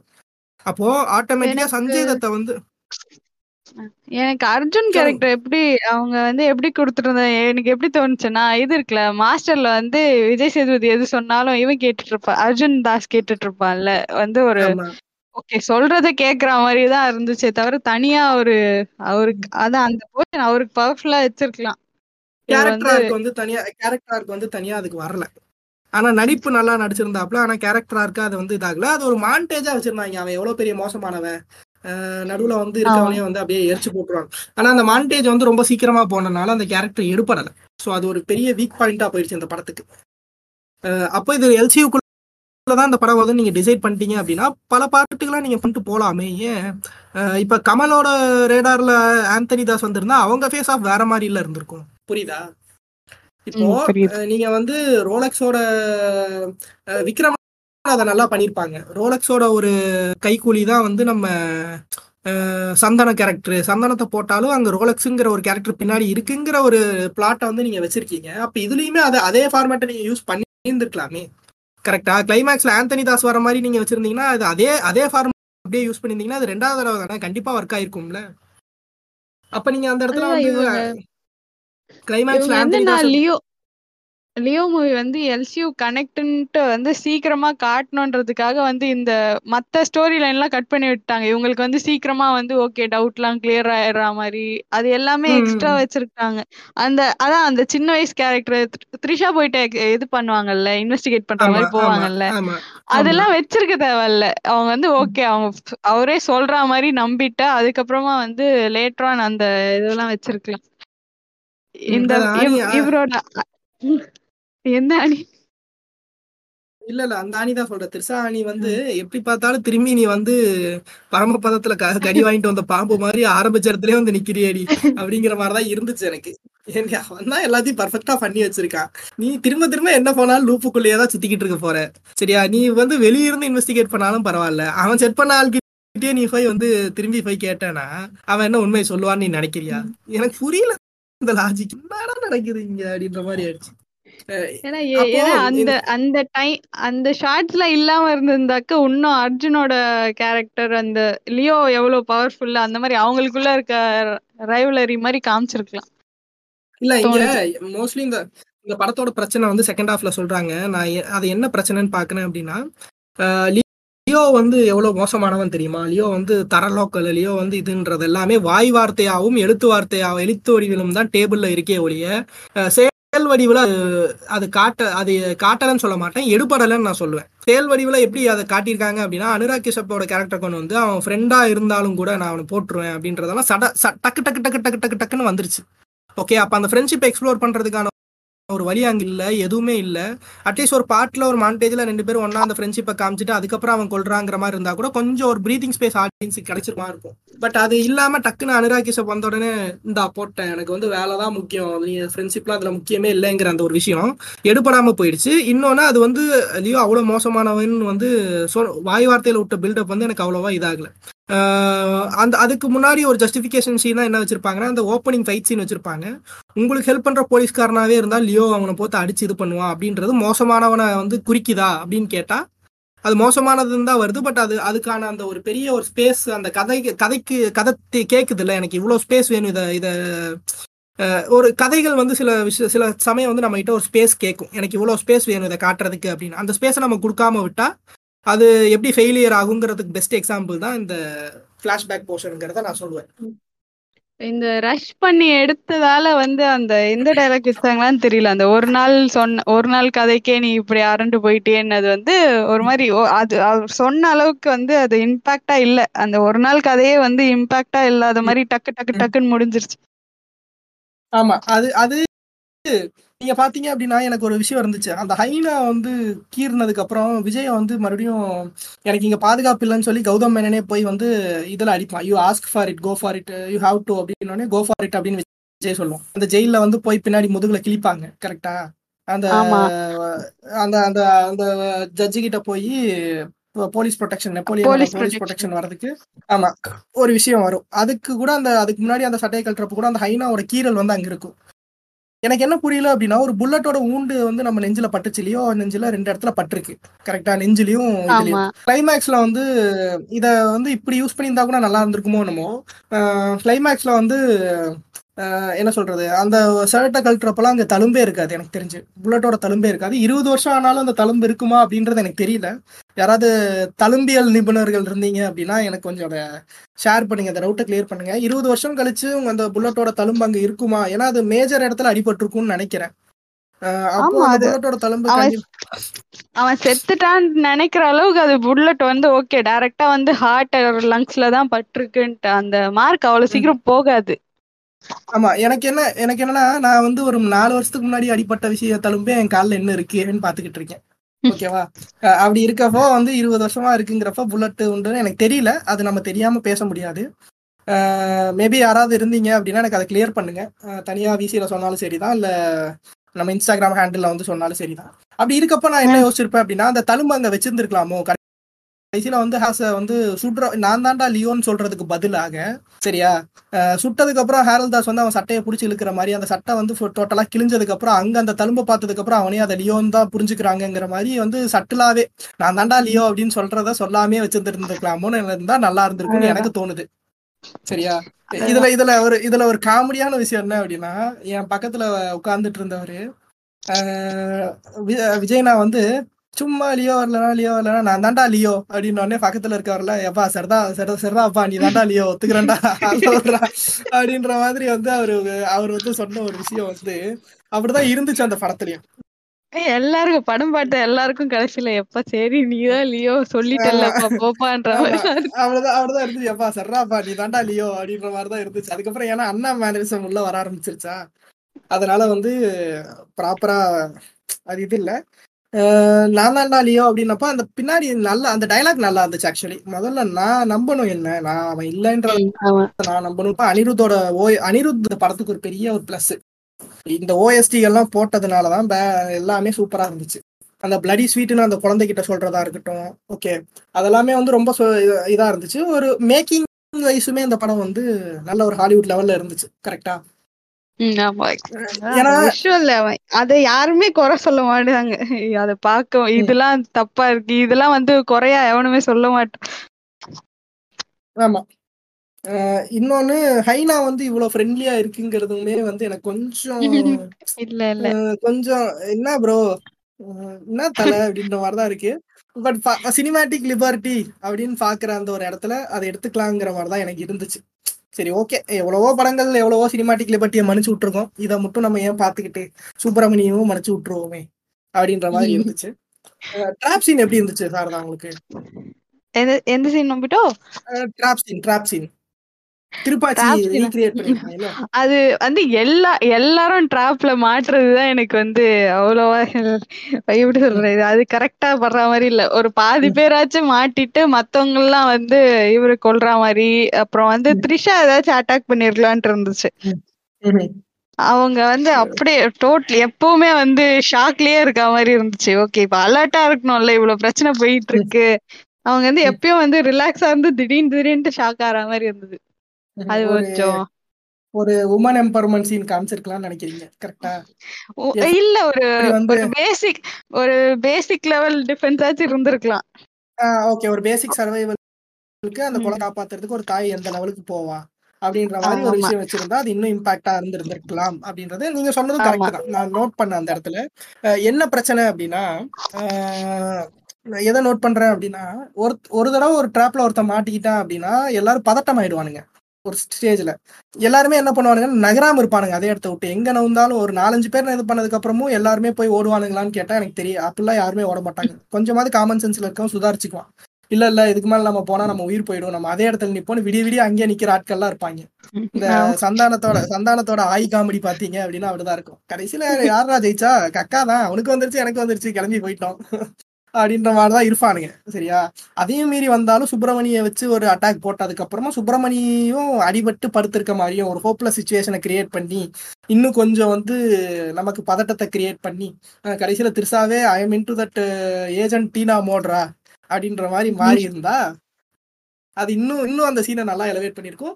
நீங்க டைம் கன்ஸ்ட்ரெயினை பாக்குறீங்க. ஆனா உங்க கதைக்கு வந்து அந்த டைம் இவ்வளவு டைம் எனக்கு தேவைப்படுதுங்கிறப்ப ஏன் அந்த டைம் கன்ஸ்ட்ரெயின் பாக்குறீங்கன்னு எனக்கு புரியல ஃபர்ஸ்ட் ஆஃப் ஆல் யாருமே வந்து உங்களை வந்து இவ்வளவு நேரத்துக்குள்ள படத்த முடியும்னு சொல்லல. நீங்க நல்லா பண்ணலாம். உங்களுக்கு நம்பிக்கை இருக்கு உங்க ஸ்கிரிப்ட் மேல நீங்க பண்றீங்க அப்படின்னா மார்டின் ஸ்கார்ஸ் எல்லாம் அதான் பண்ணுவாரு. இப்போ என் படமா இந்த கில்லர்ஸ் ஆஃப் ஃபிளவர் மூன் நாலரை மணி நேரம் பாரு. ஐரிஷ் மேன் மூணே முக்கால் மணி நேரம் பாரு அப்படின்னு. அது ஏன் அப்படி மூணே முக்கால் மணி நேரம் ரிலீஸ் பண்றாங்கன்னா அந்த கதைக்கு அவ்வளவு விஷயம் தேவைப்படுது. மூணே முக்கால் மணி நேரம் போட்டாலும் மூணே முக்கால் மணி நேரம் உட்காந்து பாக்குறதுக்கு நான் ready as a fellow cinema லவ்வரா சரியா இன்னைக்கு இருக்க கூதியான்கள் இவங்க சொல்றது உண்மைதான். இந்த டிக்டாக்ல முப்பது செகண்ட்ல ஃபர்ஸ்ட் பத்து செகண்டே எனக்கு இதா இல்ல. அப்ப நான் காத்திட்டு போய்க்கணும் அப்படின்னா இந்த ஜென்மத்துல இல்ல எந்த ஜென்மத்தின எந்த ஜென்மத்திலயும் உன்னால வந்து சினிமாவை முழுசா ரசிக்க முடியாது. அதுக்காக வந்து எனக்கு டைமே இல்லை ப்ரோ நான் ஏன் ப்ரோ வந்து ஃபர்ஸ்ட் இது பண்ணணும்? மூன்றரை மணி நேரம் உட்காந்து பார்க்கணும்னு நீ கேட்ட அப்படின்னா நான் சொல்றதுக்கு ஒரு விஷயம் தான். சினிமாவை வந்து நீ என்டர்டைன்மெண்ட் தான் நீ பாக்குற கரெக்டா உனக்கு ஒரு பர்டிகுலர் அமௌண்ட் ஆஃப் டைம் வந்து உனக்கு என்டர்டைன்மெண்ட்டாக வேணுங்கிறதா சினிமாவோட மீடியம் கரெக்டா அப்போ நீ வந்து ஃபர்ஸ்ட் பிளான் பண்ணிட்டு வரப்பே நீ அந்த மாதிரி பிளான் பண்ணிட்டு வந்தேன்னா உனக்கு அது ஒரு பெரிய ஒரு இம்பாக்டா தெரியாதுங்கிறது தான் என்னோட ஒரு வாதமா இருக்கும். இல்ல நான் அவசர அவசரமா தான் பார்ப்பேன். இந்த இந்த அவசரமா ஓடுற உலகத்துல வந்து நான் இது பண்ணணும் அப்படின்னா அப்போ நீ வந்து அந்த சினிமாவை பார்க்க முடியாதுன்னு உனக்கு தெரிஞ்சிருச்சுன்னா நீ அதை பார்க்காத போச்சு உனக்கு எப்போ கரெக்டா ப்ராப்பரா ஒரு டைம் இருக்கு? எனக்கு மூணு மணி நேரம் நான் உட்காந்து பார்க்க நான் தயாரா இருக்கேன். நீ எனக்கு ஒரு என்டர்டைன்மெண்ட் மீடியம் மூணு மணி நேரம் வேணும் அப்படின்னு வரப்ப நீங்க பாக்குறப்பதான் உங்களால உண்மையாவே அந்த ரசனையை வந்து இது புரிஞ்சுக்க முடியும். இன்னைக்கு ரசிகர்கள் அதிகமாயிட்ட அதிகமாகலாம். ஆனா ரசிகர்களோட ரசனை ரொம்ப குறைஞ்சிருச்சோன்னு நான் பாக்குறேன் நீங்க எ- என்ன என்ன சொல்றீங்க இந்த லைனுக்கு நான் வந்து என்ன சொல்றேன் ரசிகர்கள் வந்து அதிகமாயிட்டாங்க. ரசிகர்களோட ரச ரசனை கம்மியாக ஆரம்பிச்சிருச்சுன்னு நான் சொல்றேன். பார்த்திருப்பாங்க அவங்க எக்ஸ்பெக்ட் பண்ணது வந்து இருந்திருக்குனாக்க எவ்வளவு நேரம் வச்சிருந்தாலும் பார்த்திருப்பாங்க ஆனா அந்த டக்கு டக்குன்னு எனக்கு ஒரு ஷாட் கூட வந்து நான் வந்து இல்ல இல்ல. எனக்கு கொஞ்ச நேரம் கூட லேக் ஆகக்கூடாது. நீங்க டைம் எடுத்தீங்கன்னா எனக்கு அது புரியல. எனக்கு உடனே சொல்லுங்கன்றது வந்து எல்லா படத்துக்கும் செட் ஆகாது. ஒரு இவங்க இவங்க எக்ஸ்பெக்ட் பண்ண அளவுக்கு வரணும்னா அது வரணும். அதுதான் அது பிரச்சனை இல்லைப்பா. அது கன்வே ஆகிடும் ஒன்றும் பிரச்சனை இல்லை. செத்து போன்றேன் நான். ஏன் நீ வந்து அவ்வளோ கஷ்டப்படுறேங்கிற நான்? சரியா? அதை தான் சொல்கிறேன் அதுதான் ரீல்ஸ் மென்டாலிட்டிங்கிறேன் நான். சரியா? கண்டென்ட் மென்டாலிட்டி ரீல்ஸ் மென்டாலிட்டிங்கிறேன் நான். ரீல்ஸ் உனக்கு பத்து செகண்டில் வந்து எனக்கு எல்லாமே ஸ்டார்டிங்லேயே வந்து அவுத்து போட்டு காமிச்சா நான் கடைசி வரைக்கும் உட்காந்து பார்ப்பேன் அப்படின்னா அது அதுதான் அந்த மென்டாலிட்டி தானே அது. கரெக்டு தானே? சி இந்த எல்லாருமே ஓடிட்டு இருக்கோம் தான்ப்பா இல்லைன்னு நான் சொல்லலை. எல்லாருமே இந்த பிஸி வேர்ல்டில் ஓடிட்டு இருக்கோம் தான் ஆனால் நமக்கு ஒரு என்டர்டைன்மெண்ட் மீடியம் வேணுங்கிறதுனால தான் அந்த ஒரு ரிலாக்ஸ்டாக ஒரு மூணு மணி நேரம் காசு கொடுத்து நம்ம போய் அதுக்குன்னு ஒரு விஷயத்த காசு கொடுத்து பார்க்கறதுங்கிறது உங்களோட டைமில் ஒரு மூணு மணி நேரத்தை நீங்கள் எனக்காக செலவு பண்ணுறீங்கிறது ரொம்ப பெரிய விஷயம். நான் இல்லைன்னு சொல்லவே மாட்டேன். அதுக்கு காசு கொடுத்து பார்க்கறதுங்கிறது அது ரொம்ப பெரிய மரியாதை தான். ஆனால் அதுக்கான ஒரு மைண்ட் செட்டையும் நீங்கள் கொண்டு வரணுங்கிறது தான் வந்து என்னோட வாதமாக இருக்கு இந்த இடத்துல. ஓகே இப்போ மூணு மணி நேரம்னா மூணு மணி நேரம் நம்ம இதுக்காக செலவு பண்ணுவோமே. இந்த இந்த டைம்க்காக நம்ம செலவு பண்ணுறோன்றதை நீங்கள் ஒதுக்கிட்டீங்கன்னா அந்த மைண்ட் செட்டை நீங்கள் கொண்டு வரணும். அப்பனா தான் உங்களுக்கு அந்த லேகுங்கிற அந்த ஒரு விஷயத்துலேருந்து நீங்கள் வெளியே வருவீங்களோன்னு நான் பார்க்குறேன் மேபி இது என்னோட பாயிண்ட் ஆஃப் வியூ தான். மற்றவங்களோட பாயிண்ட் ஆஃப் வியூ டிஃபர் ஆகலாங்கிறது என்னோட கருத்து. மெயினாக வந்து இந்த படம் ஒரு வார்த்தையில் நம்ம சொல்லணும் அப்படின்னா இந்த படத்தை வச்சே நான் சொல்லுவேன். இது கரெக்டாக இருக்கான்னு பாருங்க சாரதா. எப்படின்னா அந்த கருகரு கருப்பாய் படம் சாங் இது பார்த்தீங்க இல்லையா? ஆமா. ஆமா அந்த சாங்ல வந்து விஜயனா அடிக்கிறப்ப நமக்கு எவ்வளவு குஷியா இருந்துச்சு? ஆமா. அது- அதுதான் அது- அதுதான் அது. அதுதான் இருங்க இருங்க இருங்க. அதுதான் இந்த படத்தோட ஃபர்ஸ்ட் ஹாஃப் அதுக்கப்புறம் அந்த கே அந்த தட்டை வாயில வச்சு சாண்டியோட வாயில பட்டுன்னு வாயோட சேர்த்து ஒரு அடி விட்டோன்னே பல்லு பவுடர் எல்லாம் உடையும் தெரியுமா? அதுதான் இந்த படத்தோட அதுதான் இந்த படத்தோட மீதி இது. சரியா? நம்ம ஆமா அந்த மாதிரி அடி வாங்கிட்டோம் அந்த மாதிரிதான். அஹ் ஆனா நல்லா எலவேட் பண்ணி இருந்திருக்கலாமோ அப்படின்றதே எனக்கு ஒரு எனக்கு ஒரு ஆதங்கம் இருந்துச்சு. நான் ஏன் இவ்வளவு தூரம் இந்த ஆதங்கத்தை கொட்டுறேன் அப்படின்னா because I believe in Lokesh. Lokesh have been a wonderful directorன்றது எனக்கு தெரியும். இஸ் wonderful ஃபில்ம் மேக்கர்னு நான் சொல்றேன். பட் இந்த மாதிரி ஒரு சின்ன சின்ன ஏன் இது இதுலயும் நான் என்ன நோட்டீஸ் பண்ணியிருந்தேன் அப்படின்னா ஆந்தனி தாஸ் வந்து அந்த நரபலி கொடுக்குற ஒரு விஷயம் இருக்கும் கரெக்டா அந்த இடத்துல வந்து. லியோ வந்து சேர்ல கட்டி போட்டிருப்பாங்க. நான் வந்து பர்ஃபெக்டா நோட் பண்ணிக்கிட்டே இருந்தேன். பாரு நீ இவ்வளவு பேர்த்த அடிச்சிருக்கா ஆனா உன்னால இந்த சேரை உடைக்க முடியாதா? இங்க தெரிஞ்சிருண்டா யூ ஆர் குட் ரைட்டரா இல்ல பேட் ரைட்டரா அப்படின்றப்போ லியோ வந்து அந்த சேரை உடச்சிட்டு வந்துருவாப்ல ஆக்சுவலி ஓகே அந்த இடத்துல. நான் உண்மையாமே ஆமா நான் உண்மையாமே வியந்தேன். பரவாயில்லையே இவ்வளவு பேர் தடிச்சாலும் அந்த சேரை உடைக்க முடியாது. இந்த இந்த இந்த சென்ஸ் ஆஃப் இது வந்து உங்களுக்கு இருக்குன்னா நீங்க ஒரு நல்ல டேரக்டர் தாங்கிறது எனக்கு தெரிஞ்சிருச்சு.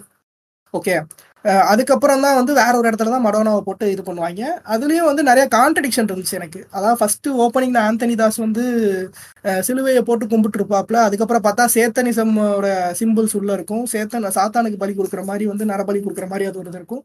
இது என்னன்னு வந்து ஆடியன்ஸுக்கு ஃபர்ஸ்ட் புரியவே இல்லை. ஓகே எந்த ரிலீஜனை வந்து- அவர் ஃபாலோ பண்றாரு? அது என்னன்னா அந்த இதான் ஹிஸ்டரி ஆஃப் வயலன்ஸ் சொல்லியிருந்தாங்கல்ல அதுலயும் இந்த மாதிரி ஒரு மூட நம்பிக்கை மாதிரி வரும் போல இருக்கு. அத. வந்து வைக்கலான்றதுக்காக வந்து இவரு ஆனா நிறைய அதான் இந்த மாதிரி நிறைய பேர் மூட நம்பிக்கை இருக்கு. வேற வேற ரிலிஜன் ஃபாலோ பண்ணாலும் அதுல இருக்க மாதிரி வேற ரிலிஜன் வந்து பண்ணுவாங்க. இந்த நரபலி கொடுக்கறது ஜாதகம் பக்கத்துலாம் பண்ணிட்டு தான் இருக்காங்க. அந்த மாதிரி. அந்த மாதிரி ஒரு கேரக்டர்னு எடுத்திருக்காங்க. ஆனா அது ரொம்ப ஏன் சம்மந்தம் இல்லாம எடுத்திருக்கன்ற மாதிரி இல்லம்மா. இல்லம்மா நான் என்ன சொல்றேன் அப்படின்னா ஃபர்ஸ்ட் வந்து சேட்டனிசம்னு ஒரு ஒரு ஒரு இது இருக்கு. சரியா? ஆமா. அது வந்து புரிஞ்சுக்கக்கூடிய அளவுக்கு இருக்கவங்களுக்கு அது புரியும். புரியாதவங்களுக்கு இது இது என்னடா என்னடா கான்ட்ரடிக்ஷன்ல இருக்கு அப்படின்ற மாதிரி ஒரு விஷயம் இருக்குல்ல. புரியாம போறதுக்கான விஷயங்கள் நிறைய இருக்குல்ல. அதை தான் நான் சொல்றேன். இந்த ரெண்டு ரிலீஜனுமே எப்படி சம்மந்தப்பட்டதுங்கிறதும் ஆடியன்ஸுக்கு புரியல. நரபலிங்கிறது மேலோட்டமா ஒரு விஷயமா போயிடுச்சு. அதுக்கப்புறம் ஏன்டா அதுக்கு வந்து இந்த மாதிரி நோட்டு புக்கெல்லாம் ஜாதகம்லாம் எடுத்துட்டு வரீங்கிறது ஒண்ணு இருக்கு. புரியுதா? இது இது இதுதான் mixture of. Western culture and Indian கல்ச்சரையும் வந்து ப்ராப்பரா மிக்ஸ் பண்ணாம இப்படி அரைகுறையா அறவைக்கடா மிக்ஸ் பண்றப்ப இந்த பிரச்சனை வரும். ஓகே அப்ப அதை நம்ம ஊருக்கு தகுந்த மாதிரி நம்ம ஊருக்கு எந்த இதுல வந்து எந்த இதுக்கு எப்படி நரபலி கொடுப்பாங்கன்னு பார்த்துட்டு அந்த அந்த இதை தூக்கிட்டு வந்து இங்க வச்சிருந்துருக்கோம். புரியுதா? இது ரொம்ப வெஸ்டர்னைஸ்டா காட்டுறேங்கிற பேர்ல அந்த வெஸ்டர்னிசமையும் நம்ம ஊரோட அந்த இதையும் கலந்து வரப்ப ஹைபிரிட் கலவையா வரப்ப இந்த பிரச்சனை வருதுங்கிறத நான் பார்க்கறேன்.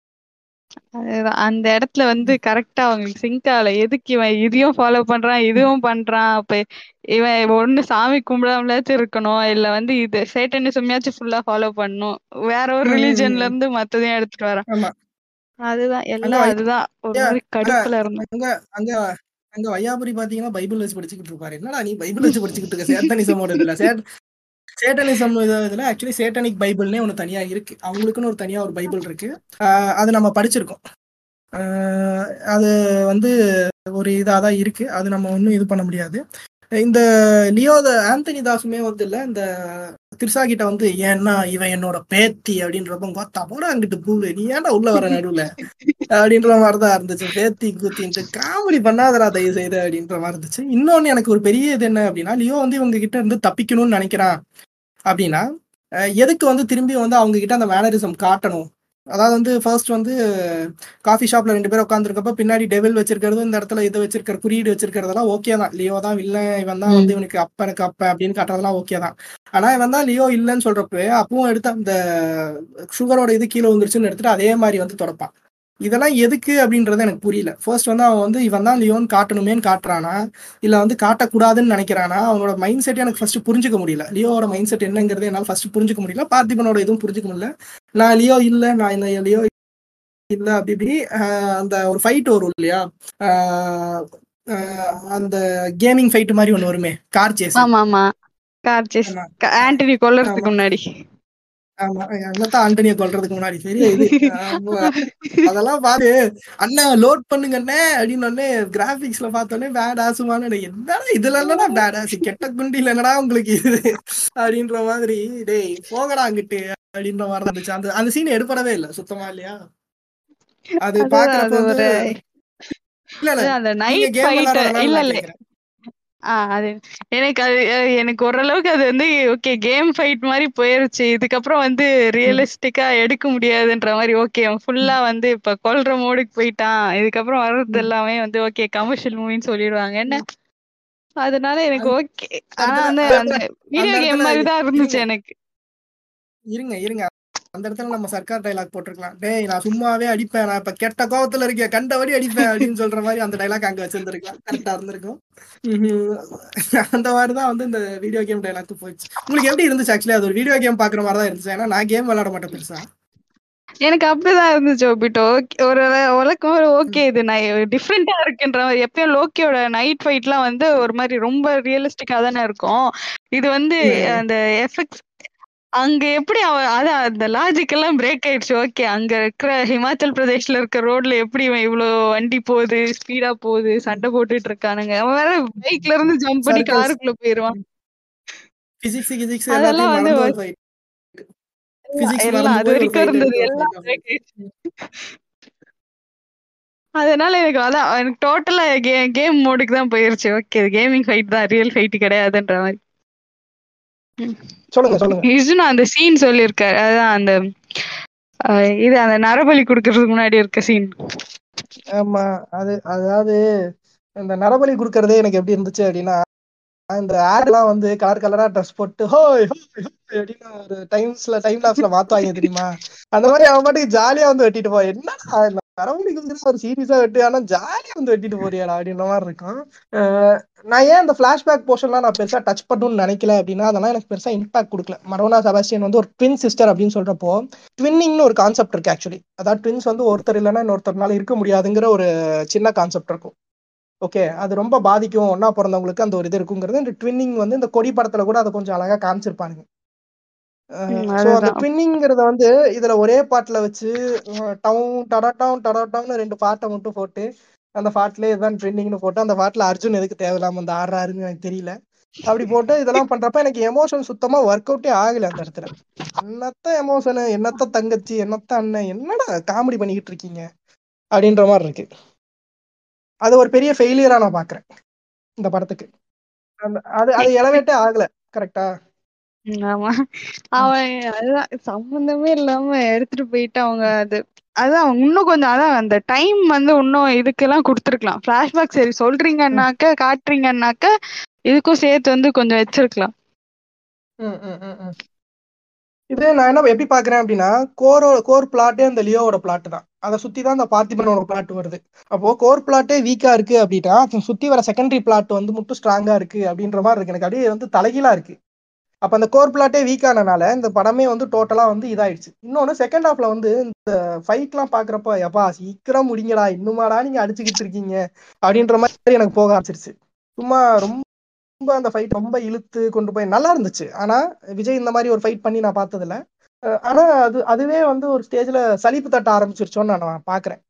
உங்களுக்கு எப்படி அது ஃபீல் ஆச்சு? நீங்களும் உங்களுக்கும் சலிப்பு தட்ட ஆரம்பிச்சிருச்சா பின்னாடிலாம்? இல்லை எனக்கு மட்டும் தான் சலிப்பு தட்ட மாதிரி நான் ஃபீல் பண்ணுறேன்னா எனக்கு அது அந்த ஃபர்ஸ்ட் அந்த சட் அந்த சட்டிலா இருந்த அந்த கனெக்ட் ஆன ஃபர்ஸ்ட் ஹாஃப்ல கனெக்ட் ஆன மாதிரி ஃபைட் எனக்கு வந்து அதுக்கப்புறம் வந்து ஓகே இதுக்கப்புறம் எதுவுமே சரி எது எப்படியே ஃபுல்லா வந்து ஃபைட் வந்து கனெக்ட் ஆகாத மாதிரி தான் போச்சு. இவன் ச- கண்ணா பின்னாடி அடிச்சிட்டு இருக்கான் அதுக்கப்புறம் திரும்ப யார் வந்தாலும் சரி இப்ப அந்த மொத்த ஃபேக்டரியும் அடிச்சிருவான்ற மாதிரி தானே இருக்கு. அது அதனால வந்து ஓகே சரி அவள் தான் சூப்பர் ஹியூமன் மாதிரி காட்ட போறாங்க. நார்மல் ஆயிடுச்சு திரும்ப நார்மல் கிளைமேக்ஸ் மாதிரி தான் போக போகுதுன்னு ஆயிடுச்சு. ம்ஹும். இதுல மத்த சீன்கள் பத்தி பேசலாம். ஆனா அதெல்லாம் முன்னாடியே பேசிட்டு போயிட்டாங்க. அதனால வந்து அந்த இதெல்லாம் நான் பேசணும் அப்படின்னா அஹ், திரும்பி என்னடா நம்ம திரும்பி அதையவே திரும்பி திரும்பி பேசிக்கிட்டே இருக்கோமே அப்படின்ற மாதிரி இருக்கும். ஓவராலா சொல்லுங்க சாரதா உங்களோட இது என்ன? இவங்க சொல்ற அளவுக்கு இந்த படம் வந்து ஒரு இதுவா? அஹ், இல்ல வந்து எப்படி?